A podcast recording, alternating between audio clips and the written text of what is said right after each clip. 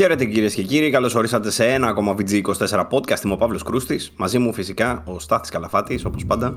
Γεια σας παιδιά, εδώ, τι κάνετε, πώς είστε? Στάθη, πώς πας, τι κάνεις? Καλά πάω, μόνο στο σπίτι, εδώ και αρκετό καιρό, η δική μου λοιπόν Αθήνα. Επομένως, μπόλικος χρόνος, αν εξαιρέσεις τώρα τη δουλειά που σιγά σιγά αυξάνεται όλο ένα και περισσότερο. Αυτές οι δουλειές έχουν κλείσει τα καλύτερα site, φίλε, μας έχουν καταστρέψει όλους. Άστα να πάνε. Θυμάμαι κι εγώ ως φοιτητής που ασχολιόμουν με τα site full, τίγκα ή μετά το στρατό, ξέρω εγώ πάλι τίγκα. Μετά με τις δουλειές καταστραφήκαμε. Δεν γίνεται, ρε παιδιά. Όχι, γενικά. Όχι, αυτό που ήθελα απλά να πω είναι ότι είναι και δύσκολο να βρεις την ισορροπία σε όλο αυτό, έτσι. Εδώ πέρα. Ναι, και εσύ που είσαι χρόνια στο χώρο, το βλέπεις ότι δεν γίνεται να την βρεις ποτέ. Κάπου αναγκαστικά κάτι πρέπει να θυσιάσεις. Και να διευκρινίσω κιόλας ότι έκανα πλάκα πριν. Προφανώς δεν γίνεται αλλιώς, γιατί αυτό που λέει ο Στάθης, το να θυσιάσεις, είναι αναγκαστικά στην ελληνική την πραγματικότητα και μπαίνουμε έτσι ζωφερά σε αυτό το επεισόδιο. Γιατί θα πρέπει να συνδυάσεις μια κανονική δουλειά, σε εισαγωγικά πάντα ή και όχι εισαγωγικά, μαζί με αυτό που κάνουμε τώρα, το οποίο σε άλλες χώρες κανονικά αυτό θα το κάναμε για κανονική δουλειά. Αλλά δυστυχώς στην Ελλάδα δεν υπάρχει αυτό. Οπότε ή θα πρέπει να θυσιάσουμε ή θα πρέπει να έχουμε καμιά καβάντζα τρελή για να μπορούμε να το κάνουμε, ή τέλος πάντων το παλεύουμε όπως μπορεί ο καθένας. Και ξεκινάει έτσι αυτή η φανταστική εκπομπή, η δεύτερη της χρονιάς, για να σας κάνουμε να σκάσει λίγο το χαμόγελο στα χείλη. Μην ανησυχείτε, δεν θα πάει έτσι και η υπόλοιπη εκπομπή με τέτοια μιζέρια. Έχουμε πολύ ωραία πράγματα για σήμερα να πούμε. Καταρχήν, θέλω να ευχαριστήσω θερμά τα παιδιά που έχουν απαντήσει. Νομίζω δεν τους έχουμε βρει ακόμα όλους τους νικητές. Κάνα δύο παιδιά λείπουν. Αλλά παιδιά, όλοι οι υπόλοιποι, από τους 13 νικητές, δηλαδή τα 10 μηνύματα ξέρω εγώ που έχω λάβει, είναι δηλαδή. Στάζουν μέλη και θέλω να σας ευχαριστήσω πάρα πολύ για αυτό το πράγμα. Πολλά παιδιά μου λένε δεν με ενδιαφέρουν τα δώρα, απλά χάρηκα ξέρω εγώ που κέρδισα και που με αναφέρατε και που είμαι στην εκπομπή και νιώθω παρέα με εσάς και τέτοια. Εμείς σας ευχαριστούμε, εμείς νιώθουμε παρέα με εσάς και είναι η απόλυτη τιμή αυτό το πράγμα το να μας το λέτε και χαιρόμαστε πάρα πολύ γι' αυτό. Και κάτι που ήθελα να πω εδώ, Παύλο, είναι ότι ναι, το λέμε και όντως το εννοούμε και είχαμε κιόλας συζητήσεις για το αν θα μπορούσε να γίνει κάποιο live. Γιατί εγώ τρελαίνομαι το να μπορώ να κάνω κάποιο live, να μιλάμε μαζί, να είναι 100% παρεΐστικο, γιατί και λογικά δεν θα έχουμε κάποιο βασικό θέμα. Αλλά δυστυχώς τα προγράμματά μας δεν το επιτρέπουν αυτό καθόλου και είναι πανδύσκολο. Ειδικά τώρα μεσοβδόμαδα να γίνει κάτι, όχι. Αλλά σιγά σιγά.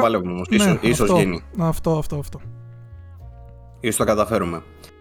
Επί τη ευκαιρία να αναφέρουμε λίγα και τα site μας και τα social μας και τα λοιπά. Μπορείτε να μας βρείτε στο vg24.gr, εκεί πέρα που αναρτούμε ειδήσεις, reviews, παρουσιάσεις και τα λοιπά. Πρόσφατα μάλιστα ανέβηκε και το review του PlayStation Portal. Θα ετοιμάσω και βίντεο γι' αυτό, δεν πρόλαβα να το έχω έτοιμο στη λήξη του embargo, αλλά θα το έχω έτοιμο. Την ειδησιογραφία μας φυσικά, η οποία αφορά προφανώς κατά βάση στο gaming. Έχουμε όμως και κάποια ψηλόγια από entertainment και hardware. Μπορείτε να τσεκάρετε και αυτά. Από κινητά δηλαδή κάποια πράγματα, από κάποιες σειρές ή ταινίες που μπορεί να μας ενδιαφέρουν. Να ανεβάζουμε και τέτοια. Και παράλληλα να πω ότι χτες κατάφερα και ανέβασα γύρω στα 4-5 reviews, τα οποία ήταν χρωστούμενα τους τελευταίους 4-5 μήνες. Οπότε, μιας και βρήκα χρόνο, έκατσα και τα ανέβασα των παιδιών του Παναγιώτη, ξέρω εγώ, της Ελένης κτλ. Έβγαλα και εγώ το Mortal Kombat 1 επιτέλους. Με κράξανε στο γκρουπάκι, στο Facebook group μας, VG24 Gaming Community, όπου κάνουμε αυτές τις κουβεντούλες τις ωραίες. Ανέβασα το review, μου απαντήσαν τα παιδιά από κάτω, είσαι άσχετος. Δεν μου είπαν είσαι άσχετος, αλλά τέλος πάντων μου είπαν ότι διαφωνούν με το review. Και έγινε μια ωραία κουβέντα τέλος πάντων, γιατί διαφώνησα εγώ για το Mortal Kombat. Τα έχω ξανααναφέρει και σε προηγούμενες εκπομπές για το Mortal Kombat, δεν θα αναλωθώ πάλι σε αυτό. Μπορείτε όμως να μπείτε στο γκρουπάκι μας να δείτε αυτές τις ωραίες κουβέντες. Επιπρόσθετα να πω ότι αν μας κάνετε και κάνα like και κάνα subscribe, πάλι μας βοηθάτε πάρα πολύ σε αυτό που κάνουμε και το εκτιμάμε πάρα πολύ. Και επίσης μπορείτε να κάνετε και συνδρομή, δεν προσφέρουμε κάτι, απλά έχετε ένα ελάχιστο ας πούμε μηνιαίο ποσό της συνδρομής 2 ευρώ το μήνα που μας βοηθάτε να παίρνουμε καφέδες και σουβλάκια. Αυτή είναι η λογική, οπότε τη συνεχίζουμε από πιο παλιά ας πούμε, με αυτή τη λογική. Δεν θέλουμε να αφήσουμε κάποιον στην απέξω και να βγάζουμε περιεχόμενο είτε νωρίτερα είτε κάποιος να μην μπορεί να το δει ας πούμε, αυτό που θα βγάλουμε. Τουλάχιστον αυτή είναι η λογική μέχρι τώρα, δεν νομίζω να την αλλάξουμε κιόλας. Αλλά όποιος θέλει τέλος πάντων μπορεί να συνεισφέρει έτσι. Αυτά νομίζω. Και μπορούμε να περάσουμε σιγά σιγά στο επεισόδιο αυτό. Η βασική θεματολογία που πιθανώς πάλι θα την έχουμε γράψει τον τίτλο, έχει να κάνει με κάποιες προβλέψεις που θα κάνουμε για το 24. Εγώ και ο Στάθης θα παίξουμε ένα παιχνιδάκι εδώ πέρα. Θα δείτε, το έχουμε φτιάξει ωραία. Είναι περισσότερο δηλώσεις. Θα κάνει αυτά, να ξέρετε. Ναι, είναι 20 ερωτήσεις. Βασικά δεν το κάνω spoil, θα το δούμε παρακάτω. Timestamps κάτω θα έχει τα πάντα όλα, θα είμαστε έτοιμοι. Πάμε όμως τώρα να περάσουμε multiplatform. Γιατί έχουμε πολύ ωραία θεματάκια. Ξεκίνησε μας, Παύλο. Ταξίδεψε μας. Το φανταστικό πρώτο θέμα αφορά πάλι στο sequel του Batman Arkham Knight. Μιλάω φυσικά για το Suicide Squad. Αυτή την τεράστια παιχνιδάρα που αναμένουμε μέσα στον Φλεβάρι. Και λέω τεράστια παιχνιδάρα γιατί ήδη σκάσανε κάποια previews. Όχι μόνο αυτό. Μαζί με τα previews, μαζί με την άρση του embargo για αυτά τα previews μάλλον, λέει η Rocksteady Warner Bros. Παιδιά, όποιος έχει παίξει και την Closed Beta, η Closed Alpha ήταν Closed Beta, μπορεί να μας μιλήσει και αυτός για το παιχνίδι. Η τύπη θέλει να κάλυψε προφανώς από παντού. Οπότε και εμείς που έχουμε παίξει το παιχνίδι, και εγώ και ο Στάθης το έχουμε παίξει το παιχνίδι και άλλα παιδιά από την ομάδα, μπορούμε να σας πούμε δύο λόγια για μία beta που έτρεξε πριν κανένα μήνα. Στάθη, πότε ήταν, ούτε που θυμάμαι, 2 μήνες. Τέλη Νοεμβρίου πρέπει να ήταν, κάπου εκεί, αν θυμάμαι καλά. Τόσο παλιά. Παίξαμε τέλος πάντων την beta, η οποία ήταν από την αρχή του παιχνιδιού κατά βάση. Είχε δηλαδή τα cutscenes, είχε απ' όλα, αλλά τότε δεν επιτρεπόταν να πεις τίποτα, ούτε καν ότι έπαιξες. Είχε και πάνω ένα λογότυπο τέλος πάντων, δεν μπορούσαμε να τραβήξουμε δηλαδή, να κάνουμε capture υλικό. Ξέρεις, όσοι παίζαμε σε OLED τρέμαμε εκείνη τη στιγμή. Λες τώρα από πού θα μου έρθει. Αλλά ευτυχώς είναι, μπράβο, είναι και σε χαμηλότερη φωτεινότητα, επομένως δεν μπορείς να επηρεαστεί τόσο εύκολα, ναι. Αλλά το σημαντικό είναι ότι έχουμε πλέον τη δυνατότητα να σας μιλήσουμε και έχουμε τη γνώμη μας σχηματίσει για να σας μιλήσουμε για το Suicide Squad και ό,τι έχουμε δει από αυτό έως τώρα. Φυσικά περιμένουμε και την πλήρη κυκλοφορία του στις 2 Φεβρουαρίου. Στάθη, θέλω να μου πεις λιγάκι για ένα screenshot που βγήκε στα Twitter. Φυσικά επιστρέφουμε εδώ πέρα που ήμασταν, ένα λεπτάκι. Το οποίο μπορείτε να δείτε εδώ και αφορά μάλλον... Τώρα το multiplayer component του τίτλου, όταν παίζει με πάρα πολλά άτομα, πεθαίνω. Δεν μπορώ. Κάτσε να βάλω full screen να το δω και καλύτερα. Συγγνώμη που είναι σε αυτή την ανάλυση εξ αρχής, αλλά πραγματικά δεν μπορούσα να το βρω σε καλύτερη ανάλυση. Για όσοι μας ακούνε αυτό, καλύτερα απλά να μας ακούτε και να μην μας βλέπετε αυτή τη στιγμή, γιατί θα βγάλετε κυριολεκτικά τα μάτια σας. Βλέπουμε εδώ πέρα gameplay. Ότι έχετε φάει, τη χειρότερη πίτσα της Αττικής. Και έχετε πάει μετά στην τουαλέτα και την έχετε βγάλει. Αυτό που αποτυπώνεται στον καμπινέ σας που την έχετε βγάλει μοιάζει πάρα πολύ με την εικόνα που βλέπουμε τώρα μπροστά μας. Λοιπόν, και ξέρεις, Παύλο, τι με θυμίζει πάρα πολύ. Παρακαλώ. Το meme που έχουν φτιάξει, δεν ξέρω αν το έχεις δει, για το Elden Ring, που και καλά αν το είχε φτιάξει Ubisoft. Πώς θα ήτανε, την οποία εικόνα την έχω εδώ ακριβώς. Εντάξει, αυτό με θυμίζει. Αυτό είναι meme, έτσι. Αυτό δεν υπάρχει, είναι meme. Αλλά είναι ξεκάθαρο κάτι που βλέπεις και στο Suicide Squad, που δυστυχώς, και για να πω την αλήθεια, όταν το είχαμε παίξει εμείς, δεν νομίζω να είχε τόσα πολλά στοιχεία στο combat. Εκτός combat, όσο αφορά τώρα την εξερεύνηση, το traversal κτλ. Προσωπικά το είχα βρει μια χαρά. Είχε κάποια elements που προσωπικά θα ήθελα να τα κλείσω, δεν μ' άφηνε το παιχνίδι, ok. Αλλά εντάξει. Είχε και το persistent dot που έχει το crosshair, πώς λέγεται, κατάλαβες, την τελίτσα στη μέση, που δυστυχώς δεν μπορούσες να την κλείσεις. Να πούμε ότι αυτό που βλέπουμε αυτή τη στιγμή είναι, εντάξει, δεν ξέρω ακριβώς σε τι συνθήκες έπαιζε αυτός που έπαιζε και τράβηξε αυτό το screenshot, αλλά είναι ολοφάνερο ότι η εταιρεία δεν πάει προς τη λογική τη σύγχρονη, τη μοντέρνα, που θέλει τα παιχνίδια με το minimized UI, δηλαδή να μην βλέπεις τίποτα στην οθόνη σου και να αναδεικνύονται τα γραφικά, γιατί σίγουρα είμαι σίγουρος ότι θα έχετε πετύχει και εσείς βιντεάκια, ξέρω εγώ, από εδώ και από εκεί, YouTube, TikTok, whatever, που παίζει κάποιος και έχει κλείσει όλο το UI για να δείξει, ας πούμε, το παιχνίδι και τις ικανότητες του, ξέρω εγώ, πάνω στο παιχνίδι κτλ. Εδώ είναι μια πολύ διαφορετική περίπτωση. Ναι, μεν εντάξει, είναι και multiplayer online τίτλος κτλ. Οπότε χρειάζεται κάποια στοιχεία. Αλλά αυτό που βλέπουμε εδώ πέρα ξεπερνά κάθε προηγούμενο και είναι εμετός. Δεν έχω άλλο τρόπο να το περιγράψω αυτό το πράγμα. Δεν είδαμε κάτι τέτοιο βέβαια στην Closed Alpha. Όπως λέει και ο Στάθης, δεν είδαμε κάτι τέτοιο. Δεν ξέρω τώρα αν αυτό που λες τώρα κι εσύ, αν παρουσιάζεται στις μάχες και αν πετάγονται επιπλέον στοιχεία, ας πούμε, για να σε βοηθήσουν να έχεις υπόψη σου όλες τις πληροφορίες που θα χρειαστείς. Καμία γιατί δεν μπορεί να το διαβάσεις αυτό το πράγμα. Κοίτα, αυτό, όπως καταλαβαίνουμε και από το screenshot, πρόκειται για κάποιο συγκεκριμένο instance. Γιατί έχει και πάνω late charges, έχεις όλους τους παίχτες. Επομένως, ο φίλος εδώ έπαιζε multiplayer λογικά. Έχει και κάποια άλλα bonus UI elements που λογικά όταν παίξεις κανονικά δεν θα τα βλέπεις κιόλας. Έχει τη move bar τέρμα πάνω που αν δεν κάνω λάθος, ναι, όχι, αν δεν κάνω λάθος, δεν υπάρχει στο παιχνίδι. Τι να πεις, τραγικό, εντάξει, είναι πολύ κακό. Οπότε, είναι πολύ κακό. Ναι, πέρα από αυτό όμως, από αυτά που είδες εσύ, που αποκόμισες, πέρα από το traversal, ας πούμε, που ανέφερες, ποια ήταν η συνολική σου άποψη από αυτά που είδαμε? Η συνολική μου άποψη είναι ότι σαν gameplay με εξέπληξε ευχάριστα. Δηλαδή το περίμενα ελαφρώς χειρότερο από ό,τι ήταν. Εν τέλει το traversal, οι εναλλαγές traversal, verticality, καθετότητας που είχε και η μάχη από χαρακτήρα σε χαρακτήρα ήταν ok, ως αρκετά καλή θα πω εγώ. Μ' άρεσε δηλαδή. Τώρα, το κυρίως θέμα που υπάρχει στο gameplay και με ενόχλησε είναι ότι δεν υπήρχαν αρκετές εναλλαγές στο πώς χειριζόσουν τον κάθε χαρακτήρα. Δηλαδή, ο κάθε χαρακτήρας είχε δύο όπλα, τα οποία ήταν ό,τι ήθελες εσύ, assault rifles, μπαζούκες, αυτόματα πάει λέγοντας, shotguns, handguns, ό,τι θέλετε είχε. Και μπορούσα, ξέρω εγώ, το ίδιο build που είχα στη Harley Quinn να κάνω και στο Gang Shark. Επίσης, η λούπα του απλά να έχεις κάποιο shooting με τον πολύ ωραίο active reload μηχανισμό από τα Gears of War και το melee σύστημα ήταν ίδιο από χαρακτήρα σε χαρακτήρα και το μόνο που άλλαζε ήταν οι κινήσεις, τα skills που είχε ο κάθε χαρακτήρας, όπου ο King Shark έκανε μια βουτιά, η Harley Quinn έπαιζε περισσότερο με το grappling hook, που αυτό ήταν κάπως ωραίο και αλλά δεν μπορώ να πω ότι με κάλυψε εντελώς στο να αισθάνομαι ότι παίζω σαν τη Harley Quinn, παίζω σαν τον King Shark. Ήθελα κάτι παραπάνω σε αυτό το κομμάτι. Όπως και το open world της Μετρόπολης φαίνεται ότι απλά να είναι έτσι όπως το είδα εγώ από τις πρώτες ώρες που μας άφησε το παιχνίδι να παίξουμε, σχετικά διάφορα objectives που θα σου δίνουν κάποιο loot και εν τέλει θα καταλήγει σε μια οθόνη με το χαρακτήρα να πανηγυρίζει και να ανοίγει το rare ή ultra rare item που για μένα είναι αυτό τραγικό και καταστρέφει την πολύ όμορφη ροή που έχει γενικότερα το παιχνίδι.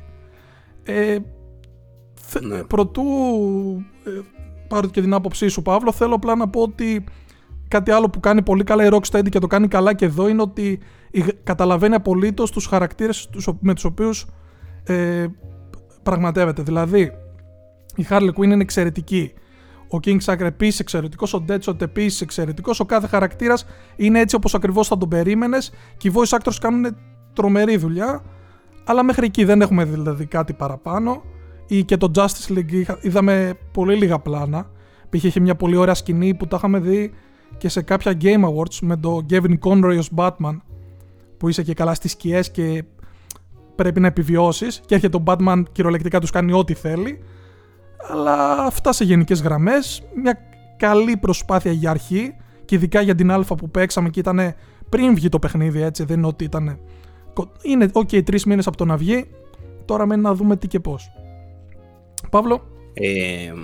Κοίτα, εγώ θα είμαι λίγο πιο θετικός και θα μου κάνει αυτό εντύπωση, γιατί εσύ ήσουν αυτός που περίμενες περισσότερο το παιχνίδι. Ναι. Αλλά εγώ είχα απογοητευτεί. Εντάξει, νομίζω και οι δύο γουστάρουμε πάρα πολύ Batman Arkham. Εγώ έχω μια επιπλέον αγάπη. Δηλαδή, είναι τα παιχνίδια, με όρισαν αυτά τα παιχνίδια, με έχουν καθορίσει από το πρώτο το Arkham. Εδώ δεν έχουμε. Δυστυχώς δεν είναι καμία σχέση, αλλά θέλω να εκφράσω τέλος πάντων έτσι την αγάπη μου για τη Rocksteady. Οπότε οι προσδοκίες από τη Rocksteady είναι πάρα πολύ ψηλές. Αυτό θέλω να πω. Παρ' όλα αυτά, από αυτά που είχαμε δει και από το είδος του παιχνιδιού κτλ., δεν μπορούσα να μην απογοητευτώ. Δηλαδή, σίγουρα δεν είναι το παιχνίδι που θα ήθελα το επόμενο της Rocksteady, ας πούμε, σίγουρα. Και αυτό νομίζω μπορεί να το πει οποιοδήποτε. Όλοι δηλαδή, ότι είναι το πρώτο πράγμα που πετάγεται στο μυαλό κάποιου.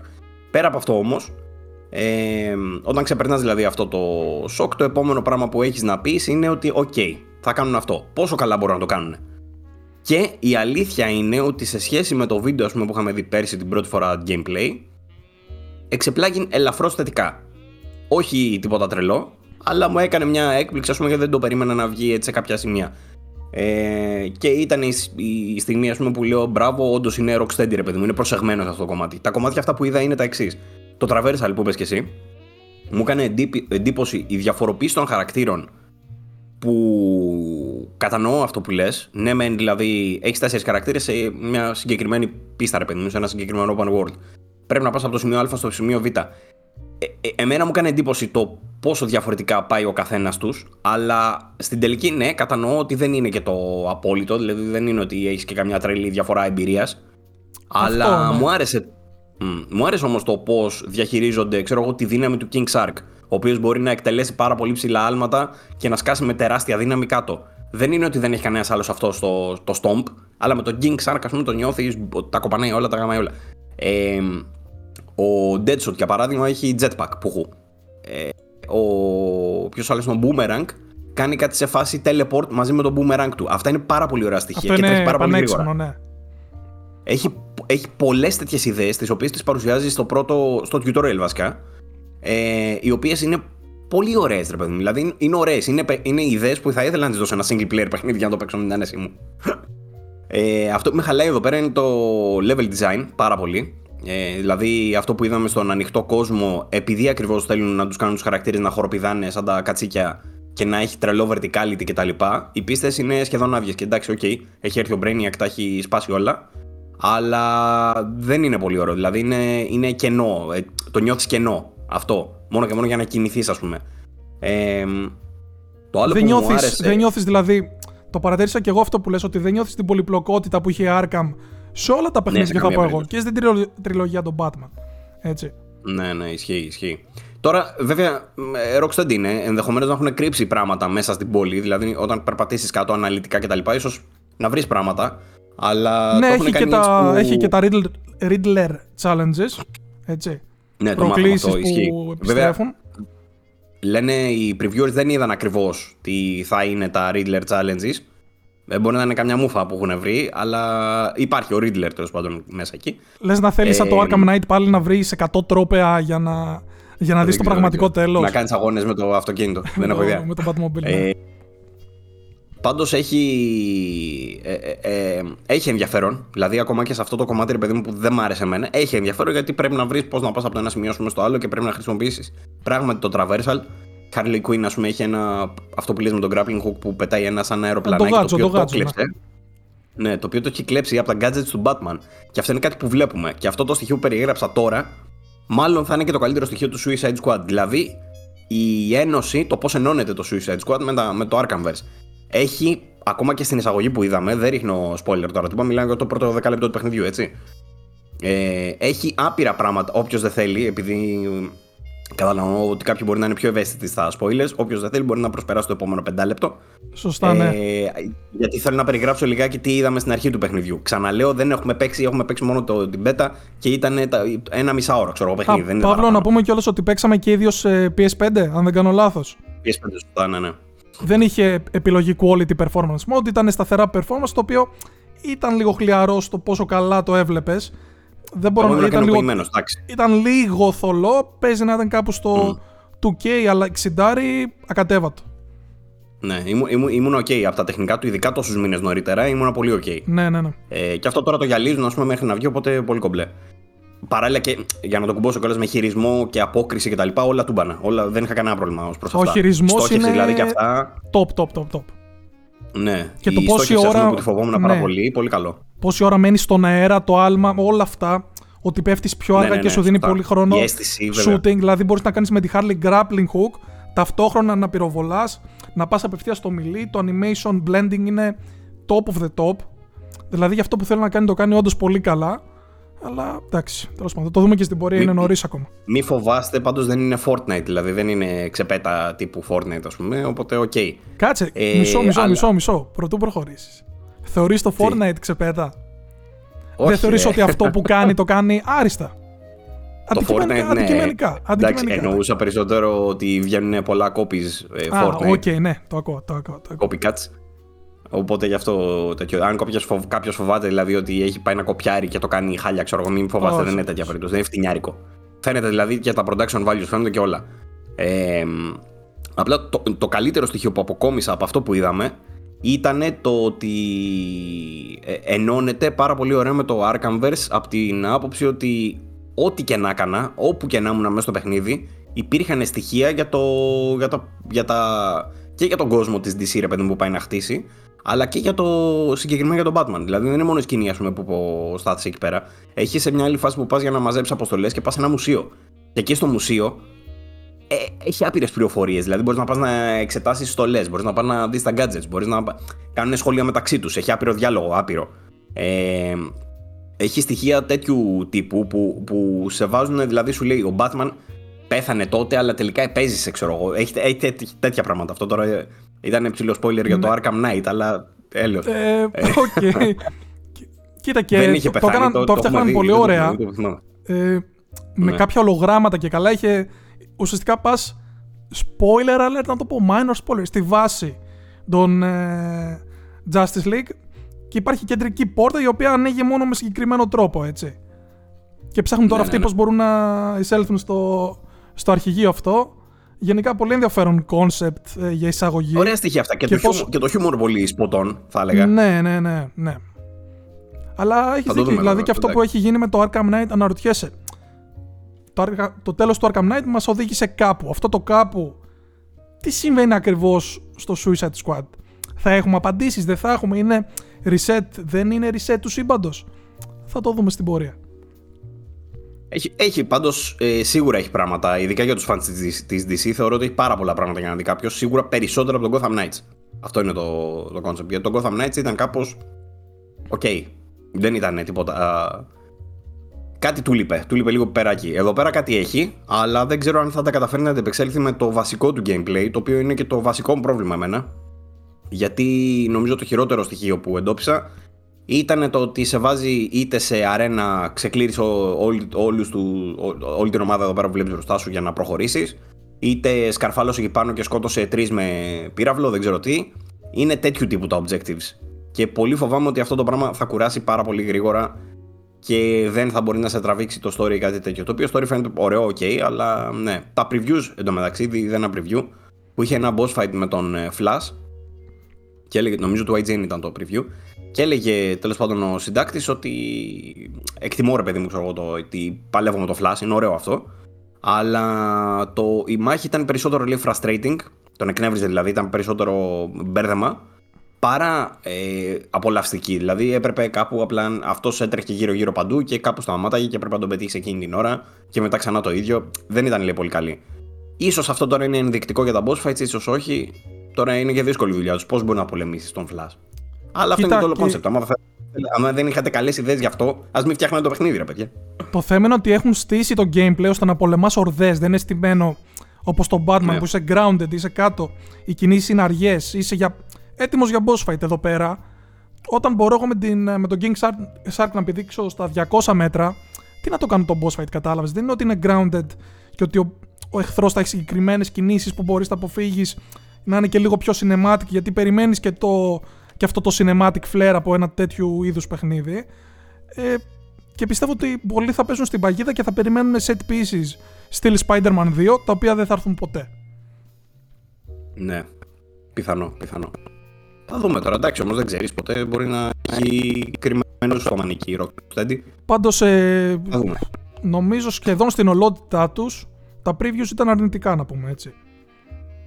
Ναι, και μάλιστα και με τίτλους πολύ, πολύ καυστικούς, σε φάση ότι έπαιξα το Suicide Squad και δεν μου άρεσε. Ήταν τόσο ξεκαθαρή. Ναι. Θα δούμε. Εντάξει, τώρα και γράφει μετά ο ίδιος συντάκτης μέσα στο κείμενο. Ελπίζω να διορθωθεί η κατάσταση μέχρι να βγει. Το οποίο το γράφει εντελώς τυπικά, γιατί ξέρει ότι δεν πρόκειται να αλλάξει η εμπειρία που έπαιξε, που είχε. Είναι αυτό που λέγαμε στο μεγάλο delay που πήρε, που ήταν να βγει νομίζω το Μάιο του 23. Και είχε πάρει. Ναι, σχεδόν ένα χρόνο. Ναι, ένα χρόνο delay. Τέλος πάντων. Αυτά με το Suicide Squad. Δεν αργεί η ώρα που θα το παίξουμε, ελπίζω. Οπότε θα έχουμε περισσότερα και από εκεί. Στάθη, μπορούμε να προχωρήσουμε στο επόμενο? Ναι, πάμε. Λοιπόν. Πάλι, συγγνώμη ρε Παύλο, πάλι μου πέταξε τώρα το UI, το Suicide. Δεν μπορώ. Πεθαίνω. Εντάξει. Ίσως είναι ενδεικτικό της κατάστασης. Λοιπόν, τέλος πάντων. Πάμε. Έχουμε για ακόμα κι άλλα νεάκια από τη Sega, η οποία Sega μας ενημέρωσε στα The Game Awards για μπόλικα παιχνιδιά. Όποιος θυμάται κάτι Golden Axe, Streets of Rage, Shinobi κτλ, που είχαμε πάθει πλάκα με το Στάθη, που μας τα έδειξε σε ένα τρέιλερ εκεί και ήταν φοβερή έκπληξη. Επιπρόσθετα είχε ένα και Crazy Taxi και Jet Set Radio, 5 παιχνίδια νομίζω είχε δείξει τότε. Ναι. Έσκασε τώρα μια ειδισούλα που λέει ότι 3 ακόμα παιχνίδια της Sega πρόκειται να επιστρέψουν, 3 franchises από τα γνωστά της. Αυτά είναι το Panzer Dragoon, το Neon Genesis Evangelion και το Sakura Taisen. Το νέο Genesis νομίζω είναι από άνιμε. Το Sakura Taisen δεν έχω ιδέα. Κάτσε ρε Παύλο, κάτσε ρε Παύλο τώρα. Τι νομίζω ότι είναι από άνιμε. Ίσως ένα από τα πιο ιστορικά, από τα πιο θρυλικά άνιμε που έχουν υπάρξει ποτέ. Το έχεις αναφέρει και σε προηγούμενο. Κοίτα, αν δεν το έχεις δει, δεν είσαι ολόκληρος σαν άνθρωπος. Είναι από αυτά τα κομμάτια που ακόμα και αυτοί που δεν έχουν δει άνιμε πρέπει να το δουν. Είναι κουραστικό, είναι περίεργο, είναι κακό όταν θέλει να είναι καλό. Είναι πάρα πολύ καλό όταν θέλει να είναι καλό. Είναι φιλοσοφημένο, είναι τα πάντα. Το Neon Genesis, και η άποψή μου είναι ότι ο μοναδικός δημιουργός που μπορεί να το κάνει παιχνίδι αυτό το πράγμα, γιατί είναι πολύ δύσκολο να γίνει παιχνίδι. Έχουν υπάρξει πάρα πολλές ταινίες επίσης που συνέχισαν με reboots, με ψευτο sequel που ήταν reboots, που ήταν καλές, δεν ήταν καλές. Όπως και να έχει, για να γίνει παιχνίδι, ο μοναδικός δημιουργός που μπορεί να το αναλάβει αυτό είναι ο Γιο Κοτάρο. Ο μοναδικός. Δεν θεωρώ ότι υπάρχει άλλος. Λες. Ή κάποιος ο Ueda, αλλά ο Ueda είναι... έχει κάποια μπομπάστικα set pieces μέσα το άνιμε.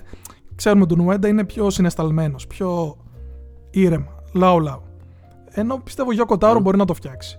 Τώρα από τη Sega δεν ξέρω ρε Παύλο, νομίζω λίγο δύσκολα. Μπορούν να συνεργαστούν, ναι. Γιο Κοτάρο δεν είναι, μόνος του είναι, δεν είναι ότι ανήκει σε κάποια εταιρεία. Πάντως όταν ερωτήθηκε και ο ίδιος για το αν θα δούμε συνέχεια στον Nier, λέει μέχρι να πεθάνω θα έχω βγάλει και το τρίτο, μην ανησυχείτε. Έτσι ακριβώς. Ο τύπος εντωμεταξύ το ξέρεις ότι κυκλοφορεί συνέχεια με τη μάσκα του Εμίλ, ενός χαρακτήρα. Πόσο συνέχεια μπορεί να είναι. Πόσο πρακτικό μπορεί να είναι. Έχει κάνει ένα κλιπάκι που προμόταρε και καλά το οτομάτα και ήταν στο σπίτι του, μέσα στην κατάθλιψη ήταν μαζεμένος έτσι και με τη μάσκα. Έμπαινε στο μπάνιο και ήταν με τη μάσκα. Δηλαδή κάνουν κάτι τέτοιο ωραία, είναι τρελός. Πολύ καλό. Και τα παιχνίδια του γενικά είναι από αυτούς τους δημιουργούς, σαν τον Sam Lake, σαν τον Kojima, που απλά παίζεις παιχνίδι τους και από τα πρώτα 5 λεπτά καταλαβαίνεις απευθείας ότι είναι δικό τους δημιούργημα. Αλλά συνέχισε. Προσωπικότητα, παιχνίδια με προσωπικότητα, ναι. Συνέχισε την είδηση. Όχι, η είδηση αυτή ήταν. Δεν έχουμε τίποτα περισσότερα νέα ως προς το τι θα δούμε και πώς θα τα δούμε. Αλλά η Sega λέει πάντως ετοιμάζει τρία παιχνίδια τουλάχιστον για αυτά. Δεν ξέρουμε αν θα είναι first party ή αν θα είναι συνεργασία, αλλά θα το δούμε. Είναι σε πρώιμα στάδια λέει ανάπτυξης και ο Tom Henderson που έβγαλε την είδηση λέει δεν ήταν σε θέση να επιβεβαιώσει τα άλλα δύο παιχνίδια που έχουν πάρει το πράσινο φως. Λοιπόν, επόμενη είδηση έχει να κάνει με το αγαπημένο Tekken, το οποίο Tekken το περιμένουμε για όποιον δεν θυμάται. Θα είναι σύντομα κοντά μας το Tekken 8, συγκεκριμένα στις 26 Ιανουαρίου. Μόλις 11 μέρες από τη στιγμή που θα δείτε αυτό το podcast. Και επίσης υπάρχει και ένα demo στο PlayStation Store. Νομίζω αποκλειστικό δεν είχαμε πει ότι είναι. Ήταν αποκλειστικό, τώρα υπάρχει παντού. Σε όλες τις πλατφόρμες κανονικά. Cool. Tekken 8, τα είπαμε και στο προηγούμενο podcast. Έχει κάτι set pieces, κάτι τέτοια ωραία πραγματάκια στο demo. Θα χαρείτε να μάθετε ότι αν δεν έχετε παρακολουθήσει την ιστορία και είστε άσχετοι και δεν έχετε ιδέα ποιος είναι ο Καζούγια και ποιος είναι ο Τζιν, ότι θα μπορείτε να βρείτε ένα βίντεο στο YouTube το οποίο δείχνει τον Brian Cox, τον δημοφιλή ηθοποιό του Succession. Και όχι μόνο βέβαια, ο τύπος έχει παίξει ψάπιρα, αλλά τέλος πάντων έχει γίνει ντόρος τώρα με το Succession, γι' αυτό το λέω. Θα μπορείτε να δείτε μάλλον το βίντεο όπου ο Brian Cox αφηγείται όλα τα γεγονότα από όλα τα παιχνίδια Tekken και πως φτάσαμε στο Tekken 8, γιατί υπάρχει μια ενιαία ιστορία. Δεν είναι όπως είναι άλλα παιχνίδια τα οποία δεν δίνουν πολύ βάση. Το Tekken δίνει λίγο παραπάνω βάση. Νομίζω Παύλο είναι, συγγνώμη κιόλας που σε διακόπτω, η μόνη σειρά που κοντράρει σε τρέλα τη σειρά των Kingdom Hearts, έτσι. Που κι αυτά έχουν μια ενιαία ιστορία από το 2002 μεν. Οπότε το Tekken είναι σε ιστορία όσο πάει. Πότε ξεκίνησαν είπες? Το 90 πόσο? Το Tekken το 1, 99, 97. Τόσο ήταν, 96. Πάντως ο Brian Cox νομίζω ότι υπάρχει συνδετικός κρίκος με το Succession, γιατί κάνει έναν, από όσο ξέρω, δεν την έχω δει τη σειρά, κάνει έναν πατέρα που είναι σε μια πολύ τοξική οικογένεια στο Succession και λίγα λες. Το οποίο θυμίζει πάρα πολύ την οικογένεια Μισίμα, που είναι η βασική οικογένεια ας πούμε στο Tekken. Ο Χεϊχάτσι, αυτός που βλέπετε με τα μαλλιά τα βούρτσα, αυτός είναι ο πατέρας, ας πούμε, παππούς, και έχει γιο τον Καζούγια που τον βλέπετε εδώ πέρα αριστερά. Πλακώνεται δηλαδή πατέρας με γιο. Και ο Καζούγια έχει και αυτός ένα γιο, το Τζιν, που παλεύει ο Καζούγια με τον Τζιν. Οπότε έχουμε πολλές γενναίες από μισήμα και τα λοιπά που πλακώνονται μεταξύ τους. Και όταν λέμε πλακώνονται, δεν εννοούμε να παίξουν σφαλιαρίτες, εννοούμε σκοτώνει ένας. Να βλέπετε εδώ πέρα τον πέταξα από τον κρεμό με τον πατέρα του και μετά χαμογελάει. Δεν λέμε καλά, πέθανα με το γελάκι, το είδες. Και είναι εντωμεταξύ αυτό που βλέπετε τώρα είναι γραφικά PlayStation 1, γι' αυτό φαίνεται έτσι. Αλλά ήθελαν κάπως να σου δείξουν με τα γραφικά PlayStation 1 ότι ο τύπος μορφάζει, ας πούμε, έτσι και χαμογελάει. Και το κάνανε φανταστικό. Πάντως και μέσα στον demo από ό,τι είχα δει έχει με τέτοια γραφικά όπως βλέπαμε τώρα, σκητσογραφίες ας πούμε, που εξηγεί την ιστορία για το κάθε παιχνίδι αναλυτικά. Είχα μπει και είχα δει, δηλαδή έβλεπα για το 1 ας πούμε τι έλεγε, για το 2 και τα εξηγεί αναλυτικά. Μάλιστα. Πιο ωραίο θα είναι βέβαια να το δει κάποιος από τον Brian Cox. Καλά, τρελαίνομαι με αυτά τα random celebrities που σκάνε από το πουθενά και για να προμοτάρουν κάποιο event, όπως είχε γίνει τον Diablo. Ποιος είχε φέρει? Πρέπει να είχε φέρει τη Megan Fox νομίζω. Η Dawn Machine Gun Kelly, δεν ξέρω ποιος είχε φέρει. Κάτι τέτοια τυχαία που λες OK, get the bread my man Megan και τα λοιπά, ναι. Ναι, η οποία Megan Fox έκανε και ένα εντελώς τυχαίο κάμεο στο Mortal Kombat 1 ως νιτάρα. Γιατί μόνο ως κάμεο μπορεί να χαρακτηρίζεται για αυτό που έκανε στο Mortal Kombat. Μάλιστα.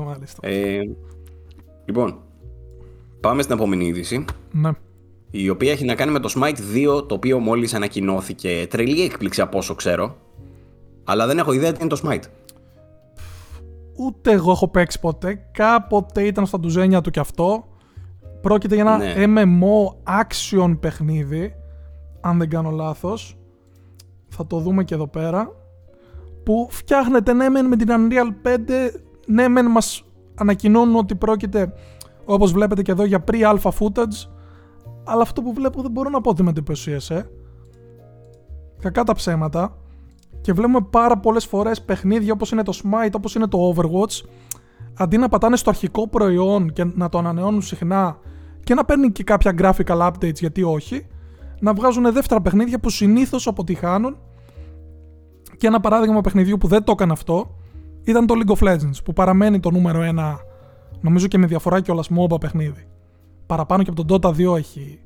Επειδή το παρακολουθώ όταν έχει παγκόσμια, δηλαδή τα νούμερα που κάνει σε θεατές είναι ξεφεύγουν. Αλλά δεν έχουν την ανάγκη να βγάλουν κανένα δεύτερο γι' αυτό. Ναι, τώρα δεν θυμάμαι και πώς έμοιαζε το Smite 1, αλλά δεν το θυμάμαι πολύ χάλια στον οπτικό τομέα. Όπως και να έχει, μπορούμε να πάμε παρακάτω. Πολύ γνωστό παιχνίδι πάντως, και εγώ το έχω, ακούσει. Ναι, τόσο να βγαίνει το 2, σίγουρα θα ενδιαφέρει κάποιους. Επόμενη βυσούλα είναι ότι ο φιλαράκος ο Alan Wake έρχεται στο Dead by Daylight, και θα πούμε τι πιο σύνηθες για horror χαρακτήρα να έρχεται στο Dead by Daylight, το οποίο έχει μαζέψει όλη την αφανκατέ, έχει μαζέψει τους πάντες. Ευτυχώς τουλάχιστον είναι πιο ταιριαστό σαν κάμεο του Alan Wake στο Dead by Daylight σε σχέση με το Fortnite που είχε μπει λίγο πριν.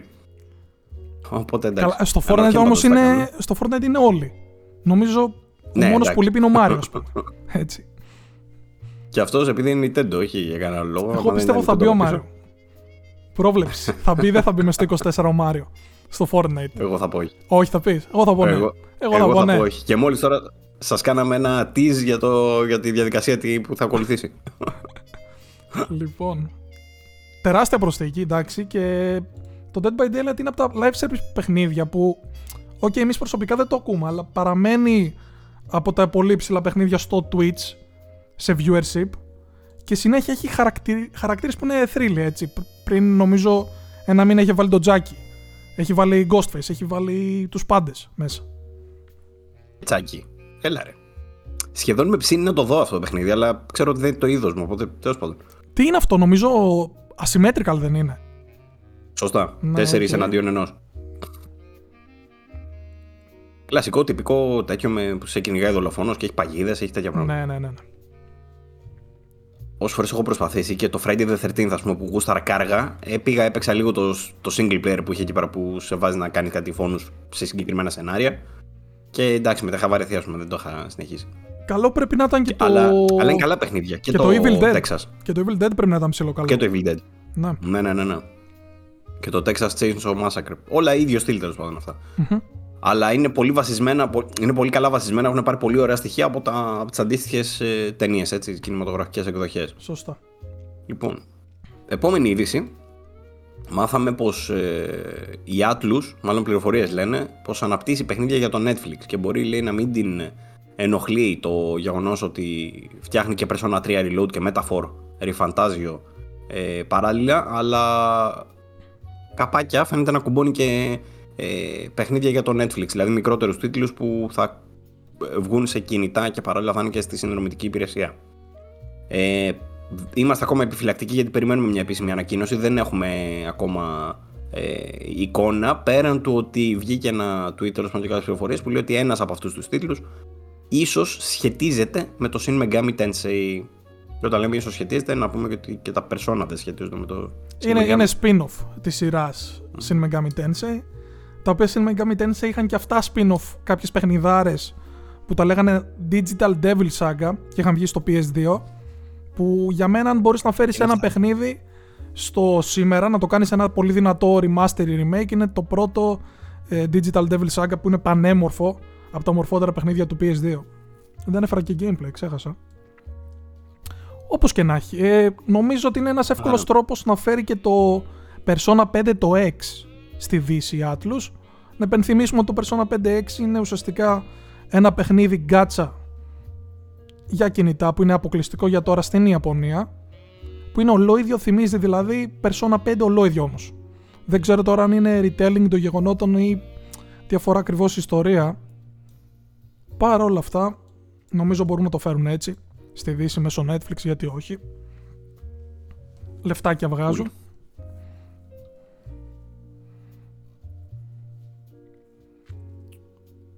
Λοιπόν, επόμενη είδηση έχει να κάνει με το πιο εμπορικό παιχνίδι της χρονιάς, όπως είχαμε δει σε προηγούμενες έρευνες κτλ, που είχαν ανακοινωθεί πωλήσεις για Ευρώπη, όχι για Ευρώπη, για Αγγλία νομίζω και Αμερική είχαμε δει. Το νούμερο ένα παιχνίδι που ήταν σε εκείνες τις χώρες, μιλώντας για premium παιχνίδια πάντα, όχι για mobile, ούτε για άλλα τύπου freemium κτλ. Freemium μάλλον ή free to play και τέτοια. Το freemium ήταν top. Μένει στο κανάλι αυτή η έκφραση, μου άρεσε. Freemium. Ναι. Το premium τέλος πάντων, κονσόλα, παιχνίδι, πάω, αγοράζω, πληρώνω το 60-80 κτλ. Το νούμερο ένα παιχνίδι του 2023 ήταν το Hogwarts Legacy. Το Hogwarts Legacy ξεκολλιάστηκε. Με συγχωρείτε για την έκφραση. Πήγα να τη μαζέψω, αλλά δεν τη μαζέψα τελικά. Και έφτασε τα 22 εκατομμύρια αντίτυπα. Να πούμε επίσης ότι. Τράπηκε λογικά. Η Avalanche. Ναι. Η Avalanche στο Disney Infinity. Τράπηκε. Να φτιάξει ξαφνικά ένα open world που να πεις «Οκ, καλό παιχνίδι, τσακ, 22 εκατομμύρια, πάρ' το απευθείας». Καλούτσι. Νομίζω δεν το περίμεναν ούτε οι ίδιοι ότι θα κάνει τέτοια επιτυχία και ότι αν το ξέρανε σίγουρα θα είχαμε και άλλα παιχνίδια Harry Potter αντίστοιχου βελληνικούς, γιατί να θυμίσουμε ότι και η EA είχε βγάλει Harry Potter παιχνίδια, αλλά ήταν παιχνίδια μικρότερου εύρους. Ποια λες τώρα, τα third person shooters που ήτανε? Ναι. Deathly Hallows Part 2 που το έβλεπα και λέω τι γραφικάρις είναι αυτά. Και ξεκινούσα μετά το gameplay και ήταν ο Χάρη έτσι. Με το ραβδί βαρούσε, δεν είναι πόνο. Δεν ήξεραν τι να το κάνουν, από ό,τι φαίνεται. Ναι. Αλλά βγάλανε τέλος πάντων το παιχνίδι όπως έπρεπε και μπράβο τους. Εντάξει, δεν ήταν μάλλον στα καλύτερα της χρονιάς, δεν ήταν στα κορυφαία 5 ας πούμε. Δεν ήταν στις πεντάδες μας, ας πούμε, για παράδειγμα. Καλά, εμένα ίσως όχι και στην τριαντάδα μου. 25 ούτε μου, όχι τριαντάδα. Όχι. Δεν έμπαινε τριαντάδα. Για μένα δεν ήταν ένα καλό παιχνίδι και όσο πάει καιρός το σκέφτομαι όλο ένα και παραπάνω πόσο δεν μου άρεσε. Okay. Το σωστό Hogwarts Legacy δεν θα πρέπει να ήταν open world για μένα. Θα πρέπει να φτιάξουν κάτι πιο semi-open και να ουσιαστικά να διαδραματίζεται κυρίως στο Hogwarts, γιατί κακά τα ψέματα όσο είσαι μέσα στο Hogwarts, το παιχνίδι είναι έπος. Δεν νομίζω κανένας να μπορεί να το αμφισβητήσει αυτό και το Hogwarts είναι σχεδιαστικά ίσως από τα πιο εντυπωσιακά κτίρια που έχουμε βιώσει ποτέ, που έχουμε εξερευνήσει ποτέ στο gaming, θα πω εγώ.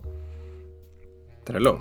Αλλά τώρα όταν βγαίνεις έξω και όταν περνάνε και ώρες και καταλαβαίνεις πόσο περιορισμένος είσαι και στην εξερεύνηση και στη μάχη που ναι μεν έχεις ποικιλία στα spells, αλλά η ποικιλία των εχθρών είναι από τις χειρότερες που έχουμε δει εδώ και πάρα πολλά χρόνια, ή ακόμα και αν έχεις διαφορετικούς εχθρούς κάνουν ακριβώς τις ίδιες κινήσεις, επομένως δεν χρειάζεται να το σκέφτεσαι πάρα πολύ Όπως και να έχει, για ομάδα θα πω εγώ που δεν είχε ξαναφτιάξει triple A σοβαρό και ήταν από τα Disney Infinity και νομίζω είχε φτιάξει και ένα πειρατής της Καραϊβικής πιο παλιά. Ένα port για το DST ήτανε, αν δεν κάνω λάθος. Είναι φανταστική προσπάθεια, έτσι, κακά τα ψέματα. Εντάξει, αυτό είναι το εντυπωσιακό του θέματος και φυσικά το IP τους βοήθησε να τσιμπήσουν 22 εκατομμύρια σε αντίτυπα. Τρελό νούμερο, όπως και να έχει. Και αναρωτιόμασταν από πριν, πώς και δεν το είχαν ανακοινώσει το νωρίτερο, δηλαδή που είναι ότι τώρα φτάσαμε τα 20 εκατομμύρια, ξέρω εγώ. Όπως και να έχει. Λοιπόν. Επόμενο είδη Sony είναι το release date του Sandland. Να το πω λίγο καθαρά, Sandland. Είναι το παιχνίδι το καινούριο της Bandai Namco που αν δεν κάνω λάθος βασίζεται σε κάποιο ανιμέ ή δεν βασίζεται πουθενά κοινό. Νομίζω τώρα βγαίνει σειρά, ετοιμάζεται, δηλαδή θα βγουν σχεδόν ταυτόχρονα. Βασίζεται στο μότιτλο μάγκα του Akira Toriyama, που για όσους δεν γνωρίζουν, ο Akira Toriyama εκτός ότι ήταν art director του Chrono Trigger, είναι και ο δημιουργός του ενός μικρού άνιμε, μικρού μάγκα, δεν το ξέρει κανένας, Dragon Ball λέγεται. Εντάξει τώρα, ποιος το ξέρει Dragon Ball? Κανείς. Ναι, δεν έχει. Βλέπω τώρα βγαίνει η άνοιξη του 24 στο Disney Plus, Sandland The Series. Σοπαρε. Μάλιστα, για να δούμε. Λένε ότι είναι πιο περιορισμένο σαν μάγκα, δηλαδή δεν, το Dragon Ball να φανταστείς ακόμα βγαίνει, οπότε ίσως το συμμαζέψουν, το φτιάξουν ωραίο. Χαρακτηριστικό art style θα πω εγώ το Toriyama, ειδικά στην αρχή που βλέπουμε τους χαρακτήρες και τα πρόσωπα είναι... Εγώ σέβομαι όσους δημιουργούς μένουν, διατηρούν το δικό τους στυλ, δικό τους όραμα και λένε ξέρετε τι, εγώ είμαι αυτός και το διατηρούν. Δεν είναι ότι αυτό θυμίζει λίγο 90s, ας το αλλάξω, ας δοκιμάσω κάτι διαφορετικό. Respect. Όπως και να έχει. Δημιουργός Dragon Ball, εντάξει, big news τότε. Καλά, απλά ξέρεις ποιο είναι το θέμα, ότι πάντα πλασάνουν τον Toriyama λες και φτιάχνει αυτό στο παιχνίδι. Ενώ στην πραγματικότητα είναι απλά original script, ή μπορεί να έχει κάνει το σενάριο, μπορεί να έχει προσφέρει κάποιο. Να είναι ο supervisor ή κάτι τέτοιο. Όπως και να έχει. Εντάξει, κάτι κάνανε. Πότε βγαίνει αυτό, 26 Απριλίου. 26 Απριλίου, ναι. Μία μέρα πριν τα γενέθλιά μου, τέλειο. Καλά κάτσα. Ωραία. Αυτά και με το Sandland. Πού είμαστε, κάτσα να το βρω, το χάσα. Ναι, μετά κάτι έχεις που δεν καταλαβαίνω τι βλέπω. Ναι, θα έχω καταλάβει εγώ. Είναι μια μικρότερη είδηση, ένα indie παιχνίδι που μου έχει αρέσει πάρα πολύ. Έρχεται επιτέλους στις κονσόλες. Μιλάμε για το Alisa, το οποίο Alisa παίρνει το developers κάτω, όπως το ονομάζουν, το port για το εξαιρετικό indie survival horror παιχνίδι που είχε κυκλοφορήσει πρόπερση, θα πω, στο PC. Όσοι διψάτε για κάτι παραπλήσιο ενός Resident Evil, θα πω, με fixed camera angles και tight σφιχτό έτσι διαχείριση με πόρους, που να έχεις τέλος πάντων λίγους πόρους και να πρέπει να επιβιώσεις, δείτε το Alisa. Πολύ εντυπωσιακό indie, ειδικά αν σκεφτούμε ότι το έχει φτιάξει μόλις ένα άτομο, ο Casper Crow, έτσι είναι το nickname του, και είναι και σύντομο σε διάρκεια, δηλαδή διαρκεί 5-6 ώρες, δεν είναι κάτι τρελό. Δεν είδα αρχική τιμή που κυκλοφορεί, να πω την αλήθεια. Ξέρουμε όμως ημερομηνία και αυτή είναι στις, θα δω τώρα, αρχές Φεβρουαρίου πρέπει να είναι. Ναι, 6 Φεβρουαρίου για όλες τις πλατφόρμες κυριολεκτικά. Ιδανικό θα πω εγώ για ένα σουιτσάκι. Μάλιστα. Κάπως έτσι μπορούμε να κλείσουμε τα multi. Τα κλείνουμε και ανοίγουμε τα του Play. Yes. PlayStation. Ωραία. Λοιπόν, αποκαλύφθηκαν οι προσθήκες του Ιανουαρίου για το PlayStation Plus Extra και Premium. Και θα πω ότι είναι χλιαρά τα πράγματα. Δεν είναι πάρα πολύ καλός μήνας. Έχουμε δει πολύ καλύτερους. Παρ' όλα αυτά, εντάξει, έχουμε σταθερά νέες προσθήκες. Η πιο σημαντική από αυτές είναι το Tiny Tina's Wonderlands Next Level Edition για PS4 και PS5. Στην ουσία είναι το spin-off του Borderlands, που βασίζεται στην Tiny Tina, επειδή είχε τρελή επιτυχία τότε το ένατο DLC του Borderlands 3, αν δεν κάνω λάθος. Το Tiny Tina's κάτι. Αποφάσισαν μετά να βγάλουν και ένα Tiny Tina's Wonderlands, το οποίο είναι στην ουσία το Borderlands αλλά σε fantasy setting. Αυτό το παιχνίδι λοιπόν είναι full διάρκεια, είναι κανονικό σαν το Borderlands και ονομάζεται Wonderlands. Είναι το πιο ενδιαφέρον θα έλεγα από την λίστα, αλλά η λίστα έχει ακόμα μέσα, θα πω αυτό που με ενδιαφέρει εμένα. Το ένα είναι το Resident Evil 2, εντάξει δεν μπορώ να μην το αναφέρω. Resident Evil 2 το remake, μπήκε και στο Game Pass πρόσφατα, ταφώς πρέπει να το κοιτάξετε όσοι δεν το έχετε δει. Είναι το παιχνίδι που ξεκίνησε τα βαριά, τα καλά τα remake για την Capcom και συνεχίζει εκ τότε. Το άλλο που θα πρέπει να τσεκάρετε είναι το Hard Space Ship Breaker, το οποίο δεν έχω ιδέα τι είναι, αλλά το βλέπω με πολύ ψηλές βαθμολογίες και το βλέπω παντού. Αν δεν κάνω λάθος, βρίσκεσαι σε ένα διαστημόπλιο, έχει συγκεκριμένους, πες το, συγκεκριμένα αντικείμενα, πρέπει να επισκευάσεις το πλοίο σου, το διαστημόπλοιό σου, και δεν πρέπει να τελειώσει ο χρόνος, γιατί αν τελειώσει ο χρόνος και δεν το έχεις επισκευάσει, χάνεις. Κάτι τέτοιο είναι, πρέπει να επιβιώσεις. Οκ. Το επόμενο παιχνίδι που έρχεται μέσα στον Ιανουάριο, γιατί τα έχω κλείσει όλα τώρα, τι κάνω ρε παιδιά, μισό λεπτάκι. Λοιπόν, το επόμενο παιχνίδι είναι το Lego City Undercover, You're My Lover. Το Lego City Undercover είναι ένα από τα πιο ενδιαφέροντα Lego παιχνίδια, πολύ παλιό βέβαια, πάρα πολύ παλιό τώρα που το σκέφτομαι. Παίζει να έχει βγει εποχές Wii U αυτό. Πώς και δεν το βάλανε στα premium αυτό. Ναι, έλαντε, θα μπορούσαν. Έχει βγει PS4. Είχε βγει PS4 έκδοση native, γι' αυτό μάλλον. Open world, αλλά Lego κτλ. Ωραίο πάντως για Lego. Just Cause 3. Θα έλεγα το καλύτερο Just Cause. Πολύ καλύτερο από το 4. Session Skate Sim. Το Session, για όσους δεν γνωρίζουν, είναι ένα από τα τελευταία έτσι, πιο πρόσφατα skateboarding games. Αρκετά καλό και αυτό. Shadow Tactics Blades of the Shogun, ένα παιχνίδι το οποίο μας έχει πρίξει ο Τατσιόπουλος, αλλά καλά κάνει γιατί είναι παιχνιδάρα από ό,τι λένε για το είδος του. Strategy, δεν το έχει παίξει άνθρωπος. ενώ θα έπρεπε. Και ούτε πρόκειται. Άιντε γεια. Πολύ κρίμα, πολύ κρίμα. Περιμένω τώρα εγώ Dragon's Dogma 2. Περιμένω εγώ Dragon's Dogma 2, θα κάτσω να παίξω. Πώς το είπες, καν το ξέχασα κιόλας. Shadow Tactics. Και είναι και φιλοπαλιότερο αυτό, αλλά αξίζει γιατί λένε ότι είναι παιχνιδάρα. Εντάξει, όχι πλάκα κάνουμε, όντως αξίζει, αλλά πού να βρεις τώρα το χρόνο έτσι. Αλήθεια αυτό. Vampire the Masquerade Swansong είναι το spin-off και αυτό βασισμένο στο σύμπαν του Vampire the Masquerade, το οποίο είναι τύπου, αν θυμάμαι καλά, narrative. Το είχαμε κάνει review, το θυμάμαι τώρα αυτό.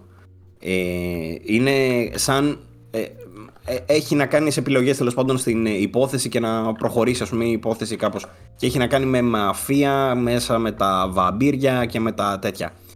Προσπαθώ τώρα να βρω το review, γι' αυτό κάνω έτσι. Κοίτα, γενικά θυμάμαι είχε πάρει μέτριες κριτικές. Δηλαδή υπήρχαν κάποιοι που το αγάπησαν, κάποιοι που λέγανε ότι το παιχνίδι ήταν έτσι και έτσι. Γενικά δεν νομίζω να τα πήγε τόσο καλά. Λοιπόν, το είχαμε κάνει review το Μάιο του 22 και η Ελένη του είχε βάλει 7. Ναι, εντάξει. Δεν είναι τίποτα τρελό, αλλά. Όχι, ο Τατσιόπουλος το είχε βάλει αυτά, όχι η Ελένη. Δεν είναι τίποτα τρελό, αλλά είναι οκ, ρε παιδί μου. Λέει, προσφέρεται λέει, για υπόβαθρο βιντεοπαιχνιδιών γενικά ο κόσμος. Αλλά δεν τρελαινόμαστε με αυτό που πήραμε τελικά. Λοιπόν. Και το άλλο το παιχνίδι που κλείνει τα έξτρα είναι το Surviving the Aftermath. Αυτό δεν έχω ιδέα τι είναι, δεν το έχω ξαναδεί ποτέ μου. Πρώτη φορά το έχω και εγώ. Όχι. Μια χαρά. Άρα είναι πολύ καλός ο μήνας, από εκεί καταλαβαίνετε. Παρ' όλα αυτά βλέπω τώρα στο Steam έχει 7 στα 10 οι αξιολογήσεις έχουν, εντάξει, post-apocalyptic, gather resources, έχει τέτοια πραγματάκια, εντάξει, οκ. PS Plus Premium, Rallycross, αυτό το θυμάμαι, εντάξει, εποχές PlayStation 1, από τα καλά τα Rally τότε. Star Wars Episode 1 The Phantom Menace, με αυτό γελάγαμε πάρα πολύ τότε στο PlayStation 1. Street Fighter 30th Anniversary Collection, έχει μέσα όλα τα παλιά τα Street Fighter, νομίζω μέχρι και το Third Strike. Legend of Mana, Secret of Mana. Καλή ιδέα αυτή, να βάλουν τα δύο τα παιχνίδια τα Mana μέσα στο Premium. Το οποίο είναι remasters, έτσι, απλά τα έχεις στο Premium, είναι εκδόσεις PS4. Και είναι σχετικά πρόσφατες κιόλας, δηλαδή βγήκαν τα προηγούμενα χρόνια. Τα προηγούμενα 1-2 χρόνια. Αυτά με τις προσθήκες στο Plus. Οκ, μήνας. Είναι λίγο κάτω του μετρίου, θα πω. Okay. Και ξέρεις τι, ότι αν ήταν αυτός ο μήνας Game Pass, θα ήταν από τους χειρότερους όλων των εποχών. Αλλά τώρα που είναι Plus, είναι απλά OK, γιατί ξέρουμε τι να περιμένουμε από την κάθε συνδρομητική. Για μένα το Game Pass συνεχίζει και διατηρεί μια σχετικά πολύ καλή πορεία θα πω με τις προσθήκες που έχει μηνέα, ναι. Και περιμένεις, επειδή είναι γνωστό ότι βάζουν πολύ μεγάλους τίτλους και Day One, να δώσουν εκεί κάτι παραπάνω. Ναι, σε σχέση με το Plus που... Να φανταστείς τώρα με το Plus, δεν μπορείς να είσαι σίγουρος τι θα μπει κάθε μήνα. Είναι εντελώς random, ενώ το Game Pass πάνω κάτω καταλαβαίνεις τι θα παίξει. Πώς θα ναι, κινηθεί. Μπορεί το Plus, έτσι... μπορεί στο Extra να μην έχει ούτε μία... Λες, μπορεί να μπει στο Plus. Ναι, ναι, ενώ στο Extra π.χ. μπορεί να μην έχει ούτε μία μεγάλη κυκλοφορία έναν μήνα. Το Premium ναι, καλά, πεταματού συνέχεια, έτσι. Δίνουν που και που ένα καλό, το τσιμπάνε από την PS3 Collection, μπαπ, βάλτε το εδώ. Όπως και να έχει. Λοιπόν, επόμενη είδηση, πέρα από τα PlayStation Plus Extra, έχουμε τα πρώτα πλάνα από την ταινία Gravity Rush. Η προσαρμογή του Gravity Rush σε ταινία έκανε, λέει, μια περίεργη εμφάνιση, έτσι, ένα περίεργο κάμεο στη CES, την έκθεση τεχνολογίας που γίνεται στο Las Vegas. Και εμφανίστηκε για κάποιο λόγο εκεί, εμφανίστηκαν σκηνές από τον Gravity Rush. Οι σκηνές που είδαμε, εγώ θα πω, είναι ενδιαφέρουσες. Δεν περιμέναμε να το δούμε. Εγώ δεν θυμόμουν να κάνω κιόλας ότι έβγαινε ταινία Gravity Rush. Ναι, ναι, ναι. Ίσως φαίνεται το προχωράει το θέμα. Ωραίο το sequel του Meet the Robinsons. Φανταστικό μοιάζει. Εντάξει, θα δούμε. Αυτό που βλέπω από αυτή την εικόνα, εκτός ότι μου λέει ότι είναι εντελώς σε πρώιμη μορφή, πρώιμο στάδιο. Ναι, πρώιμη. Θυμίζει λίγο, θα έλεγα, και ότι νομίζω και η κατεύθυνση που το πάνε είναι προς Alita Battle Angel του Κάμερον. Αν το θυμάσαι. Μπορεί, δεν αποκλείται. Που προσωπικά μου είχε αρέσει και νομίζω κάτι έχει πει και ο Κάμερον, ότι ίσως βγει κάποτε και δύο. Ή δεν ήταν του Κάμερον. Ή δεν ήταν του Κάμερον. Ναι, Spielberg. Αλλά σίγουρα ο Κάμερον νομίζω κάπου βοήθησε. Δεν ξέρω αν το έγραψε, κάτι έκανε. Μπορεί. Εκτός ότι έχει τρελό ενδιαφέρον, πάντως είναι κρίμα που το Gravity Rush, δηλαδή, ήταν το παιδί του δημιουργού των Silent Hill. Πάει και το στούντιο, έκλεισε το Japan Studio. Και τώρα φαίνεται... Έχω πολύ περίεργη εμπειρία με τα Gravity Rush. Είχα παίξει το ένα στο PSV, νομίζω που είχε βγει, που ήταν αποκλειστικό τότε. Ναι. Δεν μου άρεσε. Περίμενα βγει και το Remaster, το εκτίμησα παραπάνω. Αν και το είχα λιώσει και στο Β το είχα λιώσει, αλλά το έκανα λίγο αγκαρία, θυμάμαι. Στο Remaster το εκτίμησα λίγο παραπάνω. Αγόρασα το 2 χωρίς τη δεύτερη σκέψη. Το είχα πάρει σχετικά αρχή, ξέρω, σχετικά υψηλή, στη full price σχεδόν.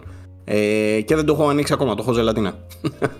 Εμένα οπότε το 2 που λένε ότι είναι πολύ καλύτερο δεν το έχω παίξει. Ναι, η εμπειρία μου ήταν ότι τα είχα αγοράσει και τα δύο στυλ 10 ευρώ, 5 ευρώ το ένα, 5 ευρώ το άλλο. Γύρω στο 2018 θα πω. Είχα παίξει το ένα που είχε και 60, μ' άρεσε πάρα πολύ. Ειδικά για Sony και για το τι σημαίνει Sony στο σήμερα, είναι καμιά σχέση, εντελώς διαφορετικό. Ένα έτσι comic book στυλ παιχνίδι με πολύ ωραίες ιδέες στο traversal που... Περίεργα mechanics. Μερικές φορές δεν δουλεύουν, είναι λίγο άγαρμπα, αλλά σέβεσαι αυτό που προσπαθεί να κάνει το παιχνίδι. Και είχα βάλει το 2, είχα παίξει... Να πούμε το 2 δεν έχει 60 FPS δυστυχώς. Και ούτε έχει υπάρξει κάποιο PS4 Pro patch. Είναι δηλαδή στο 30. Το είχα παίξει εντελώς πιο όμορφο, πιο περιποιημένο. Ξεκινάει με cinematics. Γενικά φαίνεται ότι το περιποιηθήκαν παραπάνω. Αλλά δυστυχώς και αυτό το παράτησα μετά τη μία ώρα. Το πρώτο τερμάτισα κανονικά, αλλά το δεύτερο για κάποιο λόγο δεν με τράβηξε. Έπαιξα δηλαδή μία ωρίτσα εκεί που βγαίνεις από στο ορυχείο που είσαι, τέλος πάντων, και το άφησα μετά. Θέλω να το ξαναπιάσω κάποια στιγμή. Μια χαρά.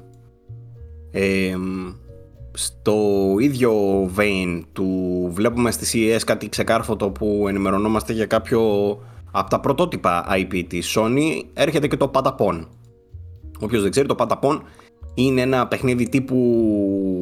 Πώς λέγεται τώρα αυτό, τι να είναι, strategy θα πω, γιατί όχι, action, τέλος πάντων, strategy, όπου ελέγχεις μια ομάδα από τα Patapon, που είναι κάποια ανθρωπάκια έτσι με ακόντια και με ασπίδες, και παίζουν ρυθμικά σε μάχες, και εσύ τους ελέγχεις και τους λες τι να κάνουν, που να πάνε κτλ.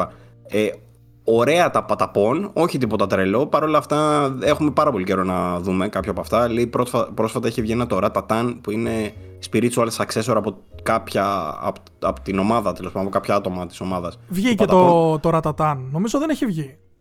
Ήταν σε Kickstarter πρόσφατα. Ναι, από τους original δημιουργούς που έφυγαν, οκ, εννοείται. Πάντως ξέρεις τώρα τι δεν καταλαβαίνω, ρε Παύλο. Αυτό είναι δήλωση ότι πειραματίζονται, είναι δήλωση ότι φτιάχνουν άνιμε. Η εικόνα που βλέπουμε είναι από το παιχνίδι, από τι είναι ακριβώς. Η εικόνα που βλέπουμε προσωπικά δεν νομίζω να είναι από παιχνίδι, γιατί βλέπω λίγο το budget, ειδικά για αυτή τη σκηνή, είναι ψηλό για Patapon, ειδικά στο βάθος, αν δούμε τα δέντρα. Και το rendering μπορεί όμως να έχουν κάνει και τη μετάβαση. Δεν το ξέρεις. Μπορεί το Patapon 3, ας πούμε, που θα είναι μάλλον αυτό ίσως, να έχουν κάνει την υπέρβαση. Κοίτα, προσωπικά δεν θα ήθελα να δω τέτοιο art style. Γιατί τα παλιά, αν θυμηθούμε, είχαν ένα πολύ συγκεκριμένο στυλ, ένα 2D καθαρό, που ήταν πολύ κοφτερές σιλουέτες των χαρακτήρων κτλ. Ήταν πολύ ιδιαίτερο. Τώρα να μου το κάνεις ένα generic, real life, ξέρω εγώ, στυλ Patapon, not. I won't take it. I won't have it. Αλλά όπως και να έχει, πολύ θετικό που μια Sony που την έχουμε συνηθίσει λίγο τα τελευταία χρόνια να μην ρισκάρει ιδιαίτερα, φαίνεται και με το Gravity Rush που το κάνει η ταινία και είναι μεγάλο στοίχημα, και με το Patapon κάτι τουλάχιστον θέλει να αλλάξει. Και γενικά το 24 να πούμε ότι θα είναι τεράστια χρονιά για τη Sony, γιατί θα αλλάξει και ο CEO, έτσι, του PlayStation. Ναι, ισχύει. Θα δούμε και ποιος θα είναι εκεί πέρα. Προχωρώ στην επόμενη είδηση που είναι μάλλον η πιο σημαντική, ίσως η δεύτερη πιο σημαντικότερη για το PlayStation, θα έλεγα, αυτήν την εβδομάδα, και έχει να κάνει με το The Last of Us του HBO, τη δεύτερη σεζόν, που επίσημα πλέον ανακοίνωσαν αυτό που φημολογούνταν εδώ και πάρα πολλούς μήνες, ότι η Caitlin Dever θα κάνει την Abby, η κοπέλα που όλοι νομίζαμε ότι θα είναι η Ellie πρωτού δούμε τη σειρά, έρχεται τελικά και θα μπει στο ρόλο της Abby. Το ανακοίνωσαν επίσημα Naughty Dog, Sony και το HBO,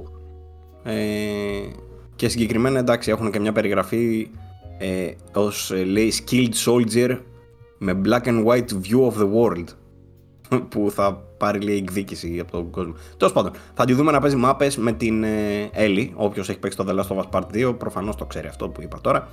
Δεν είναι κανένα τρελό spoiler, αλλά η Abby θα παίξει μάπες με την Ellie. Η Caitlin Dever, δηλαδή, Dever με την, πώς την είπαμε, την ξέχασα. Με την Bella Ramsey. Ναι. Δεν ξέρω πώς θα γίνει αυτό, τι ακριβώς, πώς θα το στήσουν για να βγει αυτό. Σωστό, αλλά αυτό θα γίνει. Εγώ αυτό θα πω, δεν ξέρω. Ακόμα η Μπέλα Ράμζη κάτι δεν. Στο show την ήταν... έχεις δει που προπονείται? Την έχω δει που προπονείται. Στο show ήταν φανταστική, κάνοντας μια πολύ μικρότερη, πιο ευάλωτη Έλλη, τέλος πάντων, και τα αστεία της ήταν on point. Το πίστευες 100%. Αλλά τώρα για τη δεύτερη σεζόν που βλέπουμε και μια Έλλη που έχει μεγαλώσει, έχει οριμάσει. Τέλος πάντων, δεν θα κρίνω από νωρίς, δεν αξίζει κιόλας.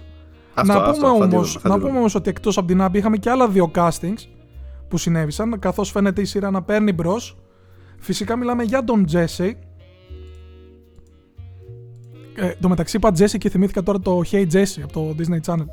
Όπως και να έχει, ο οποίος θα τον ενσαρκώσει ο, αν δεν κάνω λάθος, Young Mazzino. Δεν ξέρω πώς προφέρεται. Και εγώ τη φωτογραφία του είδα, δεν το είδα. Ναι, ο ηθοποιός, αν δεν κάνω λάθος, έπαιξε στο Beef, στη σειρά που ήταν στο Disney Plus. Disney Plus ή Netflix. Netflix. Που πήρε και πάρα πολλά βραβεία. Και επίσης έχουμε και την... Μάθαμε ποια κοπέλα θα ενσαρκώνει την Ντίνα. Και το όνομά της είναι, θα πω, Ιζαμπέλα Μερσέντ. Η οποία, για όσους δεν ξέρουν, είναι η Ντόρα η μικρή εξερευνήτρια. Στη live action ταινία της Ντόρα που βγήκε. Αλήθεια. Και όμως θα πω τέλειο casting και στις τρεις επιλογές. Δεν θα μπορούσαν να είναι καλύτερες. Θέλω να δω λίγο την Dever πώς παίζει στο No One Will Save You, νομίζω ονομάζεται ταινία, που είναι στο Disney Plus. Ναι. Δεν την έχω δει ακόμα. Μπράβο, που την κυνηγάνε εξωγήινοι. Μπράβο, αυτό. Η Diver, να πω ότι την έχω δει στο Unbelievable και ήταν πραγματικά unbelievable. Ήταν φανταστική, πολύ καλή ηθοποιός, ρε παιδί μου, αυτό μου άρεσε. Όπως και θεωρώ ότι όντως στη γενιά της είναι από τις καλύτερες επιλογές. Ναι, και είχε παίξει και στο Dope Sick, μια σειρά που είχε πάει πάρα πολύ καλά και νομίζω είχε πάρει και Golden Globe από εκεί. Αν δεν κάνω λάθος. Περίμενε λίγο. Ανάβω λίγο ένα air conditioner γιατί έχω ψοφήσει από το κρύο. Συνέχισε όμως. Ποιον έχουμε? Συνεχίζω. Λοιπόν, να δούμε τι άλλο έχουμε. Πάμε παρακάτω. Παιδιά, είχαμε ανακοίνωση. Εντάξει, εμείς το γνωρίζαμε. Για το Grounded 2, που είναι το ντοκιμαντέρ, επιτέλους θα πω εγώ, για το The Last of Us Part 2.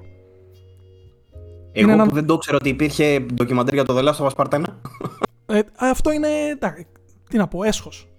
Νομίζω και το είδα τώρα ότι είναι μια μισή ώρα και θα κάτσω να το δω. Ναι, είναι από τα δύο καλά ντοκιμαντέρ της Sony, είναι αυτό και το Raising Kratos. Για το God of War, ναι. Έπως, αυτό ήταν έπως. Όπως βλέπουμε από το τρέιλερ και το λέει κιόλας ότι ξεκίνησαν γυρίσματα, αλλά το 2019 λόγω COVID το ντοκιμαντέρ το εγκατέλειψαν ουσιαστικά, έτσι.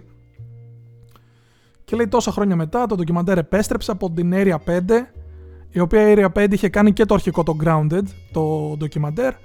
Έφτιαχνε ένα ντοκιμαντέρ για το το Outlanders, ένα live service παιχνίδι, αν θυμάσαι, της Square Enix που ήταν και πήγε άπατο. Δεν ξέρω αν βγήκε αυτό ποτέ. Όπως και να έχει, αυτό που είπαν μάλιστα είναι ότι θα κυκλοφορήσει μελλοντικά και θα προσθεθεί με δωρεάν update, να το δείτε και μέσω του The Last of Us Part 2 Remastered. Θα προσθεθεί, φαντάζομαι, στα μενού μέσα, ναι. Αυτές τις μέρες παίζω το παιχνίδι, ετοιμαζώ το review για τις 16 του μηνός, νομίζω 16 είναι λίγη το embargo. Θα έχουμε να συζητήσουμε, λέει, στην επόμενη εκπομπή περισσότερα για το The Last of Us Part 2 Remastered. Θα έχει λήξει το embargo. Οπότε θα τα δούμε και όλα αυτά. Ναι.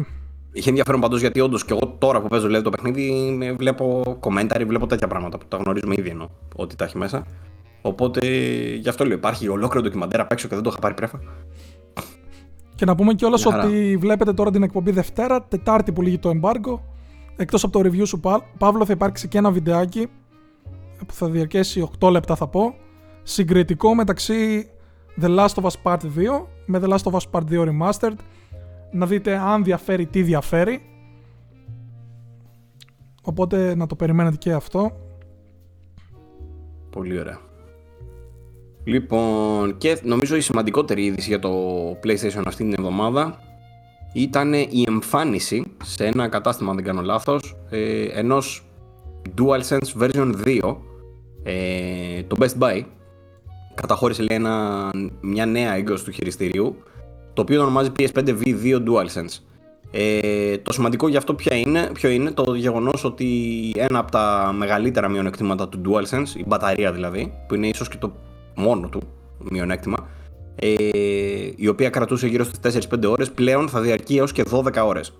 Μιλάμε για υπερδιπλασιασμό της αυτονομίας, το οποίο είναι τουλάχιστον θετικό, ας πούμε. Παράλληλα θα έρχεται με ένα πακέτο, θα είναι λίγο πιο ακριβό, θα κοστίζει λίγο $89 και $99, που λογικά θα αρτηριώσει τα €100 δηλαδή Ευρώπη, αν βγει και τέλος πάντων αν ισχύουν όλα αυτά. Αλλά θα έρχεται, λέει, παράλληλα και με μία βάση φόρτισης. Ωραίο αυτό, premium πακετάκι τέλος πάντων, πιο premium από το να αγοράζεις και το χειριστήριο, κάτι είναι και αυτό, ωραίο είναι. Ναι, βέβαια να πω σε αυτό το σημείο ότι έλεγαν και καλά ότι το DualSense έχει 8 ώρες διάρκεια ζωής μπαταρία τέλος πάντων, κάτι που δεν ισχύει, δηλαδή τώρα που παίζω Baldur's Gate έχω και λίγο περισσότερο ελεύθερο χρόνο τα βράδια και χάνομαι, δεν μετράω καν τις ώρες, πάντα χρειάζεται να το φορτίσω δεύτερη φορά, πάντα. Ναι. Αν παίζεις 2 μέρες ενδεχόμενες, στάθμι. Όχι, δεν είναι αυτό. Είναι ότι όντως έχω μετρήσει τις ώρες και αυτό που λες ισχύει, ότι παρότι λένε οι ίδιοι ότι η διάρκεια του είναι πιο κοντά στις 8 με 10 ώρες, η πραγματικότητα είναι και γύρω στις 5-6, θα πω εγώ, max. Ναι, συμφωνώ. Εντάξει, τώρα το 8 ώρες μπορεί να βγαίνει, ρε παιδί μου, αν δεν παίζεις παιχνίδια που είναι πολύ απαιτητικά σε haptics και rumble και τέτοια πράγματα. Αυτό. Αλλά ναι, με μια μέση χρήση, ας πούμε, στα παιχνίδια. Τώρα αυτό που το λες παίζει να ισχύει, γιατί και το Baldur's δεν είναι ότι κάνει μια υπερσύγχρονη χρήση του DualSense, αλλά έχει πολύ έντονες δονήσεις, πολύ έντονες όμως. Δηλαδή, αν σκάσει κάποιο critical strike οτιδήποτε, το χειριστήριο αρχίζει το και το νιώθεις, ακριβώς. Ωραία. Πέρα από το DualSense όμως, έχουμε ένα ακόμα πολύ ωραίο νεάκι για τους χρήστες PlayStation. Έρχεται το Immortality στο PlayStation 5. Το Immortality, για όσους δεν ξέρουν, είναι το παιχνίδι της Half Mermaid του Sam Barlow, δημιουργός των Talking... πώς λέγεται? Τα ξέχασα, το Silent Hill Shattered Memories, Her Story και το... Shattered Memories, το έχω ξεχάσει και αυτό. Και ναι. Her Story με κόλλησες τώρα, ναι. Talking. Δεν το βρούμε, θα το βρούμε. Είναι τα παιχνίδια αυτά που λειτουργούν με full motion video και έχουν κάποιους τοπιούς που παίζουν σε κάποια βίντεο και πρέπει να τις καρτάρεις σε κάποια βίντεο για να βρεις τι παίζεις από πίσω. Το Immortal, για όποιον δεν ξέρει, να πούμε ότι ήταν τα κορυφαία. Νομίζω το είχα εγώ στη θέση νούμερο 2, Ταξιόπουλος νούμερο 2-3 και αυτός κάτι τέτοιο. Πέρσι, από τα περσινά παιχνίδια, ήταν μια εμπειρία φανταστική, αναπανάληπτη, σίγουρα το καλύτερο παιχνίδι του δημιουργού του. Και μια εμπειρία, ρε παιδί μου, που δεν πρόκειται να ξεχάσω σύντομα για κανένα λόγο. Στάθη, δεν ξέρω, το έχεις παίξει, φαντάζομαι. Εννοείται, το έχω παίξει και εμένα ήταν μέσα στη δεκάδα μου, νομίζω, θέση νούμερο, θα πω, ή 7 ή 6 για τη χρονιά εκείνη. Μια χαρά, μια χαρά. Όντως, ό,τι πιο ενδιαφέρον έχει φτιάξει ο δημιουργός αυτός. Θα πω ότι έχει κάποια σφάλματα στο design σε σχέση με το πόσο γρήγορα μπορείς να φτάσεις στο πραγματικό τέλος. Δηλαδή, μπορεί να έχεις δει το πραγματικό τέλος και να μην έχεις δει την τρίτη ταινία, θα πω εγώ, όλα καθόλου. Όλα τα παιχνίδια. Ισχύει. Όλα του τα παιχνίδια έχουν τέτοιου τύπου. Που λίγο ξενερώνεις. Ναι, λίγο κάπως, ρε παιδί μου, μπορεί να βρεις κάτι κατά λάθος και όντως να πας πιο γρήγορα προς το τέλος. Ενώ δεν είναι αυτή η κανονική ροή, αλλά παρόλα αυτά έχει μερικές στιγμές μέσα που είναι όχι σοκ. Δεν το έχεις ξαναδεί, ας πούμε, ποτέ. Δεν το έχεις ξανανιώσει ποτέ αυτό που σου κάνει. Αφήνεις χειριστήριο κάτω και είσαι όπα, τι είδα, τι έπαθα, τι έκανα. Τι είμαι. Οπότε, ναι, η Mortality παιχνιδάρα έρχεται PlayStation 5, 23 Ιανουαρίου. Ναι.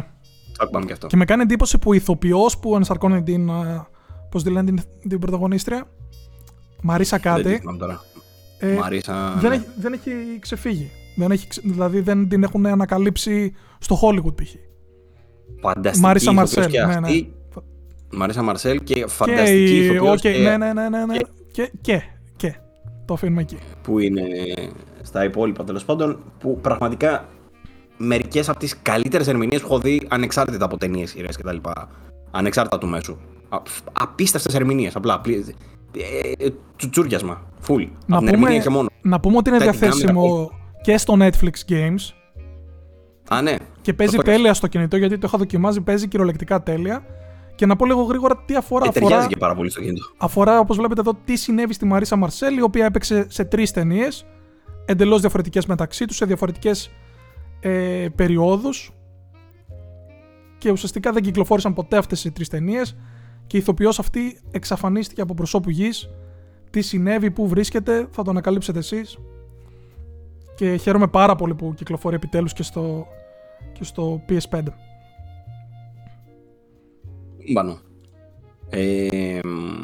Λοιπόν, επόμενη είδηση έχει να κάνει με το επερχόμενο State of Play, για το οποίο ακούσαμε κάποιες φήμες.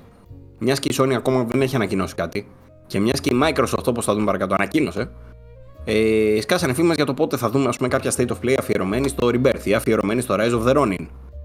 Και οι φήμες λένε ότι κατά πάσα πιθανότητα θα δούμε πάρα πολύ άμεσα μέσα στις επόμενες εβδομάδες. Δηλαδή, κατά πάσα πιθανότητα μέσα στο Φλεβάρι θα παίξει κάτι. Αναμένεται και ένα Nintendo Direct του Maxi μέσα στο Φλεβάρι. Και πιθανότατα να δούμε παιχνίδια όπως είναι, ξέρω, το Pacific Drive που ετοιμάζεται κάπως έτσι. Που ετοιμάζεται να βγει και αυτό. Οπότε αναμένεται. Yes. Δεν έχουμε κάτι πολύ solid, συγγνώμη γι' αυτό, αλλά. Όχι, το μόνο που ίσως να ξέρουμε, η φημολογείται, είναι ότι πάλι θα είναι ένα από τα State of Plays που θα είναι περισσότερο contractual obligation, δηλαδή θα χρειάζεται η Sony να προμοτάρει κάποια δεύτερης διαλογής, θα πω εγώ, trailers, απλά για να τηρήσει τα συμβόλαια που έχει με κάποιους third parties. Άλλωστε, State of Plays ξέρουμε γενικότερα ότι μην περιμένετε τίποτα. Εντάξει. Ναι, κάπως πρέπει να χτίσουμε και εμείς όμως ένα hype, ένα expectation. Αυτό θα έρθει με το PlayStation Showcase.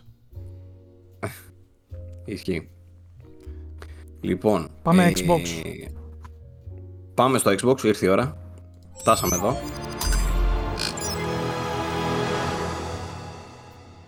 Και θα πούμε το εξής.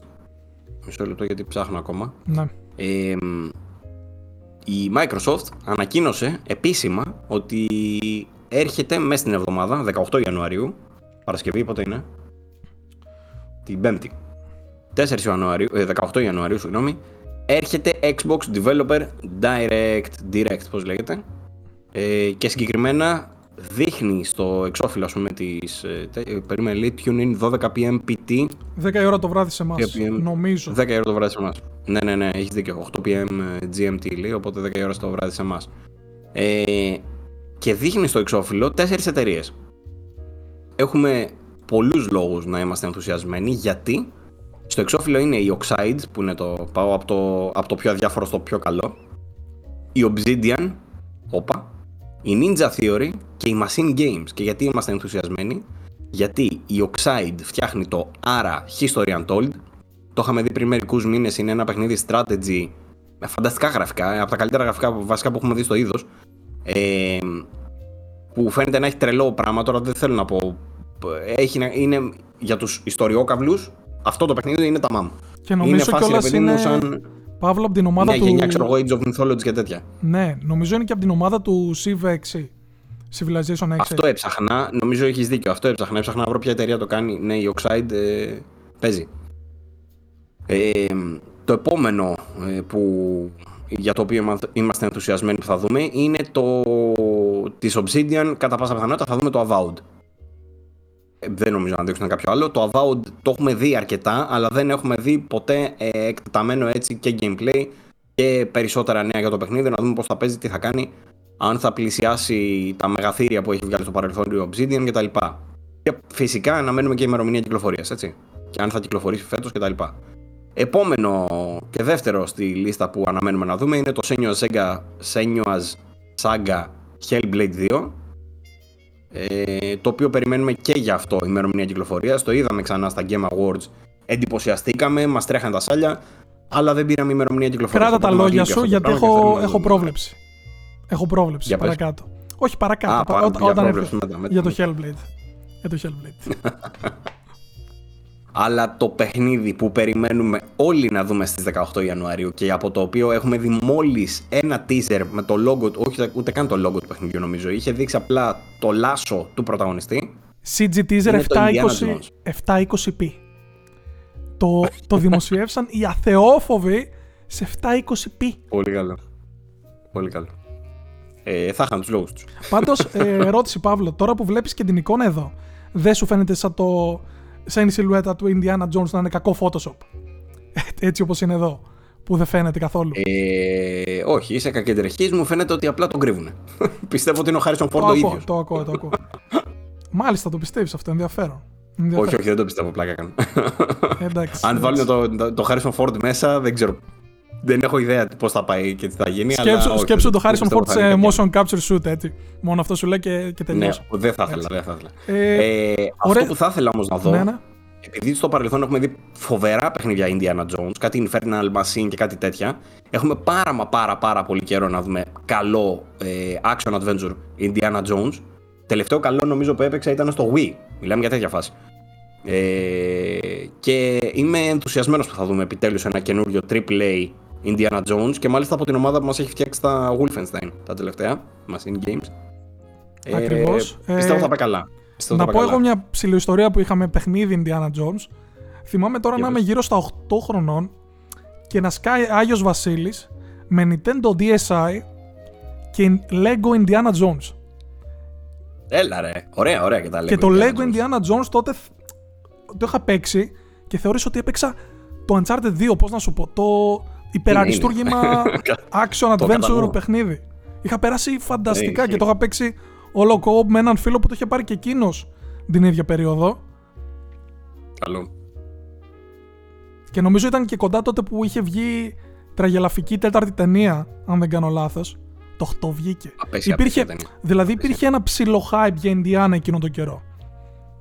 Επομένως κόλλησε όμορφα. Θυμάμαι είχα περάσει πάρα πολύ ωραία. Πάντως για το Developer Direct να πούμε ότι πολύ ωραίες οι ανακοινώσεις που βλέπω εδώ. Η Obsidian δηλαδή με την εμφάνισή της πιστεύω σηματοδοτεί ότι το Avowed κυκλοφορεί το 24. Δεν νομίζω να ξεφύγει παραπάνω. Νομίζω και για το Hellblade ακριβώς το ίδιο πράγμα. Μια άλλη ερώτηση που έχω να σου κάνω είναι: θεωρείς θα δούμε μόνο αυτά τα 4 παιχνίδια ή ότι αυτά τα 4 παιχνίδια θα κλέψουν την παράσταση? Και όπως το προηγούμενο Developer Direct θα έχει περισσότερες μικρότερες ανακοινώσεις, ίσως κάποιο παιχνίδι για Game Pass. Τι πιστεύεις? Δεν έχουμε κάνει πολλά τέτοια direct. Δεν είμαστε πολύ συνηθισμένοι στο τι ακριβώς, πώς τα χειρίζονται ακριβώς. Τώρα νομίζω είναι το δεύτερο αυτό που κάνουν, οπότε αναρωτιέμαι κι εγώ. Θα ήθελα να πιστεύω ότι θα δείξουν και περισσότερα, αλλά ακόμα και μόνο αυτά να δείξουν είμαι πολύ ok. Και επίσης είναι κάτι το οποίο λείπει από το Xbox. Είναι ώρα να χτυπήσουν Sony με αυτό. Δηλαδή φαντάσου να δεις τώρα Indiana Jones και να είναι φάση Uncharted. Που μπορεί, έχει τα ηχέγγια έτσι. Γιατί όχι, ας πούμε, και είναι πολύ καλή ευκαιρία για την αντεπίθεση. Μακάρι να, ναι. Και επίσης, να δούμε κάτι καλό. Σε αυτό το σημείο μπορούμε ακριβώς να κολλήσουμε και μια φήμη που βασικά είναι δύο οι φήμες. Η μία λέει ότι το παιχνίδι θα κυκλοφορήσει μέσα στο 24, που με κάνει με ένα πολύ μεγάλη εντύπωση προσωπικά αν ισχύει. Το και Indiana Jones λες, Ναι, το Indiana Jones ακριβώς. Και άλλη φήμη αφορά... Δεν έχουμε δει τίποτα εντωμεταξύ. Ναι, δεν έχουμε δει τίποτα. Βέβαια το teaser πάει 3 χρόνια, επομένως και το τελευταίο παιχνίδι της Machine Games ήταν το 19. Με το κάκι στο το Youngblood, Wolfenstein Youngblood. Ένα co-op, τέλος πάντων, ok. Και άλλη φήμη αφορά τον υπότιτλο του Indiana Jones. Αν δεν κάνω λάθος, Παύλο, λέγεται Indiana Jones and the Lost Circle. Καλά τα λέω. And the Great Circle. And the Great Circle, ok. Είχα διαβάσει έναν άλλο υπότιτλο, Indiana Jones and the Elden Ring. Εντάξει. Κολλάει τίγκα. Πόσο θα γαμούσε. Ναι. Κολλάει τίγκα. Λέει ναι ότι κλείσανε πολλά domains και τα λοιπά η Lucasfilm, ας πούμε, για Indiana Jones and the Great Circle game.com. Οπότε αυτός θα είναι μάλλον ο υπότιτλος. Μακάρι να το δούμε και αυτό το 24. Φαντάζεσαι τώρα μέσα στην ίδια χρονιά δεις Avowed, Hellblade 2 και Indiana Jones μαζί με ό,τι άλλο έχουν να βγάλουν. Νομίζω θα είναι η καλύτερη χρονιά του Xbox εδώ και υπερβολικά πολλά χρόνια. Δηλαδή η προηγούμενη πολύ καλή που θυμάμαι. Αν γίνει αυτό. Ναι. Η προηγούμενη πολύ καλή χρονιά που θυμάμαι ήταν το 20. Μιλώντας για το. 2... Και πόσο καλά βγήκαν τα παιχνίδια έτσι. Δηλαδή η Psychonauts 2 ήταν το Forza Horizon 5 που ακόμα θεωρείται. Μπορεί και το καλύτερο racing παιχνίδι της τελευταίας δεκαετίας. Πλάς, θα πω εγώ. Ναι, σε αυτό που προσπαθεί να κάνει έτσι στα arcade racers. Ισχύει. Ωραία. Μπορούμε να προχωρήσουμε. Ναι. Ανυπομονούμε για το... Προσωπικά ανυπομονώ πιο πολύ για το Developer Direct αυτό παρά για οποιοδήποτε επερχόμενο State of Play. Θα συμφωνήσω. Παρόλο που λένε ότι στο επόμενο State of Play κατά πάσα πιθανότητα θα δούμε και Silent Hill 2, παρόλο που έχει βγει αυτή η φήμη. Εγώ πιστεύω ότι ακυρώθηκε πολύ. Αλλά ναι. Με αυτό το mindset πρέπει να πας. Με αυτό το mindset πρέπει να πας. Ακυρώθηκε. Όχι, δεν καταλαβαίνεις. Είναι ένα ψέμα που λες στον εαυτό σου, νομίζεις ότι το πιστεύεις και εσύ ο ίδιος, και μετά σου σκάει εκεί πέρα τέλειο, όμορφο gameplay, release date, τα πάντα όλα. Δεν ξέρω, καιρός πάει. Ναι. Θα δούμε. Ναι. Λοιπόν, έσκασε μια άλλη περίεργη φήμη που θέλει την Microsoft, όχι πάρα πολύ περίεργη, αλλά είναι λίγο περίεργη, γιατί δεν έχει ανακοινωθεί βέβαια τίποτα επίσημα, αλλά έσκασε λέει από το podcast του καναλιού Nate the Hate ότι η Microsoft σκοπεύει να φέρει μερικά από τα πιο αναγνωρισμένα παιχνίδια της σε νέες πλατφόρμες μέσα στο 24, και ο Jeff Grubb στη συνέχεια λέει δήλωσε ότι το Sea of Thieves της Rare θα μπορούσε να είναι ένα από αυτά που θα φτάσει στις κονσόλες της Sony και της Nintendo. Από ό,τι έχει ακούσει, λέει, αποτελεί ένα από αυτά που μπορεί να έρθει σε άλλες πλατφόρμες. Όταν άρχισα να ακούω για πρώτη φορά αυτές τις φήμες, έλεγα ότι μάλλον πρόκειται για τον τίτλο της Rare, γιατί έχω ακούσει ξανά στο παρελθόν ότι πρόκειται να κυκλοφορήσει στο Switch και στο PlayStation. Γενικά, τον Grab δεν τον έχω σε πολύ μεγάλη εκτίμηση όσον αφορά τις φήμες που διαδίδει. Αλλά θεωρείται έμπιστος και έγκυρος, οπότε, okay, κάποια βάση θα υπάρχει. Ενώ εγώ θα διαφωνήσω πάντως για τον Grab. Γιατί. Τέλος πάντων, ναι, άστο, ναι, δεν αξίζει να σταθούμε παραπάνω. Απλά θεωρώ ότι πάρα πολλές φορές, και αυτό που συμβαίνει, μια παρένθεση για τους insiders, είναι ότι κάνουν speculate πολύ απλά και επειδή είναι insiders, πάει το κάθε site και γράφει άρθρο. Ο Γκραμπ είπε αυτό. Αυτό είναι αλήθεια. Ο Τόμ Χέντερσον είπε εκείνο. Και εμείς γενικά πρέπει να είμαστε λίγο πιο προσεκτικοί όταν διαβάζουμε τις ειδήσεις. Εκτός αν διαβάζεις το VG που γράφει μόνο αλήθειες, αλλά όπως και να έχει. Και αυτό αλήθεια είναι. Οπότε, εγώ θα πω απλά για τη Microsoft ότι μας έχει οδηγήσει να πιστέψουμε ότι θα μπορούσε να κάνει κάτι τέτοιο, μιας και δεν φαίνεται να δίνει ιδιαίτερη σημασία στο hardware και την ενδιαφέρει το software, οι σύνδρομες και προφανώς το να δώσει τα παιχνίδια της σε άλλες πλατφόρμες μπορεί να σημαίνει μόνο περισσότερες πωλήσεις και από τη στιγμή που δεν την ενδιαφέρει να πουλήσει hardware είναι μια σωστή κίνηση, βγάζει νόημα, οπότε θα δούμε. Ίσως δούμε δηλαδή Sea of Thieves στο PS5. Πάντως κάτι ακραίες δηλώσεις που ακούγονται ότι ξαφνικά η Microsoft αρχίζει να βγάζει όλα τα μεγάλα της παιχνίδια στο PlayStation, δεν νομίζω να ισχύει κάτι τέτοιο. Ναι, όχι. Και εγώ νομίζω. Αν γινόταν κάτι τέτοιο θα το βλέπαμε σταδιακά. Δεν πρόκειται να το βλέπαμε. Πάρτε τα όλα και καύτε τα. Θα δούμε όμως. Ναι. Μια άλλη όμως τράμπα που μάλλον αναμένεται να γίνει είναι ότι το Final Fantasy 14 λέει έρχεται σε Xbox Series X και S. Και θα υπάρχει μια Open Beta επίσημα το Φεβρουάριο του 2024. Και μάλιστα λένε ότι κατά πάσα πιθανότητα το παιχνίδι θα ξεκινήσει να είναι διαθέσιμο στο Xbox στις 21 Φεβρουαρίου. Final Fantasy 14, χρόνια τελείωτα στο PlayStation και σε PC.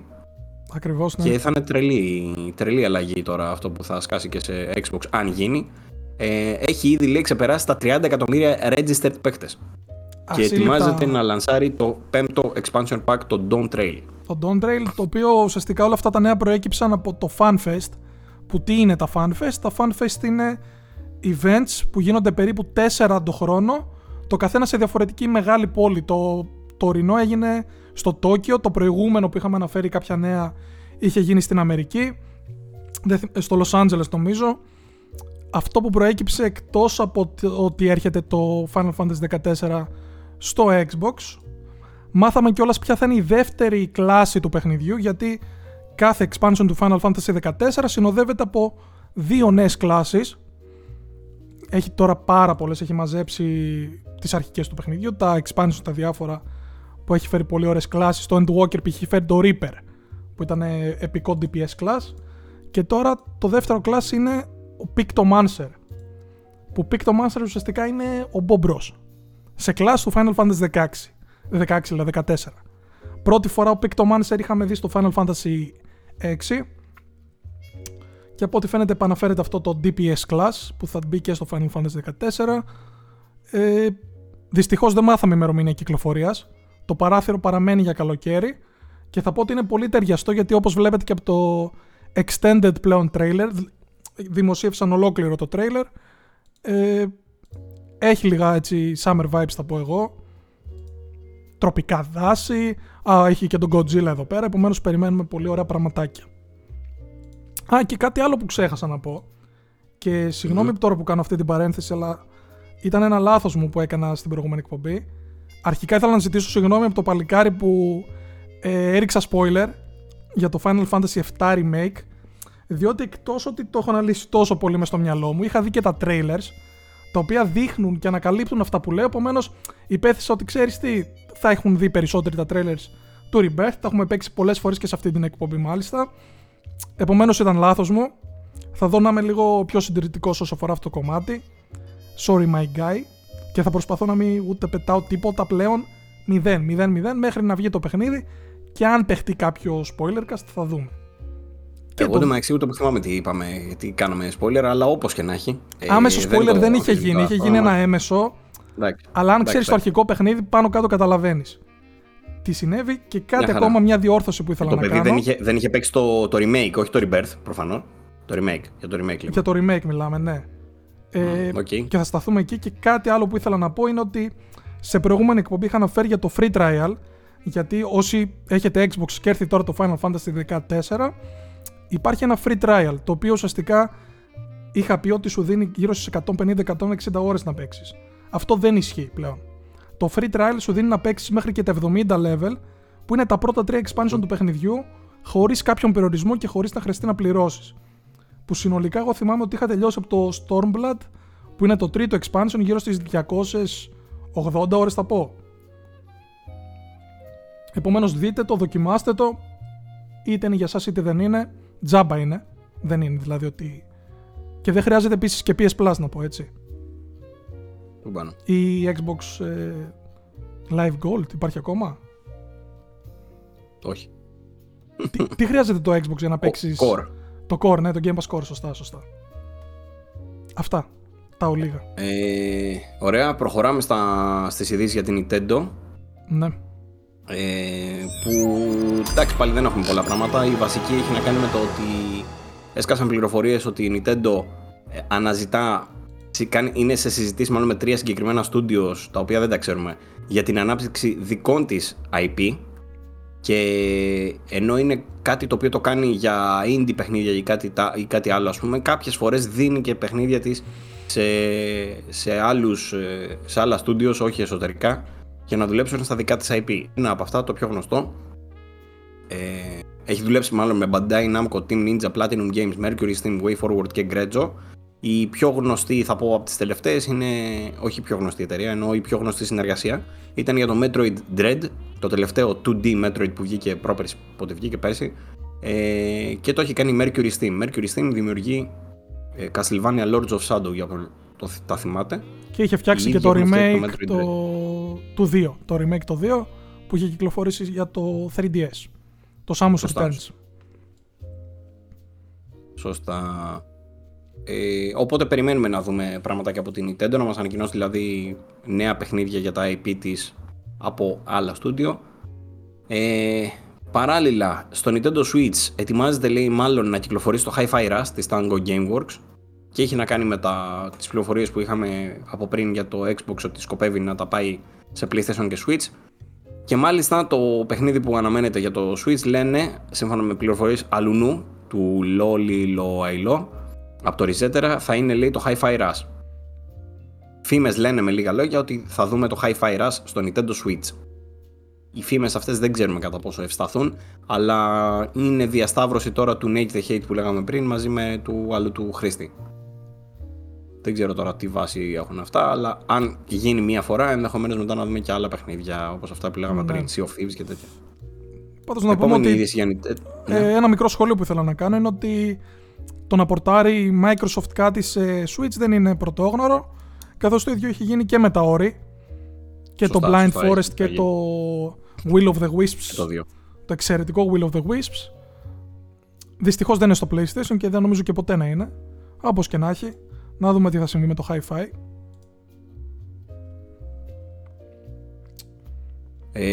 Λοιπόν, επόμενη είδηση έχει να κάνει με τον Μασαχίρο Σακουράι, το δημιουργό του Smash Bros, ο οποίος, λέει, μάλλον κλείνει το κανάλι του στο YouTube, από ό,τι καταλαβαίνω.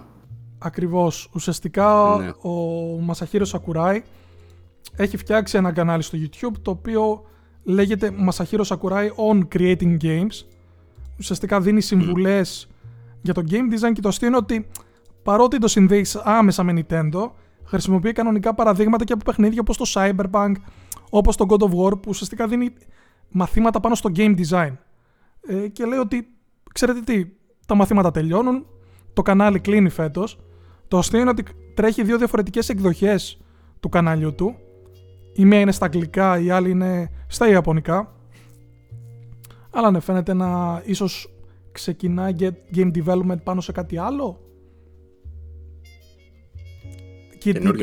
Kid Icarus Uprising 2, ίσως. Α, το θυμήθηκε. Δικό του παιχνίδι είναι. Και τα Kirby όλα δικά του είναι. Δεν είναι δικά του ακριβώς, αυτός τα δημιούργησε. Τρελή μορφή, respect, αλλά καινούριο Smash Bros. Ρε συ Παύλο, πού να πας μετά από αυτό? Δεν βγάζει πολύ νόημα. Πού να πας μετά από αυτό? Τα έχει κάνει όλα σε αυτό. Το trailer του Ultimate, το πρώτο, το trailer, που σκάνε 100 χαρακτήρες, νομίζω είναι από τα trailer που έχουν σημαδέψει τα trailers γενικότερα παιχνιδιών. Δεν μπορείς να το ξεπεράσεις εύκολα. Και στο τέλος κάει και η Ripley, που τη ζητούσαν οι fans χρόνια ολόκληρα, και φυσικά είναι μια μινιατούρα για να μπορεί ίσα ίσα να πολεμάει με τους άλλους fighters. Όπως και Metroid. Ακριβώς. Τι λες, την έχει μέσα στο Smash Bros. Ναι. Και μάλιστα πολύ στο τρέιλερ δείχνει τη replay, δεν το δείχνει ακριβώς, να σκοτώνει τον Μάριο. Ακραίο. Ακραίο. Και γενικά, μάλιστα, sorry, κάτι που θέλω να σταθώ. Ναι. Μία από τις μεγαλύτερες στιγμές στην ιστορία του Smash είναι όταν ο Σόρα ανακοινώθηκε ως τελευταίος fighter. Γιατί ουσιαστικά η Nintendo είχε κάνει ένα poll το 2015 και είχε μαζέψει εκατομμύρια votes και νούμερο 1 ήταν ο Σόρα. Και ο Σόρα μετά από χρόνια που του ζητούσαν ήρθε ως ο τελευταίος fighter στο Smash. Ο Σόρα, να πούμε, είναι πρωταγωνιστής Kingdom Hearts, έτσι. Κανένας δηλαδή δεν το περίμενε, ήταν οριακά θαύμα που συνέβη κάτι τέτοιο. Σαν ψέμα. Αυτά. Μια χαρά. Πολύ ωραία. Έχεις σημειώσει εδώ πέρα επίσης ότι Golden Sun 1 και 2 έρχονται στο Switch Online. Το ξέχασα κι εγώ, ναι. Golden Sun κάτι μου θυμίζουν, κάτι strategy θυμάμαι. Τα Golden Sun είναι JRPGs της Camelot. JRPGs, μάλιστα. Να βρω και τρελαράκι. JRPGs της Camelot, η οποία Camelot δυστυχώς πλέον δουλεύει στα sports παιχνίδια του Switch. Είχε κάνει το Mario Tennis και το Mario Golf. Έρχομαι, επιστρέφω να ανάψω λίγο φώτα και να φέρω φυσικά, ναι. Συνέχιση. Να πούμε ότι έρχεται το Golden Sun το 1, το εξαιρετικό, και το Golden Sun το 2, το οποίο έχει και αυτό φανταστική ιστορία και πολύ πρωτότυπη ιστορία για το τότε. Έρχονται στο Nintendo Switch Online στο Expansion Pack. Στο Expansion Pack θα πω. Δηλαδή πρέπει να το έχετε και αυτό πληρωμένη συνδρομή, γιατί είναι παιχνίδια του Game Boy Advance και έρχονται, αν δεν κάνω λάθος, τέλη Ιανουαρίου θα πω. Ημερομηνία έχουμε. Α, οκ, 17 Ιανουαρίου. Τώρα δηλαδή σε... μισό να σκεφτώ... σε δύο μερούλες. Τσακ μπαμ. Πολύ δυνατές ανακοινώσεις θα πω εγώ. Και γενικά είναι τέτοια παιχνίδια, ναι μεν είναι της Nintendo, αλλά κάτι παρόμοιο θέλουμε να βλέπουμε και από τη Sony. Να φέρνεις στην Premium, στο PlayStation Plus Premium, το οποίο δεν το κάνει δυστυχώς. Οπότε ναι, έρχονται και τα Golden Sun. Εγώ θα πω Nintendo, επιτέλους άσε την Camelot να φτιάξει είναι ο Golden Sun, γιατί και τα παιχνίδια για τότε σχεδιαστικά είναι πανέξυπνα και στέκονται πανεύκολα και στο σήμερα, με ιδέες και puzzles. Δηλαδή ήταν από τα πρώτα JRPGs που εξέλιξαν την ιδέα του να έχεις μέσα puzzles στα dungeons. Θύμιζαν περισσότερο Zelda σε αυτό το κομμάτι παρά κάποια παραδοσιακά JRPGs που απλά πήγαινες από δωμάτιο σε δωμάτιο. Αλλά όπως και να έχει, πολύ δυνατές προσθήκες θα πω. Μια χαρά. Και ήρθε η ώρα να περάσουμε στο main topic μας. Το οποίο main topic μας, όπως είπαμε και στην αρχή, έχει να κάνει με προβλέψεις για το 24. Στην ουσία, στάθηκε περιέγραψη τη διαδικασία λίγο. Λοιπόν, η διαδικασία, βασικά τι θα συμβεί. Έχουμε μαζέψει 20 προβλέψεις, 5 multiplatform, όπως είναι και οι κατηγορίες μας. 5 multiplatform, 5 PlayStation, 5 Xbox και 5 Nintendo, που είναι περισσότερο δηλώσεις που έχω γράψει εγώ, τις σκέφτηκα χθες τέλος πάντων, okay, και θα πρέπει εμείς να απαντάμε με ένα ναι ή με ένα όχι, αν συμφωνούμε ή αν διαφωνούμε. Νομίζω είναι απλό, νομίζω είναι κατανοητό. Τώρα το τι κερδίζει ο καθένας μας στο τέλος της χρονιάς, αυτό δεν το ξέρω.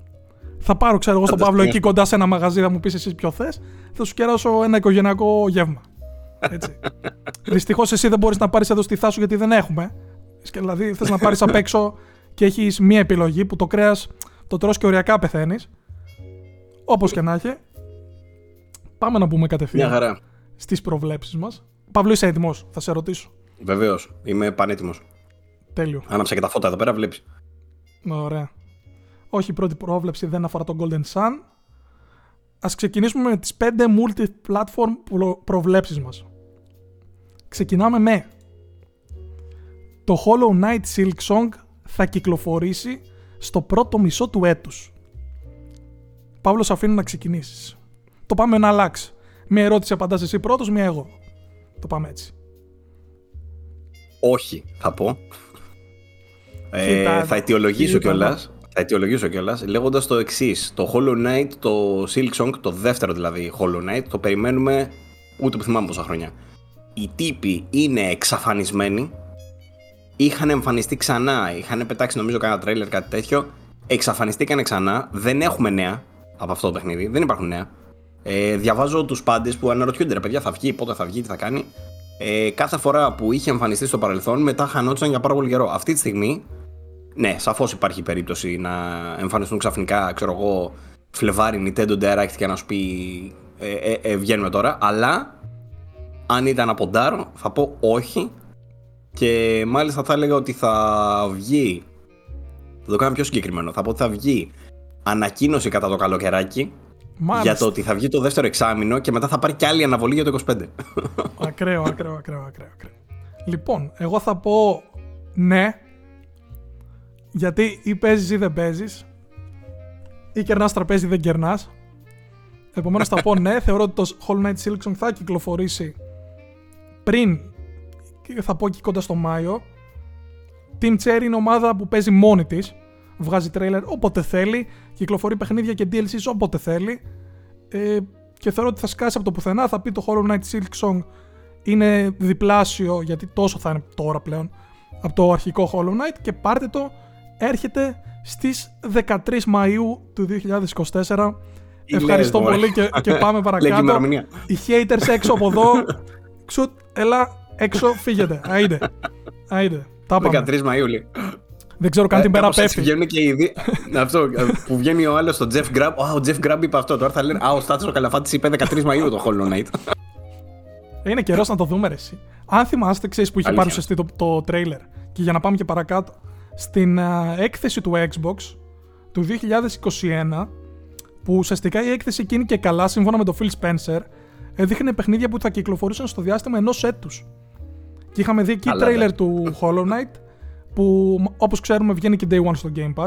Τεράστια προσθήκη, θα πω εγώ. Το έχουν πει αυτό, ναι, το έχουν ανακοινώσει ήδη. Πάμε παρακάτω. Πόσα χρόνια μετά κι αν βγει. Τρελό hype. Εντάξει, δεν υπάρχει. Λοιπόν, επόμενη δήλωση.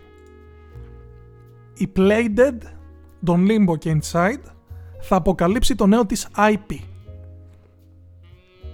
Ακούω, αλλά απαντάς, για πες. Ναι. Θα πω ένα ναι. Θεωρώ ήρθε επιτέλους ο χρόνος στον οποίο μέσα θα δούμε το νέο IP της Playdead. Το μόνο που έχουμε δει από αυτό το project είναι κάποια screenshots, κάποια concept art, ναι. Που φαίνεται έτσι να είναι λίγο πιο... Πριν χρόνια νομίζω κιόλας τα είχαμε δει. Μπράβο, ναι, πριν χρόνια στο διάστημα. Ξέρουμε ότι είναι σε συνεργασία με την Epic.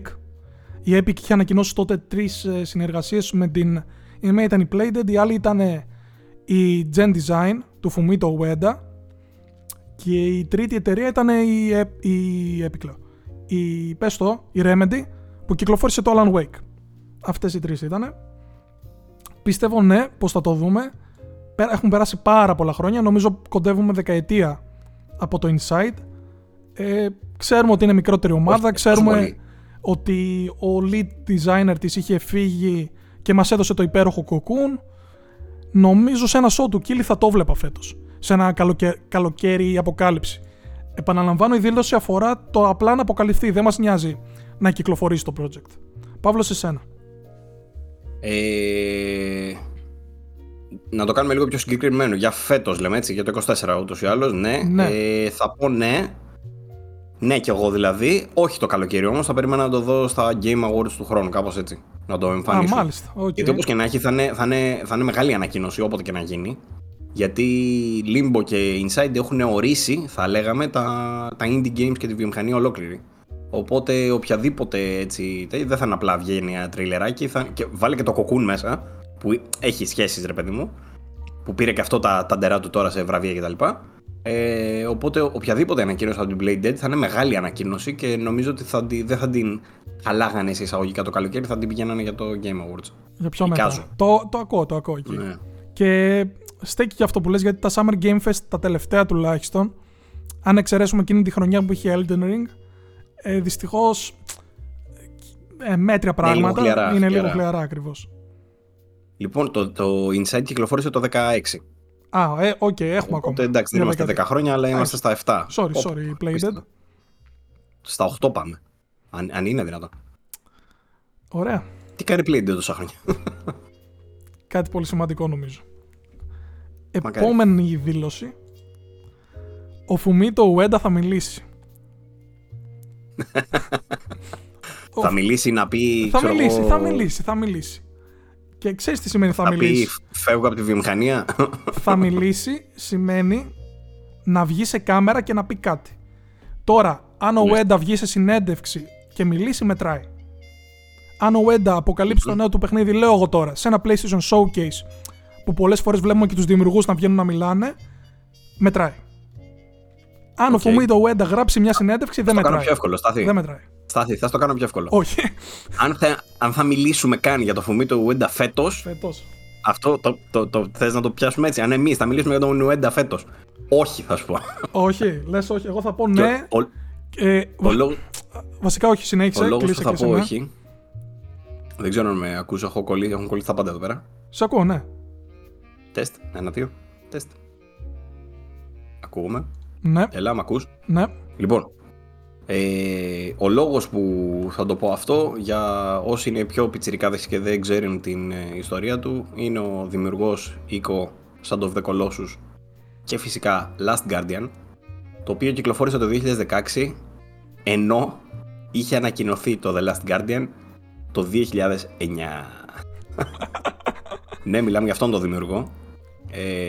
Και ενώ η ανακοίνωση για το The Last Guardian δεν ήταν πολύ μετά την κυκλοφορία του Shadow of the Colossus, οπότε αν θέλουμε να το πάρουμε αναλογικά, μπορεί να εμφανιστεί όντως και να βγει το παιχνίδι μετά από μια δεκαετία το καινούριο του.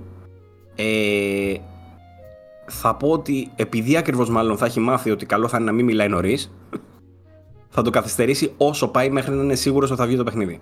Ειδικά αυτή τη φορά. Οπότε πάνω εκεί το βασίζω, στο ότι δεν θα το δούμε ούτε φέτος. Μάλιστα. Αλλά είναι και η συμφωνία βέβαια που είπες. Οπότε. Αυτό εκεί ναι. Θα. Όχι, εντάξει, κρατάω αυτό που λέω. Και επίσης έχουμε δει μια εικόνα από το παιχνίδι. Βασικά δύο εικόνες. Η αρχική ήταν μια εικόνα που βλέπαμε μια κοπελίτσα, νομίζω, να κουμπάει ένα τέρας στο σκοτάδι. Και αυτό ήταν πριν το 2017-18, κάπου εκεί. Και τώρα πρόσφατα. Ένα ρεγατσόντα είναι αυτό. Ακριβώς. Ναι. Πριν ένα χρόνο, και όταν η Gen Design είχε βγάλει την κάρτα, είχε βγάλει βασικά ένα wallpaper 2023, σε κάθε γράμμα είχε και από ένα παιχνίδι της. Στο 3 από το 2023 είχε το χαρακτήρα του νέου της παιχνιδιού. Νομίζω καιρός είναι, εσύ Παύλο. Καιρός είναι. Το ότι είναι καιρός είναι, δηλαδή εντάξει, δηλαδή τελειώνεται. Αλλά θα αλλάξω την πρόβλεψή μου και θα πω ότι δεν θα μιλήσει ο Έντα, αλλά θα δούμε το παιχνίδι του. Εκεί καταλήγω. Γιατί ο Ουέντα το ψάξα και έχει να δώσει συνέντευξη on camera χρόνια τώρα. Να πούμε κιόλας και όσους δεν ξέρουν ότι είναι κολλητός με τον Μιγιαζάκι, έτσι. Φίλοι όμως. Βγαίνουν για καφέδες μαζί, πηγαίνουν για ποτάρες, ναι. Πάμε παρακάτω όμως, γιατί νομίζω καθυστερούμε λίγο πολύ. Ναι. Η Rockstar θα δημοσιεύσει 2 νέα τρέιλερ για το GTA 6. Και στέκομαι λίγο εδώ, πρέπει να δημοσιεύσει η Rockstar. Αν πούμε ναι, σημαίνει ότι η Rockstar δημοσίευσε 2 τρέιλερ. Αν έχει δημοσιεύσει 3 ή αν έχει δημοσιεύσει 1, χάσαμε, έτσι. Εντάξει. Ποιος ξεκινάει τώρα? Νομίζω εσύ. Ναι. 2 νέα τρέιλερ, νομίζω είναι just ό,τι πρέπει, ειδικά όταν ξέρουμε ότι το παιχνίδι βγαίνει το 25 και το περιμένουν και οι ίδιοι στο πρώτο τετράμινο, θα πω. Στο πρώτο τρίμηνο του έτους, βάσει των οικονομικών αποτελεσμάτων που είχαν κάνει κάτι δηλώσεις, αν δεν κάνω λάθος. Θα πω 2 τρέιλερ είναι ok. Θα έχουμε ένα τρέιλερ κλασικά με τη γυναίκα narrator που να μας ταξιδεύει, ξέρω εγώ, στον κόσμο του GTA 6, και ένα άλλο που θα είναι πιθανότατα πιο κοντά σε κάτι story driven σαν τρέιλερ. Αυτό θα πω εγώ.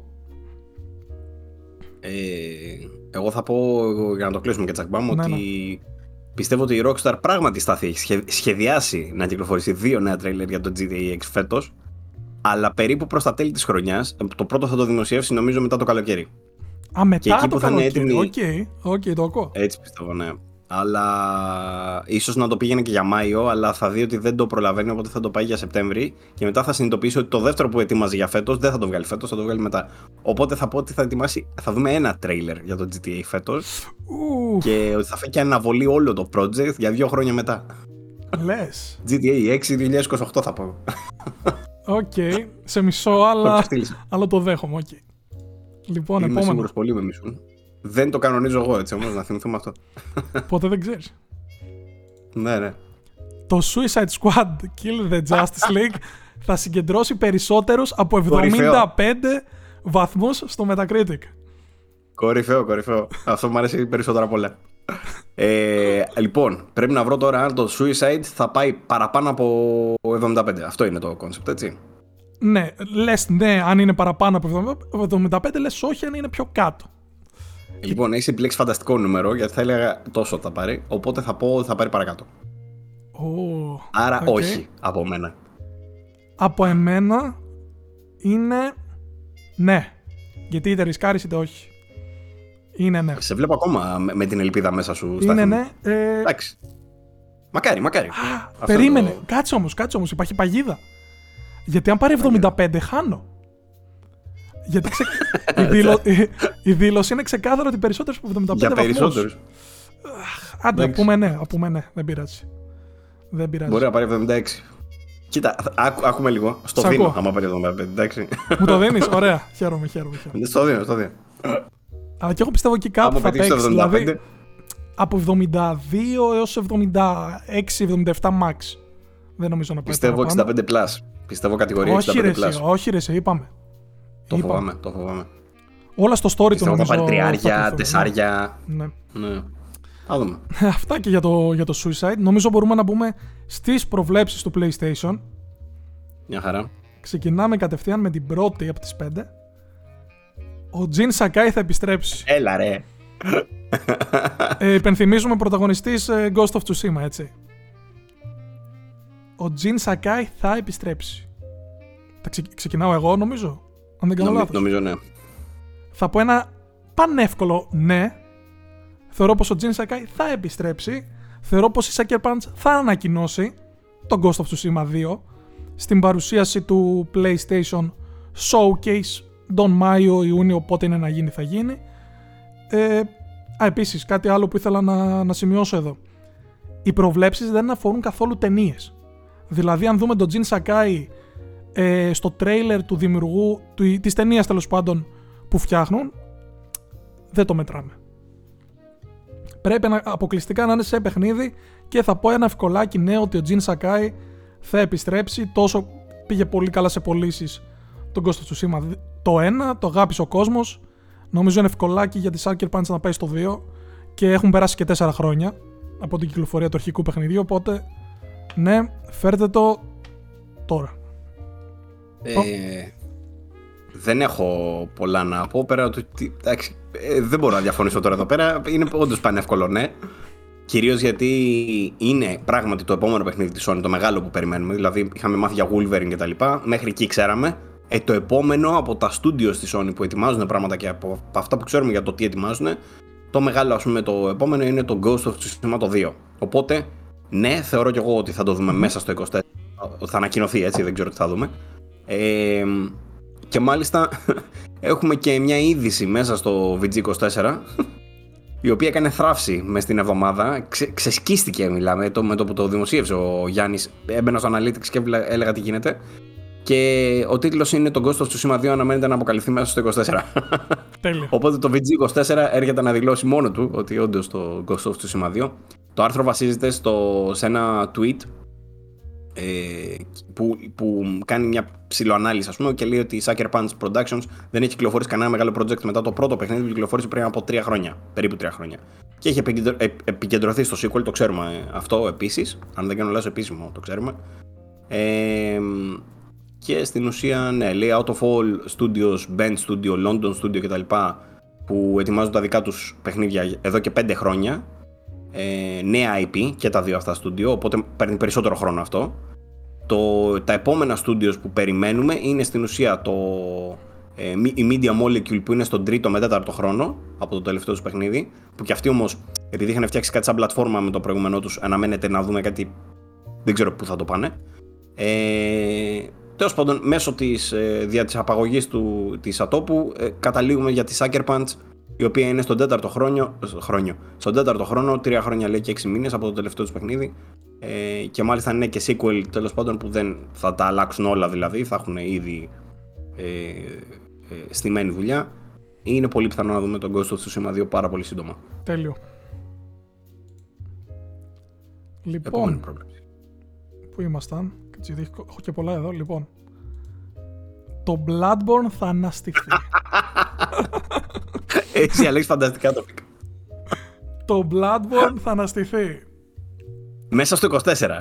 Μέσα στο 24. Πιστεύω στο 24 θα είναι η χρονιά του Bloodborne. Πιστεύω, μισό να σου πω ότι πιστεύω. Το θα αναστηθεί σημαίνει ότι κάτι θα δούμε από Bloodborne, έτσι. Ναι, όχι, δεν λέω κάτι άλλο. Δεν λέω να κυκλοφορήσει. Οτιδήποτε. Μην μου πεις τώρα βγαίνει η patch για την εκδοση PS4, αυτό το δέχομαι. Μια χαρά το δέχεσαι, γιατί αν βγει patch 60 FPS σημαίνει ότι όλοι παίζουν πάλι Bloodborne, επομένως το Bloodborne αναστήνεται. Ακριβώς. Εντάξει, άντε το δέχομαι, το δέχομαι και αυτό. Δεν πρόκειται. Απλά στο λέω έτσι στεγνά, δεν πρόκειται. Εγώ θα πω ναι, θα πω ναι. Έξω οι haters.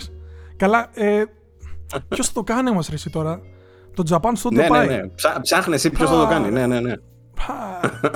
Κοίτα εδώ haters. Το έχουν ξεχάσει και οι ίδιοι τον Bloodborne. Αφήστε το να πεθάνει στην ησυχία του. Αφήστε το. Το Bloodborne θα αναστηθεί. Το ακούσατε πρώτοι εδώ λοιπόν. Εγώ λέω ναι, ο Παύλος λέει όχι. Πάμε παρακάτω.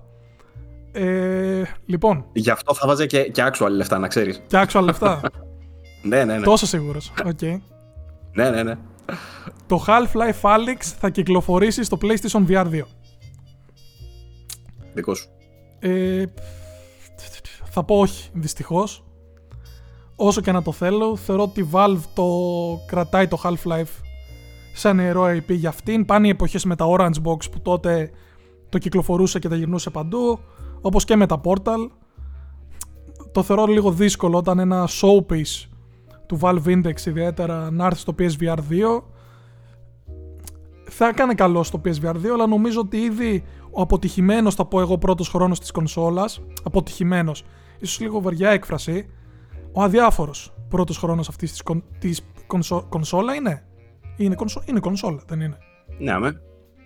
Της κονσόλας δεν πήγε έτσι όπως θα ήθελε η Sony και δεν ξέρω τώρα αν ένα τόσο δυνατό χαρτί όσο το Alyx το κρατάς για το δεύτερο χρόνο ίσως. Δεν ξέρω, θα πω όχι, δεν το βλέπω να έρχεται. Εγώ θεωρώ ότι θα το είχαμε δει, θα είχαμε δει κάποια ανακοίνωση ως τώρα, ότι έστω ότι θα σκάσει ρε παιδί μου τότε. Ναι. Κατά συνέπεια θα συμφωνήσω και εγώ μαζί σου, ακριβώς γι' αυτό, γιατί είναι ιερό IP για την Valve. Ο ένας λόγος είναι αυτός. Ο δεύτερος λόγος είναι γιατί δεν έχει καμία ανάγκη να το κάνει, οπότε θα το κρατήσει και θα πει στη Sony δεν μας ενδιαφέρεται, φύγετε από εδώ. Ακριβώς, και δεν να πεις ότι θα έχει και κάποιο κέρδος, γιατί ακόμα το PSVR 2 θα είναι νέα κονσόλα, δεν έχει πουλήσει. Υποθετικά μιλάμε πάντα αρκετά τεμάχια, επομένως. Το θεωρώ και εγώ λίγο δύσκολο. Αν έβγαινε θα ήταν βέβαια system seller, έτσι. Εννοείται. Πιστεύω τα πουλάγε. Κοίτα, εγώ το έχω παίξει, το Half-Life Alyx, και είναι όντως ότι πιο πρωτοποριακό υπάρχει σε first person campaign της σύγχρονης εποχής, θα πω. Είναι αδιανόητο αυτό που έχουν κάνει. Στο Pantheon το τοποθετώ μαζί με Titanfall 2 και κάποια άλλα ελάχιστα. Αλλά όπως και να έχει, πιστεύω ότι δεν έχουν παίξει απευθείας αγορά το VR, το 2, και μπορούν να το κάνουν και έτσι ένα λίγο price drop ή να σου το δίνει στην αρχική τιμή μαζί με το Alyx, να παίξουν κάποιο μπαντλάκι και έξυπνο, και πιστεύω θα πάει όντως καλά. Θα πω κι εγώ όχι. Αλλά λέω όχι. Αλλά λέω όχι. Θα ήταν καλό, αλλά δεν πρόκειται. Αλλά δεν παίζει. Λοιπόν, τι έχω εδώ, δεν ξέρω καν τι έχω. Η Blue Point Games θα αποκαλύψει το επόμενό της project. Ποιος λέει, εγώ ή εσύ? Δεν ξέρω, πες εσύ, πάμε εσύ. Ούτε που θυμάμαι πώς μείναμε. Λοιπόν, Blue Point. Θα πω ναι.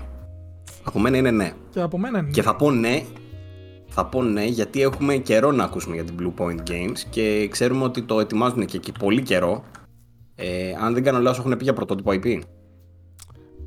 Ξέρεις τι, το έχουν πει μεν, αλλά δεν ξέρω τι παίζει ακριβώς. Αν η Blue Point, με τη μηχανή γραφικών που έχει, που για μένα είναι, μπορεί να είναι λίγο ξεχασμένη, αλλά το Demon Souls παραμένει αδιανόητο όμορφο και από τα καλύτερα παιχνίδια στον οπτικοακουστικό τομέα του. Θεωρώ ότι ειδικά όσο φορά τον ακουστικό τομέα είναι, νομίζω, το κορυφαίο παιχνίδι που έχω παίξει ever. Εξαιρετικό. Κάνει δηλαδή, είχα παίξει μετά Elden Ring και λέω τι έχει κάνει εδώ η From με τον ήχο. Το Elden Ring δεν είχε καλό ήχο. Όπως και να έχει εταιρεία, η τεχνογνωσία της είναι στον Θεό, θα πω εγώ. Και μακάρι να δούμε το νέο της project. Συμφωνώ, Παύλο, ότι θα το δούμε φέτος. Ήρθε η ώρα. Ήρθε η ώρα επιτέλους να δούμε Blue Να πούμε Point. Λίγο ημερομηνίες για τα παιχνίδια της. 2006 Blast Factory, PS3 τώρα. 2009 God of War Collection. 2011 The Ico Shadow Colossus Collection. Όλα αυτά PS3. Μετά έβγαλε το 2011 πάλι Metal Gear Solid HD Collection σε PS3 και Xbox 360. Και βλέπουμε τώρα μέσα σε 5 χρόνια 4 παιχνίδια. Ωραία. Εντάξει, αλλάζουν μετά οι αξίες παραγωγής, όλα τα στάδια κτλ.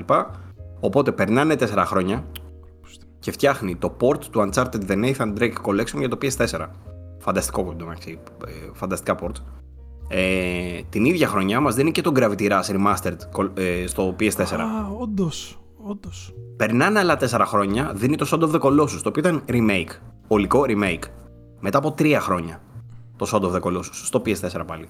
Και μετά από 2 χρόνια δίνει για PS5, άλλη πλατφόρμα δηλαδή, δεν την ξεγγέρανε, Demon's Souls. 2 χρόνια. Και αυτή η φορά, τώρα, είμαστε στα 4 χρόνια που είναι το μεγαλύτερο διάστημα που έχουν αφήσει ποτέ. Είμαστε ακόμα στο PS5, που σημαίνει ότι η τεχνογνωσία υπάρχει από το Demon's Souls, οπότε δεν χρειάζεται να το μάθουν από την αρχή, ήδη την έχουν κάνει αυτή την έρευνα. Απλά αυτό, είμαστε στα 4 χρόνια, θεωρητικά τώρα θα πρέπει να βγαίνει κάποιο παιχνίδι, από τη στιγμή που δεν βγαίνει, τουλάχιστον να ακούσουμε γι' αυτό, οπότε θα πω ναι, ότι φέτος θα δούμε το παιχνίδι της Bluepoint. Ναι, θα συμφωνήσω και όπως λες και εσύ πολύ σωστά, λογικά θα είναι και νέο IP, γιατί για να έχει τόσο μεγάλο διάστημα, λογικά δεν θα υπάρξει κάτι που έχει ήδη κάποια βάση σε προηγούμενο project. Ναι. Οπότε ναι. Έχω αυτή την εντύπωση, το είχαν πει, αλλά δεν είμαι και 100% σίγουρος. Λοιπόν, είσαι έτοιμος για το επόμενο? Πάντα. Η Έλλη θα μιλήσει. Η Έλλη θα μιλήσει. Λοιπόν, μόνος σου έχεις πει τώρα ότι δεν μιλάμε για σειρές, ταινίες και τέτοια, έτσι. Ακριβώς. Άρα λες ότι κάπου θα δούμε την Έλλη σε παιχνίδια, στα gaming. Η Έλλη θα μιλήσει και δεν εννοώ The Last of Us τώρα 2 Remastered, καταλάβατε, Part 2 Remastered. Πάλι γιατί κάτω. Πολύ εύκολο τσιδικότητα ήταν αυτό. Όχι. Γιατί και έχει μιλήσει ήδη αυτό το θέμα. Όλοι καταλαβαίνουμε τι εννοώ όταν λέμε ότι η Έλλη θα μιλήσει. Θες να πούμε τώρα για... πες ένα να πάμε παρακάτω να τελειώσει. Άιντε, βαρέθηκα. Ωραία. Λέω ή λες? Θα πω εγώ. Θα πω ναι. Θεωρώ ότι... Είναι έρεμα, λέει. Ναι, έχουν περάσει 4 χρόνια από το The Last of Us Part 2, έτσι. Είναι ότι το Gnome έχει κάνει... Το Part 1 το έκανε... remake αρπαχτή, αλλά μάλλον ήταν director ο Sean Skegg, λέγεται νομίζω, director του Marvel's Avengers που έκανε το campaign, αυτός έκανε το remake. Ο Neil Druckmann δεν ξέρουμε κατά πόσο έφτιαχνε το Part 3 γιατί είχε και τη σειρά στο ενδιάμεσο, βγάλαν τώρα το Remastered. Υπάρχει ο View Rannon που είναι ίσως και ο πιο αξιόπιστος insider για ταινίες και σειρές, είχε πει πρόπερση ότι φτιάχνουν το The Last of Us Part 3 και είναι τώρα στο στάδιο του motion capture. Ότι η Naughty Dog δεν κάνει νέο original IP. Εγώ το ακούω και θεωρώ ότι όσο τρέχει η σειρά... Δεν το ξέρουμε ότι φτιάχνει καινούργια IP όμως. Όχι, δεν το ξέρουμε. Δεν έχει ανακοινωθεί επίσημα. Αυτό που, βασικά τώρα με την ακύρωση του project είχαν πει ότι υπάρχουν τουλάχιστον 2 projects τα οποία δουλεύουμε εδώ στη Naughty Dog. Που ίσως ένα να είναι το νέο IP στα πολύ πρώιμα στάδια, θα πω εγώ. Το άλλο θα είναι το The Last of Us Part 3. Θεωρώ ότι με το The Last of Us Part 3 μπορούν όντως να το κλείσουν και να μην ξαναδούμε The Last of Us ποτέ. Χωράει δηλαδή, όσοι έχουν παίξει το 2 θα καταλάβουν τι εννοώ. Άνετα sequel. Χωράει άνετα sequel. Το The Last of Us Part 2. Άνετα χωράει sequel. Καλά, με τη λογική που σε οποιοδήποτε παιχνίδι βασικά χωράει οποιοδήποτε sequel. Και άκου πώς το σκέφτομαι. Όταν είχες παίξει και είχες τερματίσει το The Last of Us το 1. Έλεγες ότι άνετα... Ναι, όχι, δεν ρίχνουμε το κάτι. Είχες πει ότι άνετα χωράει sequel εδώ? Όχι. Το ένα σε καμία περίπτωση. Σε καμία απολύτως περίπτωση. Και όμως ήρθε το The Part 2, το έδεσε τέλεια. Έδωσε ακόμα μεγαλύτερη αξία στο Part 1 κατ' εμέ πάντα. Πολύ σωστά. Συμφωνώ κι εγώ. Επομένως, προσωπικά θεωρώ ότι η Έλλη θα μιλήσει. Αυτό το πράγμα να το ξανακάνουν για το 3. Και να σου υπενθυμίσω κάτι, Παύλο. Να το καταφέρουν ξανά για το 3 δεν το πιστεύω για κανένα λόγο. Παύλο, να σου υπενθυμίσω κάτι. Είσαι τώρα Δεκέμβριος. 2016, 9 Δεκεμβρίου νομίζω ήταν. Βράδυ. Βλέπεις PSX, PlayStation Experience. Οι fans έξω, μέσα στην αίθουσα, έξω από την αίθουσα να γίνεται πανικός. Βλέπεις λίγο γρασίδι. Βλέπεις την πινακίδα των Fireflies. Και βλέπεις μετά την Ellie και τον Joel στην πόρτα και να λέει η Ellie I'll kill every last one of them. Ναι, να σκάει The Last of Us Part 2 το 2016. Το παιχνίδι κυκλοφόρησε μετά από 4 χρόνια. Αλλά η Ellie μίλησε. Ωραία. Πιστεύω πως όχι. Δεν θα δούμε The Last of Us Part 3 το 2024. Καθόλου. Τίποτα. Όχι. Ωραία, εγώ λέω ναι. Η μόνη Ellie που θα δούμε θα είναι στο HBO που βγαίνει το 25 όμως νομίζω κιόλας. Δεν βγαίνει καν το 24. Ναι. Δυστυχώς. Συνεχίζουμε τώρα. Μπαίνουμε στα του Xbox. Και ξεκινάμε επίσης δυνατά θα πω. Για πες. Η Joanna Dark θα τρέξει. Μ' αρέσουν οι τίτλοι σου. Λες νομίζω. Νομίζω ξεκίνησα εγώ, είπα για την Ellie. Ωραία, θα πω εγώ. Η Joanna Dark δεν θα τρέξει μέσα στο 24. Και εγώ θα πω ότι δεν θα τρέξει. Και αυτό ακούγεται λίγο σαν να κοροϊδεύουμε, ξέρω εγώ, αμαία ή κάτι τέτοιο.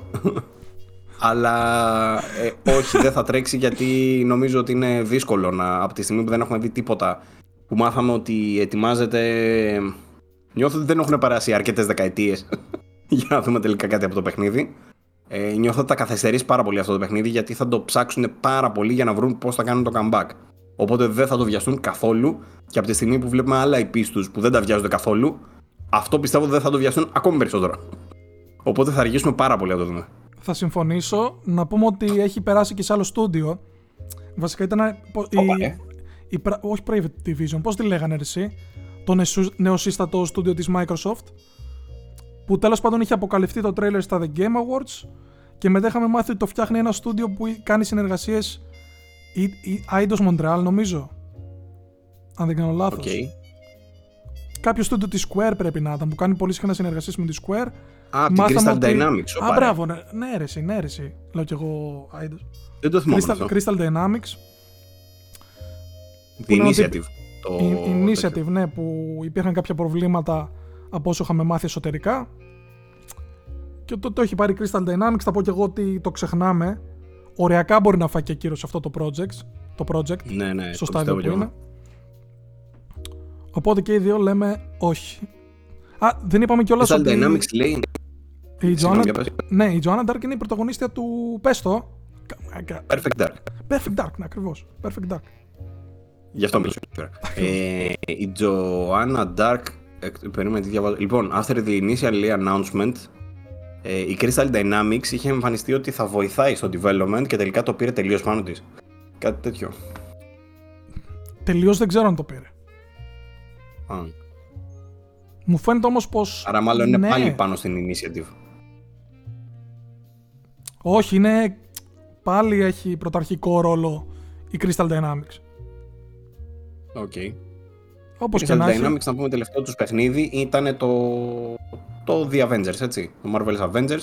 Και επίσης έχει ανακοινωθεί ότι ετοιμάζανε μάλλον καινούριο Tomb Raider, Unreal Engine 5. Έχει ανακοινωθεί επίσημα αυτό. Αλλά η Crystal Dynamics έκτοτε πωλήθηκε στην Embracer, οπότε δεν ξέρουμε τι παίζει. Ακόμα ναι, ετοιμάζεται κανονικά το Tomb Raider, το ακούγεται ότι είναι reboot και publisher είναι η Amazon, σωστά, να το πούμε και αυτό. Okay. Συνεχίζουμε νομίζω, πάμε παρακάτω. Το Gears 6 είναι γεγονός. Θα μπορούμε να πούμε αυτή τη φράση στο τέλος της χρονιάς.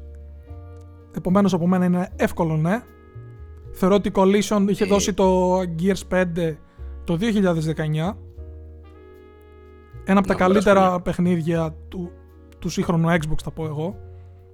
Γι' αυτό προσπαθούσε να κάνει.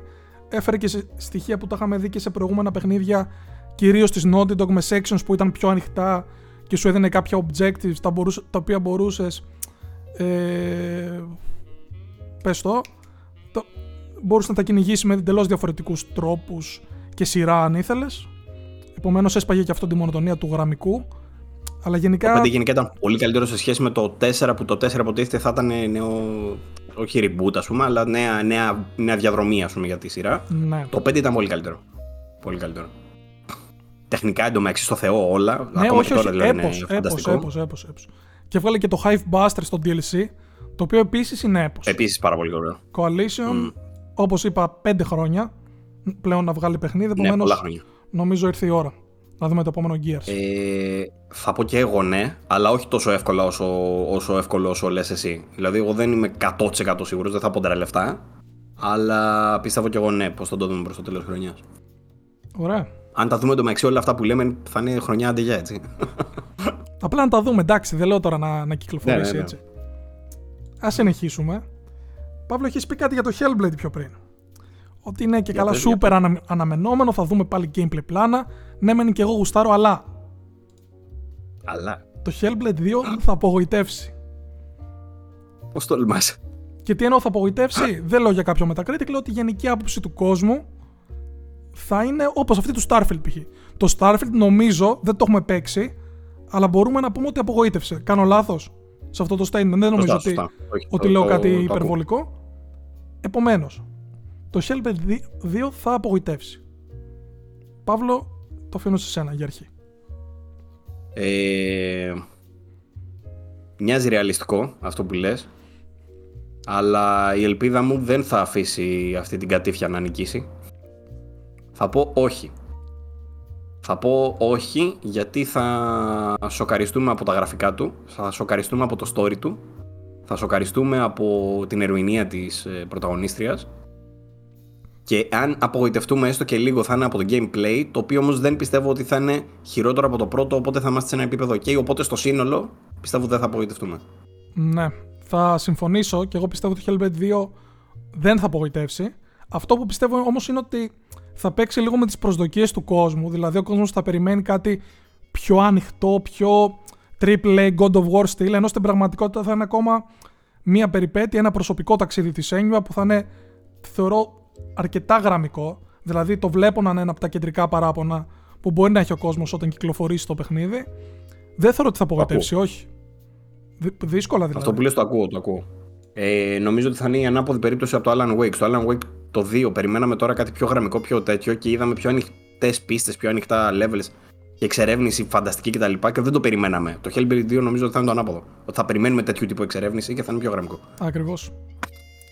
Συνεχίζουμε. Έχεις δίκιο σε αυτό. Στην τέταρτη πρόβλεψή μας, η Double Fine θα επιστρέψει με νέο IP. Εδώ σε θέλω. Εγώ ξεκινάω, κάτσε να πιω λίγο νεράκι. Νέο IP. Είδαμε το Psychonauts 2 μετά από 500 χρόνια το 2020. Μαζί με Double Fine βγάζει πολλά εντωμεταξύ. Περίμενε. Νέο IP εννοείς τώρα AAA, εννοείς AA? Νέο IP, δεν με νοιάζει. Ό,τι να είναι. Μάλιστα. Οκ, για πες. Λοιπόν, θα αρχίσω λέγοντας ναι. Θεωρώ ότι Double Fine είπε ότι ήθελε να πει με το Psychonauts 2. Το έκλεισε όμορφα την ιστορία αυτή. Εννοείται θα μπορούσε σχετικά άνετα κιόλας να επιστρέψει σε αυτόν τον κόσμο. Αλλά γνωρίζοντας τους δημιουργούς, πιστεύω ότι είναι καιρός να φτιάξουν κι αυτοί κάτι νέο. Παραπάει δηλαδή το burnout από τόσα χρόνια Psychonauts. Κάτι που ήθελα να επισημάνω είναι ότι υπάρχει ένα επίσης φανταστικό και ίσως το καλύτερο ντοκιμαντέρ που έχω δει ever για παιχνίδι που λέγεται Double Fine Psychodyssey. Σκέτος Psychodyssey βασικά. Είναι ντοκιμαντέρ για το Psychonauts 2 που έχει 30 επεισόδια, το καθένα είναι 40 λεπτά νομίζω. Τα πάντα, τα συζητήσεις με τη Microsoft για την εξαγορά, έχει τρελό βάρος μέσα, τσακωμή μέσα στο στούντιο, διαφωνίες, τα δείχνουν όλα, είναι εντελώς ωραίο. Αλλά για αρχή θα πω εγώ... για τσακωμή και τα λοιπά, να κάνω μια παρένθεση στο Grounded που είπαμε που ετοιμάζεται για το The Last of Us Part 2, κάνουν αναφορά σε crunch, το οποίο δεν το συνηθίζουμε να το βλέπουμε δημόσια από το ίδιο το στούντιο να μιλάει για crunch. Ακούγεται πάντα στα παρασκήνια και είναι εντυπωσιακό ότι το έχουν βάλει και στο τρέιλερ. Ναι. Επίσης μιλάνε κιόλας για τις διαρροές και το πώς επηρέασαν ναι. όλους εκεί μέσα. Δηλαδή βλέπουμε και κάποια πλάνα στο τρέιλερ με την Ashley Johnson που υποδίεται την Ellie να κλαίει. Επομένως καταλαβαίνετε ναι. τι παίχτηκε. Οπότε τέλος πάντων, για να κλείσουμε για την Double Fine, θα πω εγώ ένα ναι. Θεωρώ ότι ήρθε ο καιρός να αποκαλύψει τουλάχιστον το νέο της IP. Παύλο. Θα πω έτσι ένα ψιλοαδιάφορο όχι, κυρίως γιατί δεν νομίζω ότι είναι στην προτεραιότητα της Microsoft αυτή τη στιγμή να τους βγάλει κάτι Double Fine, οπότε θα τους αφήσει να κάνουν τη δουλίτσα τους. Double Fine, να πούμε τα τελευταία παιχνίδια, 2021 Psychonauts 2, 2019 Rad για την Bandai Namco, και είχε μετά το 2017 τώρα διάφορα, είχε Full Throttle Remastered, το Psychonauts in the Rhombus of Ruin, το VR. Το 16 είχε το Headlander και Day of the Tentacle Remastered, που ήταν, το Headlander ήταν ένα φανταστικό indie παιχνίδι, πολύ γέλιο και πολύ ωραίο. Έβγαζε μάλλον τέτοιου τύπου παιχνίδια, το Massive Chalice, μικρότερο εύρους, Costume Quest. Τώρα αν είναι να μας δείξει κάτι τέτοιο, δεν αποκλείεται για να το δούμε φέτος τι θα βγάλει. Αλλά θα είναι σε φάση ότι πάρ' το ανακοινώνω και πάρ' το παίχτω κιόλας, σε ένα μήνα, κάπως έτσι. Αν βγάλει κάτι τέτοιο, αν πάει για πιο μεγάλο παιχνίδι, το περιμένω πιο μετά. Αλλά για να απαντήσω τέλος πάντων στην τέτοια, θα πω όχι. Ωραία. Ωραία. Τελευταία είδηση για Xbox. Ο Harrison Ford και όμως... Είναι απίστευτο αυτό που συμβαίνει, θα επιστρέψει. Το είχα βάλει, δεν το έγραψα τώρα, έτσι. Απίστευτο. Το έλεγες πριν και ήμουν έτοιμος, ξέρω, να ξεκρατιστώ σε γέλια. Ο Harrison Ford θα επιστρέψει ως Indiana Jones στο ομότιτλο παιχνίδι της Machine Games. Με το motion capture που έλεγες. Με το motion capture από Harrison Ford. Με τα αθλητικά. Εντάξει, εύκολο όχι. Ναι, και εγώ τα είπαμε και πριν, λίγο δύσκολο. Έτσι για να γελάσουμε λίγο. Πόσο έποστα ήταν. Όχι πολύ. Λες όχι πολύ. Όχι πολύ. Και θα ήταν ωραίο κανένα κάμεο, ξέρω εγώ, κάτι τέτοιο, αλλά δεν θα μπορούσε να γίνει, θα μου πεις. Δεν ξέρω, αν το έχουν συνδέσει ρε παιδί με τις ταινίες και θέλουν να δείξουν, ξέρω εγώ, τα νιάτα του ή κάτι τέτοιο, ίσως να έχει πλάκα, αλλά δεν νομίζω. Όχι. Δεν πιστεύω ότι θα απομακρυνθούν. Αν κάνει μόνο voice acting και έχουν άλλον ηθοποιό για το motion capture π.χ. Προσωπικά θα μου άρεσε πάρα πολύ, αλλά δεν νομίζω ότι μπορεί να τυθασευθεί ο 80χρονος πόσο είναι Harrison Ford για να κάνει voice acting τώρα σοβαρό. Εντάξει, μην ξεχνάμε το παιχνίδι, το φτιάχναν χρόνια τώρα, αλλά θα μου πεις πάλι είναι σε μεγάλη ηλικία. Ναι. Ισχύει. Λοιπόν, πάμε και Nintendo. Πιστεύω ότι αυτοί οι άνθρωποι δυσκολεύονται να μπουν στο πετσί του ρόλου σε voice acting. Ισχύει, έχουμε δει πάρα πολλούς ηθοποιούς που είναι όντως αξιόλογοι ηθοποιοί να προσπαθούν να παίξουν σε κάποιο video game και πολύ απλά αποτυχάνουν. Παταγωδός κιόλας, μερικές φορές. Ίσως δεν και σκηνοθεσία, ρε παιδί, ξέρεις, να μην μπορούν να τους κομμαντάρουν καλά. Ναι. Πάμε λοιπόν και στις 5 της Nintendo. Γιατί έχουμε αργήσει πάρα πολύ και έχουμε ναι. Το Super Mario Odyssey 2 είναι γεγονός. Φανταστικό. Όχι, απαντάς. Απαντάω, ναι. Δεν μιλάμε για κάποιο νέο Mario, απλά δηλαδή το επόμενο 3D. Αν είναι νέο 3D Mario και το λένε οτιδήποτε άλλο, το αποκαλούν οτιδήποτε άλλο εκτός από Super Mario Odyssey 2, τότε χάσαμε, έτσι. Ναι. Θα πω όχι, αλλά θα πω ότι θα δούμε καινούριο mainline 3D Mario, το οποίο θα κυκλοφορήσει με το νέο Switch του χρόνου, φέτος. Θεωρώ δηλαδή ότι θα παίξει τριλεράκι για νέο Mario. Θεωρείς ότι θα δούμε δηλαδή Switch του χρόνου? Φαντάζομαι θα το έχεις βάλει κάπου. Και Mario Odyssey trailer, ότι θα δούμε φέτος για το καινούργιο Switch. Ναι, όχι Mario Odyssey trailer. Είπα όχι στη δήλωση. Δηλαδή δεν θεωρώ ότι θα δούμε Mario Odyssey trailer, αλλά θα δούμε νέο 3D Mario. Και θα είναι mainline, θα είναι βαρβάτο, κανονικό 3D Mario, έτσι. Το επόμενο βήμα τέλος πάντων της Nintendo. Λοιπόν, εγώ θα πω... Όχι, δεν θα δούμε νέο 3D Mario φέτος. Όχι, δεν θα δούμε. Όχι, το επόμενο Mario δεν θα είναι το Odyssey. Όχι, περίμενε τώρα που το σκέφτομαι, μπορεί και να είναι. Λοιπόν, εντάξει, θα κλείσω εκεί, όχι. Θα πω ότι μάλλον έχεις δίκιο τώρα, το Mario Odyssey μπορεί να είναι το επόμενο. Μην μπερδέψει. Λοιπόν, κοίτα, μπορεί να έχουν στερεύσει και από ιδέες, δηλαδή με το Odyssey κάναν κυριολεκτικά τα πάντα. Παπάδες κάνανε. Τι άλλο να φτιάξουν. Καλά, παπάδες δεν κάνανε, παίρνει βελτιώσεις. Αλλά... τώρα, λοιπόν, okay. Τώρα μου ήρθε η συζήτηση που είχαμε με το Βέζο. Ναι. Λοιπόν, όντως το επόμενο Mario Odyssey, κλείνω σε αυτό, εντάξει. Το επόμενο 3D okay. Mario, το επόμενο 3D Mario θα είναι το Mario Odyssey και μάλλον και το επόμενο Mario γενικά θα είναι το Odyssey, το 2. Και ότι θα σκάσει με Switch 2. Εντάξει, κλείνω σε αυτό. Και δεν θα το δούμε φέτος. Ούτε το Switch, ούτε το Odyssey 2. Το Switch δεν θα το δούμε φέτος. Δεν ξέρω, το έχεις βάλει σε κάποια παρακάτω. Όχι, δεν το έχω βάλει. Κάτσε ρε εσύ. Πιστεύω πως δεν το δούμε φέτος. Δεν το δούμε φέτος, μάλιστα, ενδιαφέρον. Συνεχίζουμε όμως. Όχι και δεν το βάλεις όμως πρόβλεψη. Πολύ βασική πρόβλεψη, όλοι το βάζουν στις πρόβλεψεις. Κοινότυπο, ναι, έχεις δει, basic. Σε αντίθεση με... η Σάμους θα πυροβολήσει. Η Σάμους θα πυροβολήσει. Και εγώ θέλω να βγάλουμε κάνα narrative, ξέρω εγώ, Metroid, να μην έχει κάνει shooting μέσα. Καλά, όχι. Να ξέρεις, θα το πιάσω λάθος. Λοιπόν. Εσύ ξεκινάς, ναι. Λες, νομίζω, Α, εγώ λέω. Ναι. Ωραία. Η Σάμους θα πυροβολήσει. Λοιπόν, θεωρητικά δεν πάμε σε 2D Metroid γιατί βγήκε πρόσφατα. Πάμε στο Metroid Prime 4, κατά πάσα πιθανότητα, έτσι, αυτό περιμένουμε, αυτό ξέρουμε τα τέτοιο. Τώρα το θα πυροβολήσει, δεν το παίρνω πολύ, θα μπορεί να πυροβολήσει το τρέιλερ, αυτό εννοείς. Ναι, πρέπει να πυροβολήσει, αν δεις τη Σάμους και καλά όμορφη ωραία να περπατάει, χάσαμε, κατάλαβες, χάσαμε. Θα πω ναι, νομίζω το 24 θα είναι η χρονιά του Metroid Prime 4. 24, Prime 4, it all makes sense. Τέλειο. Ναι. Δεν σταθώ. Θα δούμε Prime 4 100% φέτος. Φτάνει Εξτέβησε. Πια δηλαδή. Κλείνουμε πενταετία από. Το είχαμε πει και σε προηγούμενη εκπομπή από όταν έφαγε reboot. Με τη Retro, η οποία Retro μας έδωσε το υπέροχο ανεπανάληπτο remaster του Prime. Δηλαδή, όσο αφορά τα remaster, δεν γίνεται να κάνει κάτι καλύτερο. Θεωρώ θα το δούμε φέτος και θεωρώ ότι και η Samus θα πυροβολήσει. Οπότε θα πω ναι. Λοιπόν, συνεχίζουμε. Αυτή λίγο βαρετή δεν μ' άρεσε. Το έγραψα τώρα, το είδα. Δεν μ' άρεσε σαν δήλωση. Το Switch 2 θα έχει OLED οθόνη. Εμένα μ' αρέσει πάρα πολύ και σηκώνει για πολύ κουβέντα επίσης. Σηκώνει, όντως σηκώνει, ναι. Ξέρουμε ότι θα υπάρξει Switch 2. Αναγκαστικά για να ισχύει αυτό σαν δήλωση σημαίνει ότι πρέπει να δούμε το Switch 2 φέτος. Γιατί αν δεν το δούμε, πώς θα δούμε και τι οθόνη έχει, πάει λέγοντας. Θα πω ένα πανεύκολο όχι.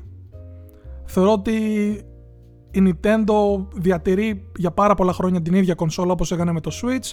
Θα κάνει το ίδιο και με το Switch 2 που θα, πιστεύω προσωπικά θα δούμε μελλοντικά revisions όπου θα παιχτεί κάποιο Switch 2 OLED και πιστεύω για αρχή θα ξεκινήσει με ναι μεν μεγαλύτερη οθόνη, ναι μεν πιθανότητα 1080p, πιθανότητα 100% πιστεύω θα έχει 1080p 60fps οθόνη, αλλά δεν πιστεύω ότι θα ξεκινήσει με OLED σαν concept και σαν οθόνη για την αρχική τουλάχιστον έκδοση του Switch 2. Το θεωρώ λίγο δύσκολο, ειδικά αν μιλάμε ότι θέλουμε να μείνουμε σε ένα συγκεκριμένο price range, γιατί ήδη ξέρουμε ότι η Nintendo είναι από τις εταιρείες που κοστολογεί τις κονσόλες της αρκετά παραπάνω από αυτό που είναι πραγματικά worth, έτσι, πραγματικά αξίζουν.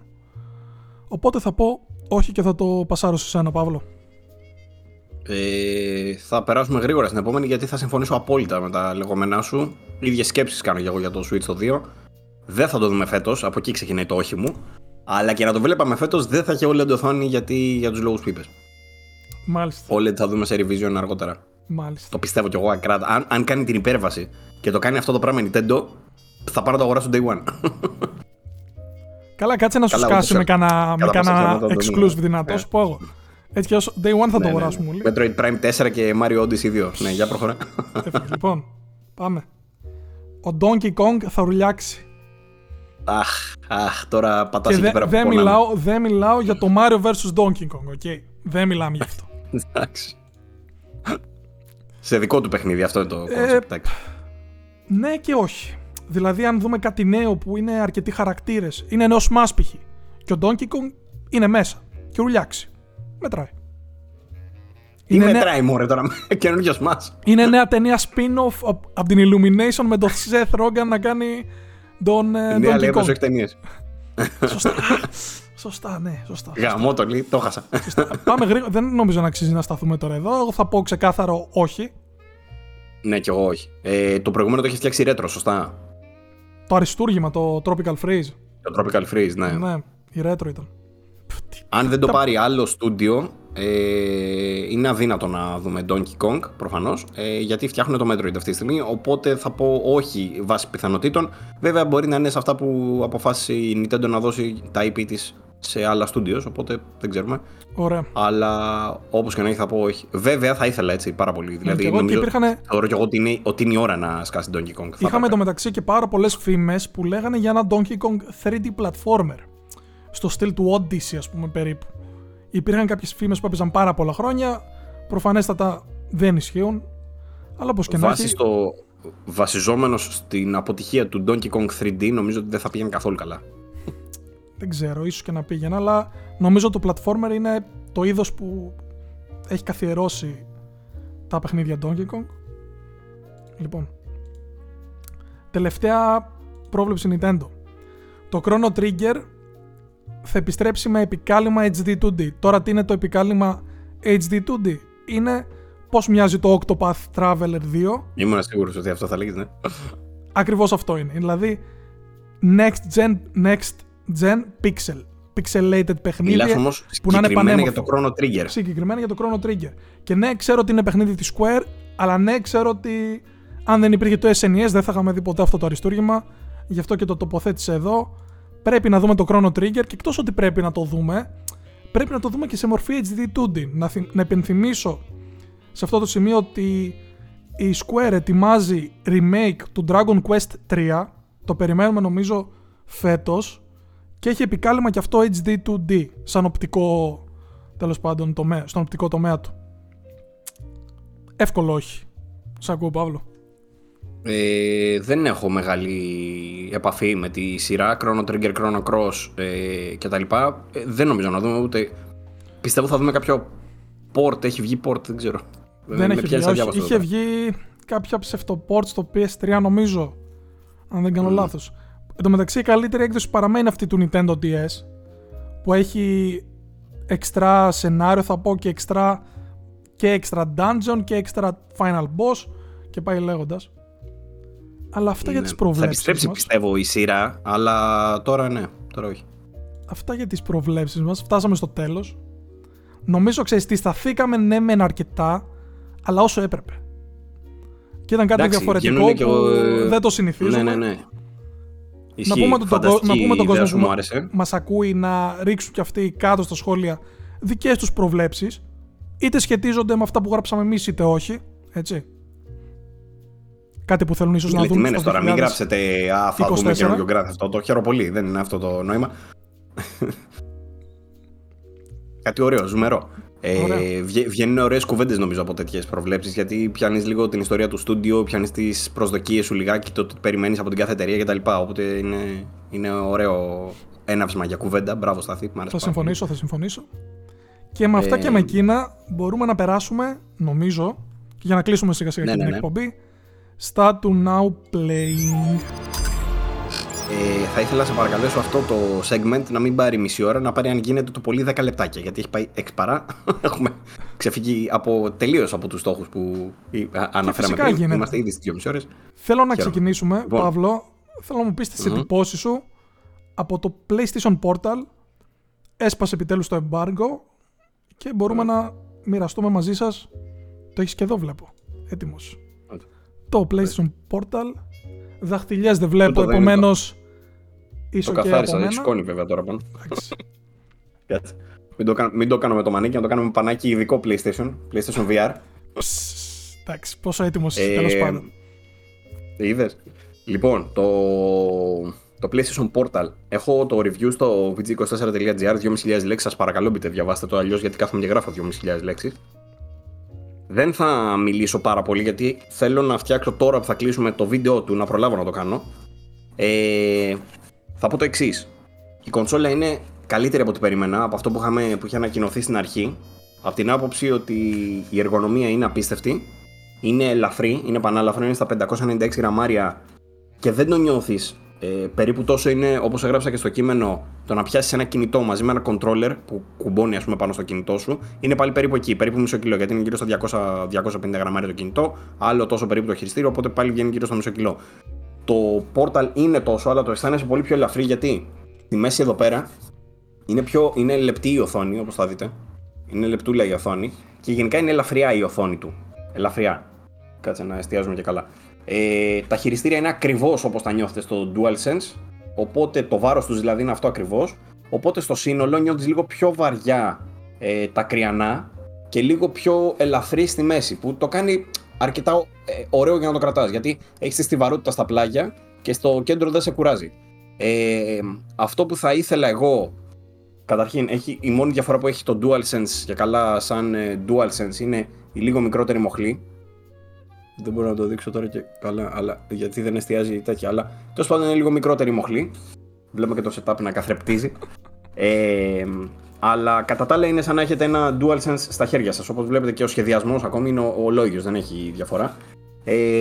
Τώρα, για να μην τα αναλύσω όλα όσα θα αναλύσω στο άλλο το βίντεο, να πω το εξής, ότι εξεπλάγει θετικά από τις επιδόσεις του, από ποια άποψη, δεν έχει τίποτα τρελό να κάνει, δηλαδή όλη η διαδικασία δεν γίνεται εδώ, γίνεται στο PlayStation σας. Η βασική ερώτηση που κάνουν όλοι είναι: μπορώ να το πάρω έξω από το σπίτι μου? Ναι, μπορείς. Αυτή είναι η απάντηση. Μπορείς να το πάρεις και να παίξεις το αμάξι σου. Οι προϋποθέσεις βέβαια για να παίξεις και να παίξεις καλά είναι κάπως δύσκολες. Δηλαδή, θα πρέπει να έχεις πρόσβαση σε καλό σήμα. Το οποίο καλό σήμα δεν σημαίνει ότι γράφει το κινητό μου 5G, οπότε παίζω τέλεια. Γιατί το 5G μπορεί να σημαίνει και ότι πιάνεις ταχύτητες. Ναι, και να πιάνεις και ταχύτητες μάπα. Και να είσαι σε περιοχή, ακόμη και όχι να είναι μια γραμμή, να είσαι σε 5 γραμμές και με 5G. Μπορεί η περιοχή εκεί πέρα το 5G να είναι χαμηλής ταχύτητας και να πιάνεις εγώ τίποτα. Βέβαια δεν το προτείνουμε να παίζετε μέσω δεδομένων, γιατί η ογκοχρέωση για πέρα δόθε είναι μεγάλη, οπότε θα χαλάσετε τα δεδομένα σας πάρα πολύ γρήγορα. Ακόμη και αν έχετε, πώς το λένε, αμέτρητα, unlimited τέλος πάντων. Απεριόριστα. Απεριόριστα, δεν μπορώ να μιλήσω. Ακόμη και αν έχετε απεριόριστα, τα δεδομένα, νομίζω πέραν της Κοσμοτέ, οι άλλες εταιρείες βάζουν κόφτη μετά από κάποια gigabyte να σου ρίχνουν την ταχύτητα. Νομίζω και η Κοσμοτέ το κάνει σε κάποια προγράμματα, δεν ξέρω αν το κάνεις σε όλα. Αλλά περιόριστη ταχύτητα και απεριόριστα δεδομένα πρέπει να έχει, αν δεν κάνω λάθος, μόνο η Κοσμοτέ. Το οποίο και σε κάποια προγράμματα, όχι σε όλα. Το οποίο δεν βολεύει τέλος πάντων για να παίζετε με δεδομένα. Και γιατί το λέω τώρα για το κινητό? Γιατί μπορείτε να συνδέσετε, να κάνετε tethering, να ανοίξετε δηλαδή το Wi-Fi hotspot στο κινητό σας και να συνδέσετε τη συσκευούλα αυτή στο κινητό. Και κατά συνέπεια μετά να συνδεθεί από το κινητό στο σπίτι σας, που σημαίνει ότι μπορείτε να παίξετε οπουδήποτε. Εγώ το δοκίμασα μέσω tethering, δεν μου έπιασε, παρόλο που είχα 5G και καλό σήμα. Δεν μπορούσα να συνδεθώ με τίποτα, το οποίο σημαίνει ότι δεν είχα τελικά καλό σήμα, τόσο καλός όσο πίστευα. Δεν έκανα εκτενείς δοκιμές, δηλαδή δεν βγήκα να πάω σε διάφορα σημεία για να δοκιμάσω το 5G και το 4G πως δουλεύει μέσω του Portal. Αλλά όταν το δοκίμασα σε άλλο Wi-Fi, οικιακό Wi-Fi, δηλαδή πήγα στον κουμπάρο μου, άνοιξα, μπήκα, συνδέθηκα στην κατοστάρα τη γραμμή του που έχει και μπήκα με το Portal, η σύνδεση και το ότι έπαιξα από το σπίτι του στο PlayStation μου, στο σπίτι μου, ήταν λες και έπαιζα δίπλα στο PlayStation 5 μου. Ήταν τέτοια η εμπειρία. Δηλαδή έπαιζα ανενόχλητος, ούτε προβλήματα ούτε τίποτα. Όταν το έχει προβλήματα, αρχίζει και εμφανίζει κόκο περισσότερο στην οθόνη και αρχίζει και πέφτει το frame rate. Τώρα, όσον αφορά το frame rate, να πούμε λιγάκι για όποιον δεν ξέρει ότι όταν παίζεις remote play, είναι η βέλτιστη κατάσταση είναι να δεις κάτι σαν και αυτό που έχεις στην οθόνη σου, αλλά σαν να παίζεις μέσω YouTube. Αυτό είναι, επειδή γίνεται video streaming στην ουσία. Video streaming βλέπεις και εσύ στην οθόνη σου εδώ πέρα. Γίνεται αποκωδικοποίηση δηλαδή του κόντεκ του HEVC που υπάρχει για το streaming. Οπότε η βέλτιστη ποιότητα ποτέ δεν θα είναι τόσο καλή όσο είναι η τοπική. Αυτή που βλέπεις την τηλεόρασή σου, ποτέ δεν θα είναι τόσο καλή. Παρ' όλα αυτά, στη βέλτιστη περίπτωση που έχεις το PS5, ξέρω εγώ, με καλώδιο στο σπίτι, έχεις φανταστική σύνδεση. Το Wi-Fi δίκτυο στο σπίτι σου είναι το ιδανικό, δεν έχει πουθενά να σου κόβει σήμα ή να έχεις διάφορα τέτοια προβλήματα. Πάλι θα εντοπίσεις ότι έχει frame drops. Τα frame drops τώρα είναι σημαντικά, εξαρτάται από το παιχνίδι που παίζεις. Εγώ κατάφερα και έπαιζα Mortal Kombat, όχι online με άλλους, αλλά έπαιζα Mortal Kombat στο Invasions, ας πούμε. Και έπαιζα εξαιρετικά, δεν είχα κανένα πρόβλημα. Δηλαδή δεν είχα πρόβλημα ούτε να αποκρούσω τον εχθρό, ούτε να εντοπίσω τις κινήσεις του από πριν. Δεν είχα lag δηλαδή που περίμενα να έχω. Και γιατί περίμενα να έχω lag, γιατί το έχω δοκιμάσει με το laptop μου, το remote play στο σπίτι, και η απόκριση που πήρε με το Portal ήταν καλύτερη. Το Portal δεν έχει κάτι συγκεκριμένο που βελτιστοποιεί αυτό το πράγμα. Παρ' όλα αυτά όμως, μου κάνει εντύπωση γιατί όντως είχα καλύτερη απόκριση. Δηλαδή, έχω τραβήξει κάτι βιντεάκια δοκιμαστικά. Θα τα βάλω μέσα στο άλλο το βίντεο. Τα έχω στείλει και στο chat που μιλάμε με τα παιδιά. Κάνεις το λευγέ. Κάνεις το μοχλό πάνω και βλέπεις την κίνηση στα μενού αμέσως στην οθόνη και αμέσως και στην οθόνη της τηλεόρασης. Κάτι το οποίο δεν το είχα όμως μέσω remote play στο laptop μου. Γιατί στο laptop όταν έπαιζα έκανα πάνω και έβλεπα πρώτα στην τηλεόραση και μετά στο laptop. Το οποίο σημαίνει ότι είχα αισθητή καθυστέρηση μέσω του laptop. Φυσικά αυτό ήταν η δική μου περίπτωση. Και επίσης νομίζω ήμουν με το παλιό μου το router τότε. Οπότε μπορεί να είναι διαφορετική η περίπτωση σε εσάς. Δηλαδή μπορείτε να το πάρε... Αυτό είναι το πρόβλημα με το Portal. Δηλαδή δεν μπορεί να πει κάτι κάποιος σαν και εμένα τώρα, να σας πω ότι θα το δείτε έτσι και να είναι έτσι. Δεν μπορώ να το πω αυτό με σιγουριά, γιατί εξαρτάται πάρα πολύ από τις συνθήκες του δικτύου σας. Τώρα, αυτό ήταν το πολύ σημαντικό που θέλω να αναφέρω, και από εκεί και πέρα να πω ότι η οθόνη του είναι πάρα πολύ ικανοποιητική. Στεναχωρήθηκα που δεν είχε OLED, όπου το έμαθα αυτό όταν το μάθαμε. Αλλά είναι πολύ χορταστική, είναι 8 ίντσες, το έχεις μπροστά στη μούρη σου, είναι δεν θέλω τώρα να μακρηγορήσω, αλλά η ιδανική θέαση, ας πούμε, για κάθε οθόνη υπάρχει στάνταρ πίνακας. Δηλαδή η Dolby, αν θυμάμαι καλά, δεν θυμάμαι ποιος το είχε βγάλει, σου λέει ότι αν έχεις 55 οθόνη πρέπει να κάτσεις στο 1,5 μέτρο. 1,5 είναι, ναι. Και βάσει του τι βλέπεις, δηλαδή αν βλέπεις νομίζω 4K διαφέρει, αν βλέπεις 1080p επίσης. Διαφέρει, σε οπότε... ανάλυση τέτοια, ας πούμε, ναι. Να. Οπότε το να έχεις μια οθόνη 1080 στη μούρη σου, 8 ιντσών, εδώ πέρα, είναι πολύ ικανοποιητικό. Δηλαδή δεν έχεις λεπτομέρειες, δεν χάνεις τέτοια πράγματα. Και παρόλο που είχα φοβία, μήπως δεν μπορώ να βλέπω γράμματα, ας πούμε, και πώς φαίνονται αυτά σε 1080p σε τόσο μικρή οθόνη, σε σχέση με τηλεόραση πάντα, δεν έχει κανένα πρόβλημα. Δηλαδή, ακόμα και στο Mortal Kombat, ας πούμε, έχει κάποια μενού που είναι μικρά τα γράμματα του. Τα βλέπεις ξεκάθαρα, δεν υπάρχει κανένα πρόβλημα ως προς αυτό. Βάλε τώρα το γεγονός ότι βλέπεις τα γραφικά του PS5 σε μια τέτοια οθόνη, είναι εντυπωσιακό από μόνο του αυτό. Δηλαδή, όταν το βλέπεις να τρέχει κάποιο παιχνίδι σαν τον God of War, ξέρω, τέτοιου τύπου, AAA, και το βλέπεις σε φορητή οθόνη τέτοια, λες OK, γαμό, ξέρω, δεν το περίμενα αυτό το πράγμα. Πολλοί λένε ότι έχουν πρόβλημα με το HDR. Εγώ θα πω ότι η οθόνη αυτή δεν το έχω μετρήσει, δεν ξέρω τι ακριβώς φωτεινότητα μέγιστη έχει, αλλά έχει HDR. Δεν το βγάζει κάπου ότι έχει HDR, αλλά φαίνεται από τη φωτεινότητα ότι κάνουν pop τα χρώματα και τα φώτα. Παύλο, έχει ρυθμίσεις μέσα να αλλάξεις, να πειράξεις κάποιο contrast ή... Ξέρεις, σαν να έχεις ένα monitor. Δεν έχει ρυθμίσεις. Θα στα ανοίξω λιγάκι, να το δείξουμε. Θες να το δείξεις και μία πάλι καταρχήν από κοντά να συγκρίνουμε, γιατί έχω και εδώ το DualSense που έλεγες για το μοχλό, ότι είναι μικρότερος. Φαίνεται ξεκάθαρο. Φαίνεται ξεκάθαρο όντως. Κάτσε να εστιάσω μία, περιμένω το βρω. Νομίζω τα παιδιά το καταλάβαν τώρα. Μια χαρά. Αυτό. Εδώ. Δεν είναι... πώς το λένε, τι ήθελα να πω. Λοιπόν, αυτό είναι το Portal. Στην ουσία είναι μια φορητή συσκευή. Έχει εδώ πέρα τα κουμπάκια, τα power κτλ. Ορίστε. Έχει από πάνω τα δύο ηχεία. Εδώ είναι το volume rocker. Εδώ είναι το ένα είναι για το PlayStation Link. Ξαντλεί την μπαταρία, το κέρατό μου. Εδώ είναι το PlayStation Link και δίπλα είναι το Power. Με το που πατήσεις μία φορά το Power, η οθόνη ανάβει και εμφανίζεται αυτό. Πίσω, να ξαναεστιάσω. Και εμφανίζεται αυτό. Με το που πατήσεις το PlayStation το σηματάκι, πάει να συνδεθεί στο PlayStation μου. Πανέμορφο γραφικό θα πω εγώ. Και vibes γενικότερα. Ναι, ωραίο, πολύ ωραίο. Ξέρεις, σε βάζει λίγο στο concept. Πολύ ωραίο, ισχύει. Και η μουσικούλα, κλασική, μενού PlayStation και έτσι. Για να συνδεθεί τώρα στο PlayStation μου, έχω δει τώρα, εντάξει, χρησιμοποιούμε και τη σύνδεση, δεν ξέρω πόσο γρήγορα θα συνδεθεί, αλλά σε ιδανικές συνθήκες συνδέεται γύρω στα 20 δευτερόλεπτα με 25. Στην ουσία δεν αργεί, είναι όσο χρειάζεται για να ανοίξει η κονσόλα από κατάσταση αδράνειας. Στο φιλικό το σπίτι που ήμουνα, που πήγα να συνδεθώ, μου έκανε γύρω στα 45 δευτερόλεπτα, 40 με 45. Αλλά πάλι είναι εντελώς OK, γιατί απλά το πατάς, συνδέεται και μετά σου βγάζει εδώ πέρα κάτω παιχνίδι, γράφει παιχνίδι, πατάς το χ και μπαίνεις κατευθείαν μες στο παιχνίδι. Α, δηλαδή δεν σου κάνει δεν σου κάνει remote streaming το home tab του PlayStation 5 για να επιλέξεις. Μπορείς. Αν δεν έχεις ανοιχτό παιχνίδι, νομίζω τώρα δεν έχω ανοιχτό παιχνίδι, οπότε αν δεν μπορεί να συνδεθεί τώρα γιατί δεν το έχω σε αδράνεια το PlayStation, καλό. Το οποίο είναι βασικό πρόβλημα του PlayStation Portal, γιατί αν κατά λάθος κλείσετε το PlayStation σας, αυτό είναι άχρηστο. Δεν μπορείς να κάνεις τίποτα πέραν του να πας στην κονσόλα σου και να την ανοίξεις. Οπότε θα το κλείσω αυτό τώρα. Επομένως, Παύλο, για ιδανικές συνθήκες παιχνιδιού θα πρότεινες κάποιος να συνδέσει απεριόριστα δεδομένα, κατά προτίμηση 5G, από το κινητό του στο PlayStation Portal. Έτσι. Και με αυτόν τον τρόπο μπορείς να παίξεις. Τώρα χρειάζεσαι ίντερνετ και στο PlayStation 5 για να μπορείς να παίξεις.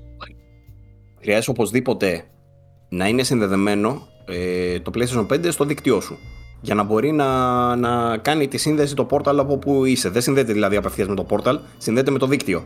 Δεν χρειάζεται όμως και να είσαι στο ίδιο δίκτυο. Δεν είναι, ξέρεις, όπως υπάρχουν κάποιες εφαρμογές τέλος πάντων που χρειάζεται να είσαι στο ίδιο Wi-Fi. Ναι, ωραία. Όχι, απλά χρειάζεται να μπορεί να συνδεθεί στο δίκτυο αυτό.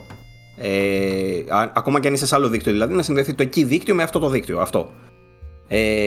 Οπότε θα πω ότι η ιδανική κατάσταση είναι να έχεις συνδέσει το PlayStation 5 με καλώδιο, να έχεις καλή συνδέση στο σπίτι σου, καλό Wi-Fi και να είσαι κοντά στο router. Αυτές είναι οι ιδανικές συνθήκες για να απολαύσεις το PlayStation Portal. Παρ' όλα αυτά δεν είναι απαραίτητες αυτές τις συνθήκες.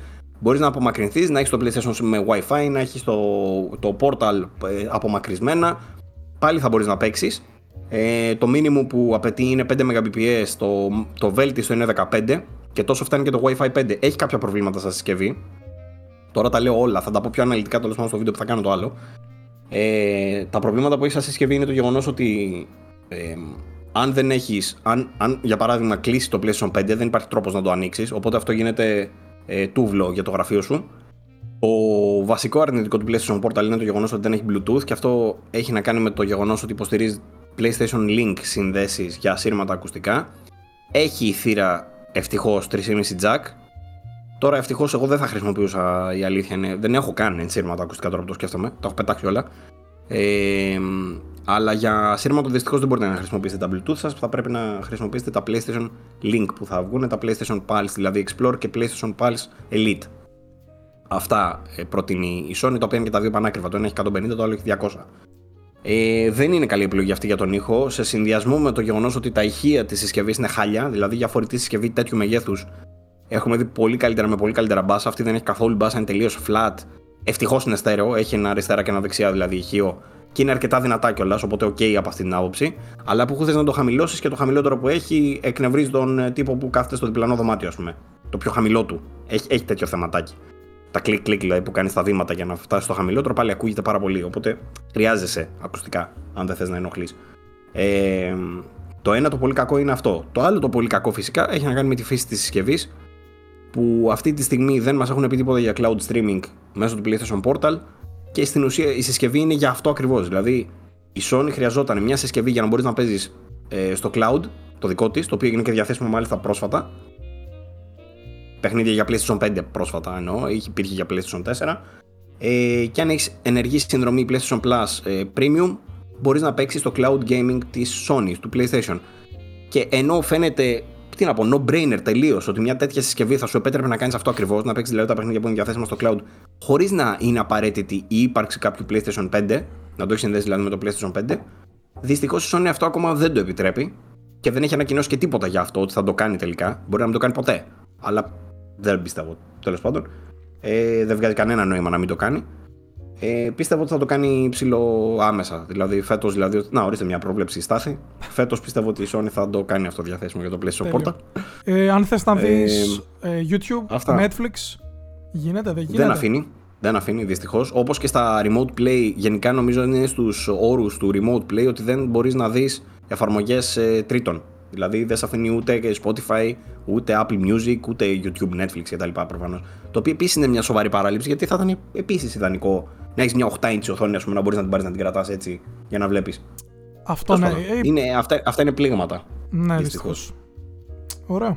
Παρ' όλα αυτά, να πω ότι έχει γίνει προέκταση του χεριού μου τις τελευταίες μέρες. Έτσι. Ήδη έχω αυξήσει τις ώρες gameplay μου χάρη σε αυτό, οπότε ήδη το αγαπάω. Αλλά είναι για εκεί που ήθελα να καταλήξω, θεωρείς τα 220€, αν δεν κάνω λάθος, που κοστίζει στην ελληνική αγορά, ότι αξίζουν για να αγοράσει κάποιος το PlayStation Portal? ακόμα και αν είναι περιστασιακή η χρήση του. Αν το λάβω υπόψη μου, όπως ανέφερες πριν για το Switch, ότι το bare minimum, ρε παιδί μου, κόστος της συσκευής ποιο είναι, δεν κοστίζει τόσο σαφώς, κοστίζει πολύ λιγότερο. Αλλά αν λάβεις υπόψη ότι είναι μια αρκετά premium συσκευή, δηλαδή η εμπειρία που προσφέρει το DualSense, ότι είναι με τα haptics, με τα μικροφωνά της, με το χειριστήριο όπως το ξέρουμε το DualSense, ας πούμε, που είναι φανταστικό. Συν του γεγονότος ότι έχει μια πάρα πολύ καλή οθόνη, μπορεί να μην είναι OLED, αλλά είναι πάρα πολύ καλή, πολύ, πολύ καλή για τα χρώματα. Πριν με ρώτησες, πήγα να την ανοίξω να δείξω για τις ρυθμίσεις. Δεν έχει ρυθμίσει καθόλου. Αυτό ήθελα να σου δείξω. Το πάνελ είναι LCD ή VA πάνελ. Είναι LCD, ευτυχώς. LCD, είναι LCD, δεν θα μπορούσε να είναι VA. Θα μπορούσε να είναι VA. IPS ίσως, αλλά... ή όχι. Δεν κολλάει. Ναι. IPS LCD πρέπει να είναι, δεν είμαι 100% σίγουρος. Είναι LCD πάντως. 8 inch LCD, αρκετά καλά μαύρα, αλλά πάλι δεν είναι OLED, δηλαδή γκριζάρουν τα μαύρα όπως το κάνεις. Αλλά έχει πολύ καλές γωνίες θέασης, δηλαδή ακόμα και αν κάθεσαι ξαπλωμένος και το βλέπεις κάθετα σχεδόν, ξέρω εγώ. Μου λείψε λιγάκι το γεγονός ότι δεν περιστρέφεται στον οριζόντιο άξονα. Θα ήθελα δηλαδή να το κρατάω έτσι και να είναι λίγο λυγισμένη η οθόνη. Ή έστω να είναι από μόνο του. Αυτό θα ήταν άρρωστο. Θα ήταν πολύ ωραίο. Ναι, γιατί τώρα πρέπει να είσαι λίγο έτσι. Πρέπει να έχεις τους καρπούς σου λίγο τεντωμένους, κάπως για να το βλέπεις την ευθεία. Είναι κάπως λίγο, ελάχιστα με ενοχλεί αυτό. Αλλά κατά τα άλλα είναι μια πολύ καλή οθόνη, φανταστική οθόνη, και τα χειριστήρια επίσης είναι τα γνωστά που παρέχουν τη γνωστή αξία. Οπότε, αν βάλεις αυτά σε συνδυασμό, θα έλεγα ότι ναι, πόσο να το δίνει, 150? Δεν θα μπορούσαν. Γιατί τόσο θα έκανε λιγότερο από ό,τι κάνει ένα κινητό με τέτοια οθόνη και με τα χειριστήρια αυτά, ας πούμε, κάπως έτσι. Τώρα υπάρχουν και άλλα πράγματα να συζητήσουμε, θα τα αναφέρω στο βίντεο, του τύπου πώς συγκρίνεται με την εμπειρία με τάμπλετ, πώς συγκρίνεται με την εμπειρία με κάποιο άλλο κινητό που θα έχει καλύτερη οθόνη κτλ. Ότι το touchpad είναι κυριολεκτικά touchpad, πατάς δηλαδή την οθόνη για να το χειριστείς και δεν υπάρχει κάπου. Ισχύει. Έχει δύο μεριές που πιάνει, δύο τετραγωνάκια αριστερά και δεξιά στην οθόνη που λειτουργούν σαν το touchpad του DualSense. Και έχει κάποια θεματάκια αυτή τη στιγμή, γιατί κάποια παιχνίδια τα οποία το έχουν το touchpad ως κουμπί, σκέτο, τα πατάς μία φορά και δουλεύουν, αλλά άλλα παιχνίδια όπως είναι για παράδειγμα το Alan Wake που έχει χωρισμένο το touchpad σε αριστερό και δεξί μέρος, θέλει μια ειδική διαδικασία που κρατάς πατημένο το αριστερό. Δεν είναι bug τελικά που σας έλεγα. Είναι, το έλεγα τώρα, στο Στάθη το λέω τώρα αυτό. Αλλά είναι ειδική διαδικασία, δεν ξέρω γιατί το έχουν κάνει αυτό, που πρέπει να, αν θες να πατήσεις, ας πούμε, τη δεξιά μεριά του touchpad, κρατάς πατημένη την αριστερή μεριά της οθόνης και πατάς διπλό tap στη δεξιά. Κανένα νόημα σε όλο αυτό. Τουλάχιστον να το κάνουν μονόρε. Αυτό για μένα είναι πολύ αρνητικό, γιατί είμαι από αυτούς τους τύπους που είχα αγοράσει το Switch OLED πρόπερση το καλοκαίρι. Δεν έχω ακουμπήσει ποτέ την οθόνη του. Ποτέ. Γιατί εκτός ότι δεν χρειάζεται, κάνω τα πάντα με τα buttons και είμαι από αυτούς που αν δούνε δαχτυλιές στο Switch πεθαίνουν. Εκτός αυτού, πώς ξεκίνησε αυτό? Ξεκίνησε με την ιδέα ότι είχα DS, μεγάλωσα βασικά με DS όταν ήμουν μικρός, και εκτός ότι είχε full δαχτυλιές, είχε και το περιβόητο το μολυβάκι, το λέω εγώ, που αν δεις τι γρατζουνιές είχε κάτω οθόνη, δεν μπορείς να φανταστείς. Ειδικά από κάτι Pokemon Rangers, κάτι τέτοια που ήθελε συνέχεια να κάνεις στροφές για να πιάσεις τα Pokemon. Άστα να πάνε, δεν συμμαζεύεται. Επομένως, ευτυχώς τώρα όχι, έχεις τα DualSense να κρατάς από τις άκρες. Ίσως για το touchpad θα ήθελα να δω μια λύση του στυλ να έχει κάποιο button ίσως πίσω. Πώς είχε κάνει το PSV, αν θυμάσαι. Ίσως να έχει οπτική ανάδραση από πίσω, όπως και να έχει. Ειδικά αν είστε, θα πω εγώ, Έλληνας του εξωτερικού που παίζουν και πολύ καλές ταχύτητες ίντερνετ έξω, το τσιμπάτε. Εγώ θα πω είναι για συγκεκριμένη χρήση, έτσι. Αυτό, θα θέλω να κλείσω δηλαδή με αυτό να σας πω. Ότι αν έχετε την τηλεόρασή σας και ανά πάσα ώρα και στιγμή και μπορείτε να βλέπετε την τηλεόρασή σας και δεν σας νοιάζει, ας πούμε, όταν θα την κλείσετε ότι δεν θα μπορείτε να παίξετε PlayStation, δεν σας ενδιαφέρει καν το Portal. Δεν είναι για εσάς, είναι για άλλους που, σαν και εμένα, που δεν είναι πάντα διαθέσιμη η τηλεόραση, ή έχω 5-10 λεπτάκια να παίξω και δεν θέλω να ανοίξω την τηλεόρασή μου, οπότε θα το πάρω στο κρεβάτι πριν κοιμηθώ να παίξω 10 λεπτά. Αυτό.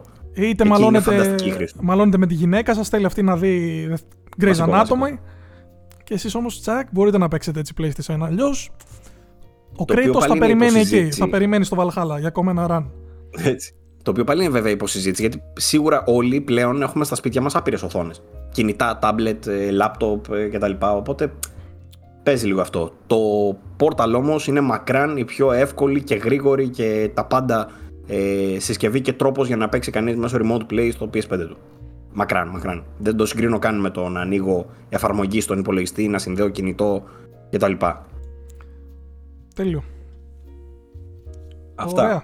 Λοιπόν, έχουμε κάποια άλλα παιχνιδάκια τώρα στο Now Playing, όπως ήταν το Prince of Persia. Θα τα αφήσουμε για το επόμενο να παίξουμε λίγο παραπάνω κι εγώ και ο Στάθης. Κυκλοφορεί κιόλας. Υπάρχει το review στο vg24.gr. Ναι. Κυκλοφορεί κιόλας το παιχνίδι. Κυκλοφορεί ενώ μέσα στην εβδομάδα, έτσι. Νομίζω Πέμπτη, η Παρασκευή βγαίνει. Ναι, έχεις δίκιο, μέσα στην εβδομάδα βγαίνει. Υπάρχει όμως demo, μπορείτε να το δοκιμάσετε. Και να πω ότι τα έχει πάει εξαιρετικά. Έχει μαζέψει γύρω στο 85+, δεν το περιμέναμε, ανέλπιστο θα πω εγώ. Ο Βαγγέλης ο Στεριώτης έχει βάλει 8. Περίμενε. Συγγνώμη, τι. Περίμενε. Δεν το περιμέναμε. Κάτσε, το περιμέναμε. Είμαστε το μόνο podcast. Όχι, λέω την αλήθεια, είμαστε το μόνο podcast που από όταν είχαμε δει trailers στα The Game Awards, είχαμε πει και ήδη ότι αυτό θα βγει πολύ καλό. Είναι πολύ σωστά, είχες πει στην προηγούμενη εκπομπή από την Ubisoft Montpellier και εγώ σε είχα διορθώσει λανθασμένο ότι είναι από την Montreal. Είναι όμως από την Montpellier. Και τα λέγαμε. Και ο Βασίλης ο Τατσιόπουλος στο chat μας το έλεγε. Κανένας δεν πίστευε. Α, όλοι οι haters είναι 2D, άρα θα είναι κακό, θα είναι αρπαχτή. Όχι, δεν είναι αρπαχτή. Είναι ένα κανονικότατο Prince of Persia, επιστροφή από τη Ubisoft στα πολύ καλά της. Εδώ και πόσο καιρό ρε Παύλο έχει να βγάλει παιχνίδι που έχει χτυπήσει 85 plus Metacritic? Δεν έχω ιδέα. Η Ubisoft έχει να βγάλει 85 plus, δεν θυμάμαι καν από ποτέ. Το Rayman Legends ίσως. Αλλά συγγνώμη τώρα για αυτή την παρένθεση, αλλά όχι εμείς προσωπικά τα λέγαμε. Άλλοι δεν τα ακούγανε. Έτσι. Η αλήθεια είναι ότι και εγώ το περίμενα καλό, αλλά το περίμενα 80+, όχι 85+. Αυτό έχει μεγάλη διαφορά, γιατί είναι εκεί πέρα που παίρνει τα 9 και τα 10 για να πάει 85+. 88 πόσο έχει τώρα στο PS5. Είναι τρελό νούμερο και από όσα διάβασα και από άλλα reviews και από του Βαγγέλη, κάνει πραγματάκια που όχι μόνο είναι ένα τυπικό εντάξει, ας φτιάξουμε ένα Prince of Persia σε Metroid, αλλά είναι σε φάση, ok, ας πάμε λίγο το είδος και λίγο πιο πέρα. Αυτό. Έχει πολλά απαιτητικά στάδια, έχει πάρα πολλές λεπτομέρειες, πάρα πολλά mechanics, πολλές ιδέες. Έχει ωραία πραγματάκια. Θα τα αναλύσουμε όμως περισσότερο στο επόμενο κατά πάσα πιθανότητα. Το άλλο που είχαμε να αναφέρουμε και θα το πω και εγώ, θα μιλήσουμε βασικά παρακάτω στο επόμενο podcast επίσης, είναι το demo για το Grand Blue Fantasy Relink, το οποίο demo είναι αποκλειστικό στο PS5 και PS4 νομίζω. Και το αστείο ξέρεις ποιο είναι, ότι δεν αναφέραμε γι' αυτό τον τίτλο, ότι είναι console exclusive. Δεν κυκλοφορεί δηλαδή καθόλου σε Xbox. Είχε ένα demo που σου δίνει να παίξεις ένα tutorial 5 λεπτών, ένα story mission που διαρκεί περίπου 30 λεπτά και ένα τελείωτο quest mission που έχεις 13 διαφορετικούς χαρακτήρες που μπορείς να παίξεις. Όπως και να έχει, δείτε το demo, εννοείται και είναι δωρεάν, PS5. Θα το δω, θα παίξω λίγο παραπάνω και με άλλους χαρακτήρες και θα επιστρέψουμε στην επόμενη. Και το παιχνίδι που θέλω να κλείσουμε αυτή την εκπομπή και αξίζει να μιλήσουμε, είναι ένα παιχνίδι που ξέχασα ότι έπαιξα. Το έπαιξα μέσα στις γιορτές και ενθουσιάστηκα πάρα πολύ, δεν το περίμενα να μ' αρέσει τόσο. Μιλάω για το Bramble The Mountain King και όχι για το PS Portal που βλέπετε τώρα.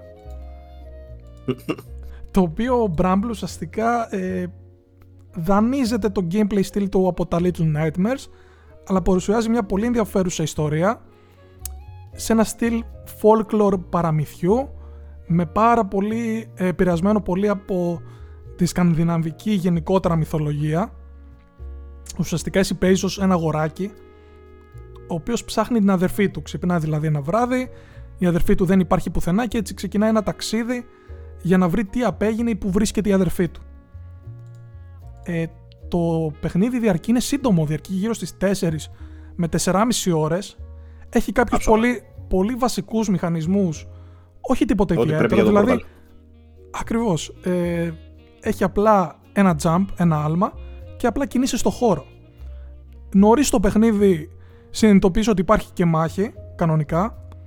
Όχι τίποτα τρελό, πάλι ένα projectile πετάς, αλλά το Bramble με αυτά τα λίγα συστατικά καταφέρνει και προσφέρει μια εμπειρία που προσωπικά θα μου μείνει αξέχαστη.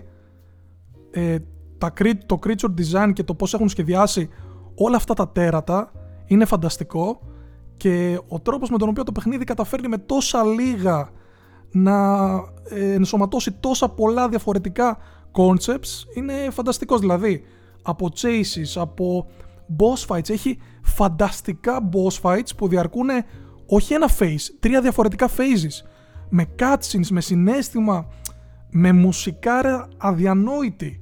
Δηλαδή συνειδητοποιείς ότι είναι ένα παιχνίδι έμπνευση για όποιον θέλει να φτιάξει games. Γιατί εγώ έχω παλέψει λίγο με τη Unity, αλλά όταν συνειδητοποιείς ότι είναι ένα παιχνίδι που δεν έχει μεν τα καλύτερα animations ή δεν έχει το καλύτερο σύστημα μάχης, μπορεί με τόσο λίγα να σου προσφέρει αξιομνημόνευτα boss fights με πολύ ωραία μουσική επένδυση και ένα οπτικό στυλ που του ταιριάζει γάντι, όλο αυτό το αποτέλεσμα είναι εκπληκτικό. Δηλαδή εγώ θεωρώ ότι είναι άνετα μέσα στα καλύτερα παιχνίδια του 2023. Αν το έβαζα δηλαδή τώρα, θα έμπαινε άνετα στην πεντάδα μου, τόσο πολύ ενθουσιάστηκα. Πεντάδα άνετα το Bramble, και θεωρώ ότι το τελικό boss ήρθε από το πουθενά, δηλαδή σου πετάει ένα boss fight από το πουθενά. Αυτό που θα πω και θα κλείσω είναι, σας παρακαλώ, εκτός του τρέιλερ που παίζει τώρα, μη δείτε trailers. Μη δείτε trailers, γιατί σπολάρουν πάρα πολλά. Δηλαδή εγώ το έπαιξα, είδα τώρα που έψαχνα για να το βάλω στο βίντεο trailers, και σου κάνει κάτι trailers που σου δείχνουν κανονικά τα boss fights. Σου παίζει το τραγούδι για το τελικό boss που είναι έπος, που δεν το περιμένεις, σου έρχεται από πουθενά. Μη δείτε trailers, εμπιστευτείτε με, παίξτε το. Αρχική τιμή θα πω ότι έχει 20€, εγώ το είχα πάρει σε έκπτωση 15€ στο PS Store. Επομένως προτείνω σίγουρα το Bramble. Το έχω watchlist, όχι watchlist, το έχω νομίζω το Bramble για παίξιμο, και με είχε εντυπωσιάσει ήδη από πιο πριν που είχαμε δει κάτι βίντεο γι' αυτό. Ήτανε crowdfunding, κάτι θυμάμαι γι' αυτό. Είχε ξεκινήσει ως Kickstarter και είχαν πασάρει στην αρχή αυτή τη σκηνή που σου κυνηγάει ένα τέρας, που είναι φανταστικό, σαν, όπως προείπα, σαν design, και είσαι μες στα νερά, δηλαδή πηδάς από πέταλο σε πέταλο και είναι πολύ εντυπωσιακό. Ναι. Φανταστικός. Και ήθελα να το παίξω και μετά άκουσα όλα αυτά τα καλά λόγια και το έχω και εγώ στα πολύ άμεσα υπόψη. Μια χαρά. Αυτά. Ωραία. Μια χαρά. Τελείωσε και αυτό το επεισόδιο, αυτός ο μαραθώνιος VG24 podcast που έχουμε κάθε εβδομάδα. Κάναμε την προηγούμενη εβδομάδα 2ωρο και μας φάνηκε και εμάς μόνο 2ωρο. Γιατί τώρα είμαστε στάνταρ στις 3 παρά κάτι. Και ξέρεις τι θα γίνει. Συγγνώμη κιόλας που σε διακόπτω. Ότι αν κάνουμε εκπομπή 1 ώρα, θα μας φανεί ότι κάτι λείπει. Κάτι δεν είναι σωστό εδώ. Ότι μπήκαμε για πλάκα. Να πω και πάλι ένα τεράστιο ευχαριστώ για τα παιδιά που μας στείλανε τα απίστευτα τα μηνύματά τους, και τους ευχαριστούμε πάρα πολύ, είναι φοβερά συγκινητικά. Χαιρόμαστε που σας κρατάμε παρέα εδώ πέρα όλοι μαζί. Θέλω να ενσωματώσουμε, Στάθη σε παρακαλώ και σένα, γιατί το ξεχνάω πάντα, θέλω να ενσωματώσουμε το κομμάτι που θα διαβάζουμε τα σχόλια από το YouTube και από το VG24 Gaming Community. Τέλειο. Είναι κάτι το οποίο το κάναμε και έχουμε καιρό να το κάνουμε. Και θέλω να στέλνετε και εσείς και τα δικά σας θέματα και τα δικά σας, το δικό σας feedback και τις δικές σας gaming εμπειρίες που είχαμε στην εβδομάδα και γιατί όχι γενικότερα. Ναι. Παύλο, πώς θα σου φαινόταν αν κάναμε ένα section, καλά τώρα brainstorming εδώ έτσι, ένα section το οποίο θα είναι να μας στέλνουν τα παιδιά ερωτήσεις στο email ίσως, όπου μπορούμε να τα δούμε πιο οργανωμένα, ή όπου θέλετε, στο Messenger. Στείλε μια, τι κάνεις ρε μαλάκα, και θα το βάλουμε εδώ. Να μιλήσουμε. Εννοείται. Ότι παίζει, τι γίνεται με τα μαλλιά, χάνουμε μαλλιά εδώ πέρα. Άσε ρε Στάθη. Θέλω origin story, Παύλο, πώς έχασες τα μαλλιά σου στο επόμενο podcast. Πώς έγινα villain. Villain της DC. Εσύ και ο The Gist. Έτσι. Λοιπόν, αυτά. Μπορείτε να μας βρείτε κλασικά, όπως το έχουμε ξαναπεί, vg24.gr, vg24 Gaming Community στο Facebook, στο YouTube μας. Το podcast το ακούτε σε Google Podcast, Apple Podcast, Spotify και τα σχετικά. Ξεχνάω κάτι, όχι αυτά νομίζω. Ό,τι θέλετε μπορείτε να μας βρείτε και στα προσωπικά μας τα social και στα δικά μου και στο Στάθη. Είμαστε Facebook, Twitter, Instagram, όπου να είναι. Και TikTok έχουμε, κανάλι VG24. Όχι Twitter, ναι, χίλια συγγνώμη, στα X πρώην Twitter. Οπότε αυτά θα τα πούμε την επόμενη εβδομάδα. Επιφυλάσσομαι και για τους διαγωνισμούς που είπα ότι θα κάνουμε κάποιους έξτρα στο Instagram με κάποια παιχνιδάκια. Περιμένω να δω τώρα τι θα τελειώσει από τον προηγούμενο διαγωνισμό, να δω τι έχει μείνει για να τα μοιράσω και αυτά. Αυτά. Και επίσης να πω σε όσους δεν έχω στείλει ακόμα τα πακέτα, τους έχω ενημερώσει βέβαια και μέσω email, αλλά ότι θα τα αρχίσω να τα στέλνω τώρα από Δευτέρα για να σας έρθουν. Καλά. Ήδη τα δύο πακέτα τα έχω εγώ, αλλά δεν το λέμε παρά έξω, έτσι. Μια χαρά. Ναι, έτσι ακριβώς. Ωραία. Τα λέμε την επόμενη εβδομάδα λοιπόν. See you. Να είστε όλοι καλά.